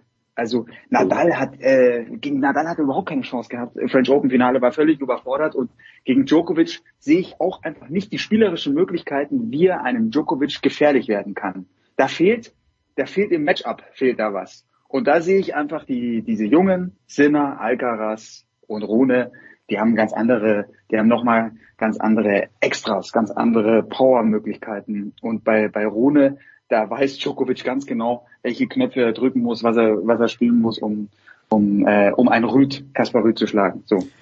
Es ist so toll, seit Moritz äh, den Paul wieder eingefangen hat, sagt er plötzlich absolut schlüssige Dinge. Ich wollte nämlich genau das gleiche sagen wie du, Paul. Ich glaube nicht an Kaspar Rüd gegen Novak Djokovic, weil er die Waffen nicht hat. Wenn man schaut, wer hat Djokovic bei Grand Slam Turnieren geschlagen? Das ist Nadal. In Roland Garros, das war Medvedev 2021 bei den US Open. Und dann gab's hier und da mal wieder, ist schon ewig lang her, aber halt Leute wie Dennis Istomin, die dann irgendwie plötzlich einen Sterntag gehabt haben und Djokovic hat gar nicht getroffen. Und dann ist noch einer, der es auch geschafft hat, der auf diesem Level aber nicht wieder ist und vielleicht nie wieder hinkommt, das ist Dominik Thiem. Zverev hat ihn noch nicht beim Grand Slam Turnier geschlagen. Äh, Rüd kann ihn nicht Ja. schlagen. Äh, Alcaraz hat vielleicht die Mittel, aber Best of Five, das schaue ich mir an. Alcaraz hat halt diese Schläge und Medvedev, ja, wie du sagst, Klaus, ich habe ihn auch auf der Rechnung. Äh, ich habe, das war ja lustig, ich bin am Freitag mit Moritz noch Mittagessen gegangen und habe davor aber gesehen, wie Medvedev sich eingeschlagen hat und habe im Leben nicht gedacht, dass der dieses Match überhaupt ernst nimmt gegen Djokovic. Der ist da reingeschlurft um 10.45 Uhr, wo du dachtest, der will nur noch schnell weg und dann liefert er so einen Kampf ab, den er dann unglücklich verliert.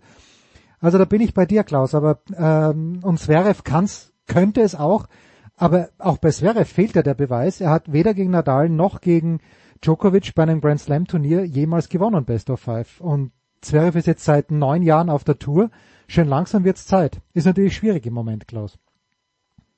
Ja, ich gebe total, äh, also alles, was ihr sagt, stimmt, aber trotzdem seid ein bisschen milde mit mir, ne? Ich habe Corona. Und nein, aber äh, Kaspar Rüth, Kaspar Rüth, ganz ehrlich, ich will es nochmal, also ich probiere es nochmal. Ich, ich, ich, ich äh, gebe euch total recht. Es fehlt mir auch in seinem Spiel, sagen wir mal, die ähm, nicht die Variabilität, aber so das gewisse, wie Paul, wie du es gesagt hast, so das, das gewisse Extra. Ich wüsste jetzt nicht, wenn ihr mich fragt, was ist dein Winnerschlag? Ja, hm, weiß ich nicht. Aber ja, die Vorhand finde ich sehr, sehr gut. Ich finde irgendwie trotzdem, ich, ich mag seine Art, wie er spielt, dieses ziemlich stoische, auch dieses sehr ruhige, er lässt sich wenig aus seinem Konzept bringen. Also ich, ich glaube, er hat, äh, ich, ich glaube, er wird auch deshalb so ein bisschen unterschätzt.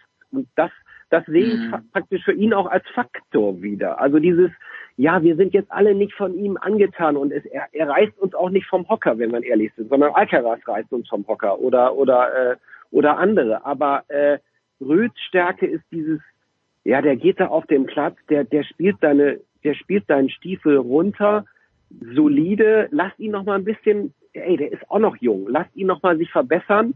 Djokovic hat auch noch mal sein, auf die alten Tage seinen Aufschlag verbessert. Ey, was der in Turin da auch noch mal rausgehauen hat beim Aufschlag. Ja, äh, und da sehe ich Rüd auch mit enormem Potenzial noch in der Entwicklung. Also ähm, ich lasse mir von euch nicht äh, äh, äh, sozusagen äh, mies machen, nein, aber ihr, ihr, ihr, ihr habt natürlich recht, ne? Es, ist, es gehört ein bisschen was dazu, aber also ich habe ihn trotzdem auf dem Zettel. Also wenn ich wenn ich es vielleicht so sagen darf, niemand wird sich wünschen, gegen Kaspar Rüth bei einem Grand Slam Turnier zu spielen, außer vielleicht in Wimbledon. Das das nimmt er nicht ernst, aber ansonsten ist das sicherlich eine der mühsamsten Aufgaben, weil Rüth schenkt einem auch nichts und ist extrem fit und wird da sicherlich äh, Best of Five äh, eine Rolle spielen können. Aber mir fehlt halt echt der Glaube, wie soll er Djokovic wehtun? Da sehe ich, sehe ich zu wenig. So.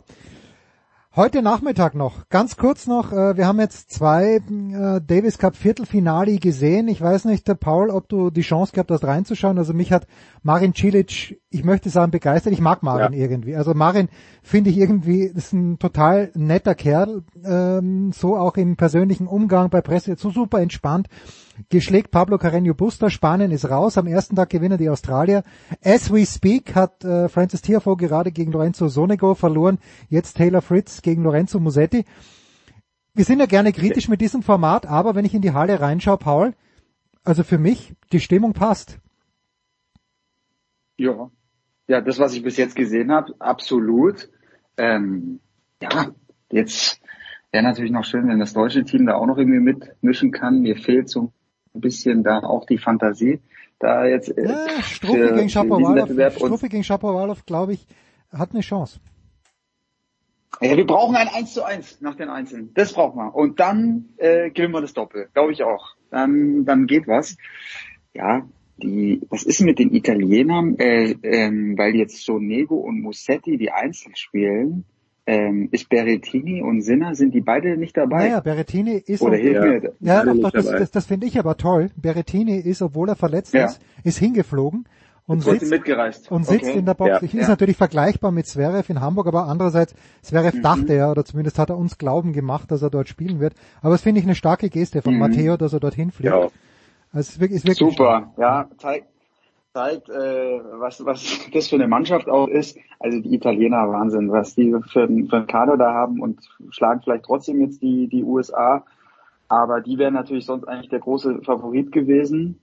So ziemlich offen. Ja, finde ich auch. Ziemlich, wen, wen habt ihr vorne? Moritz? Kanada vielleicht. Hm. Die wollte ich gerade nennen. Also die Kanadier muss man ähm, absolut auf dem Zettel haben. Vor allem äh, ja, spürt man da so ein bisschen den Bock drauf. Ich glaube, dass die ein geniales Team sind und das ist natürlich schon auch wichtig, äh, dass die zusammen funktionieren. Also eigentlich musste die auf, also auf jeden Fall mit da reinnehmen. Ich hoffe auf die Australier.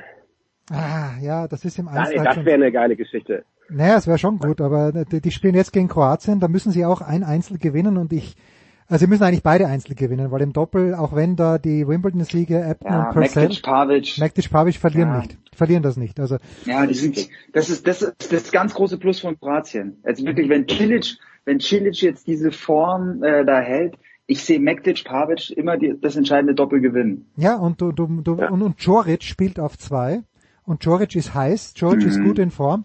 Also Mhm. ich, äh, und dann hast du hast du vorne den Cilic. Na, schwierige Geschichte. So, Fußballweltmeister hat uns Moritz letzte Woche gesagt, wird Argentinien. Das ist auch, sie sind ganz, ganz, ganz, ganz klar auf dem Weg dorthin. Ähm, das war's, die Big Show 587. Aber ich muss natürlich, also Klaus wird das Wochenende nutzen, um sich auszukurieren. Moritz äh, und äh, Paul, ihr habt beide, Paul, du hast Dienst bei Sky Sport News HD. Bis Freitag und Wochenende wird entspannt und dann schauen wir uns am Sonntag ganz entspannt an, wie Deutschland gegen Spanien aus dem Turnier rausgeht. Oh Gott. Ah, Oh my God, oh my God. Ja, okay, gut. Ah, das, das, dabei lassen wir es einfach dabei. Dann bedanke ich mich bei Moritz, ich bedanke mich bei Paul, bei Klaus. Ja. Gute, gute Besserung nach Hamburg. Das war's, die Big Show 587. Das war die Big Show auf Sportradio 360.de. Folgen Sie uns auf Twitter, klicken Sie den Gefällt mir Button auf unserer Facebook-Seite und abonnieren Sie uns via RSS-Feed oder auf iTunes. Die nächste Ausgabe der Big Show gibt es am kommenden Donnerstag. Bis dahin sollten Sie die Zeit nutzen und die weiteren Angebote auf Sportradio 360.de wahrnehmen. Play Ball! Da ist gar nichts toll.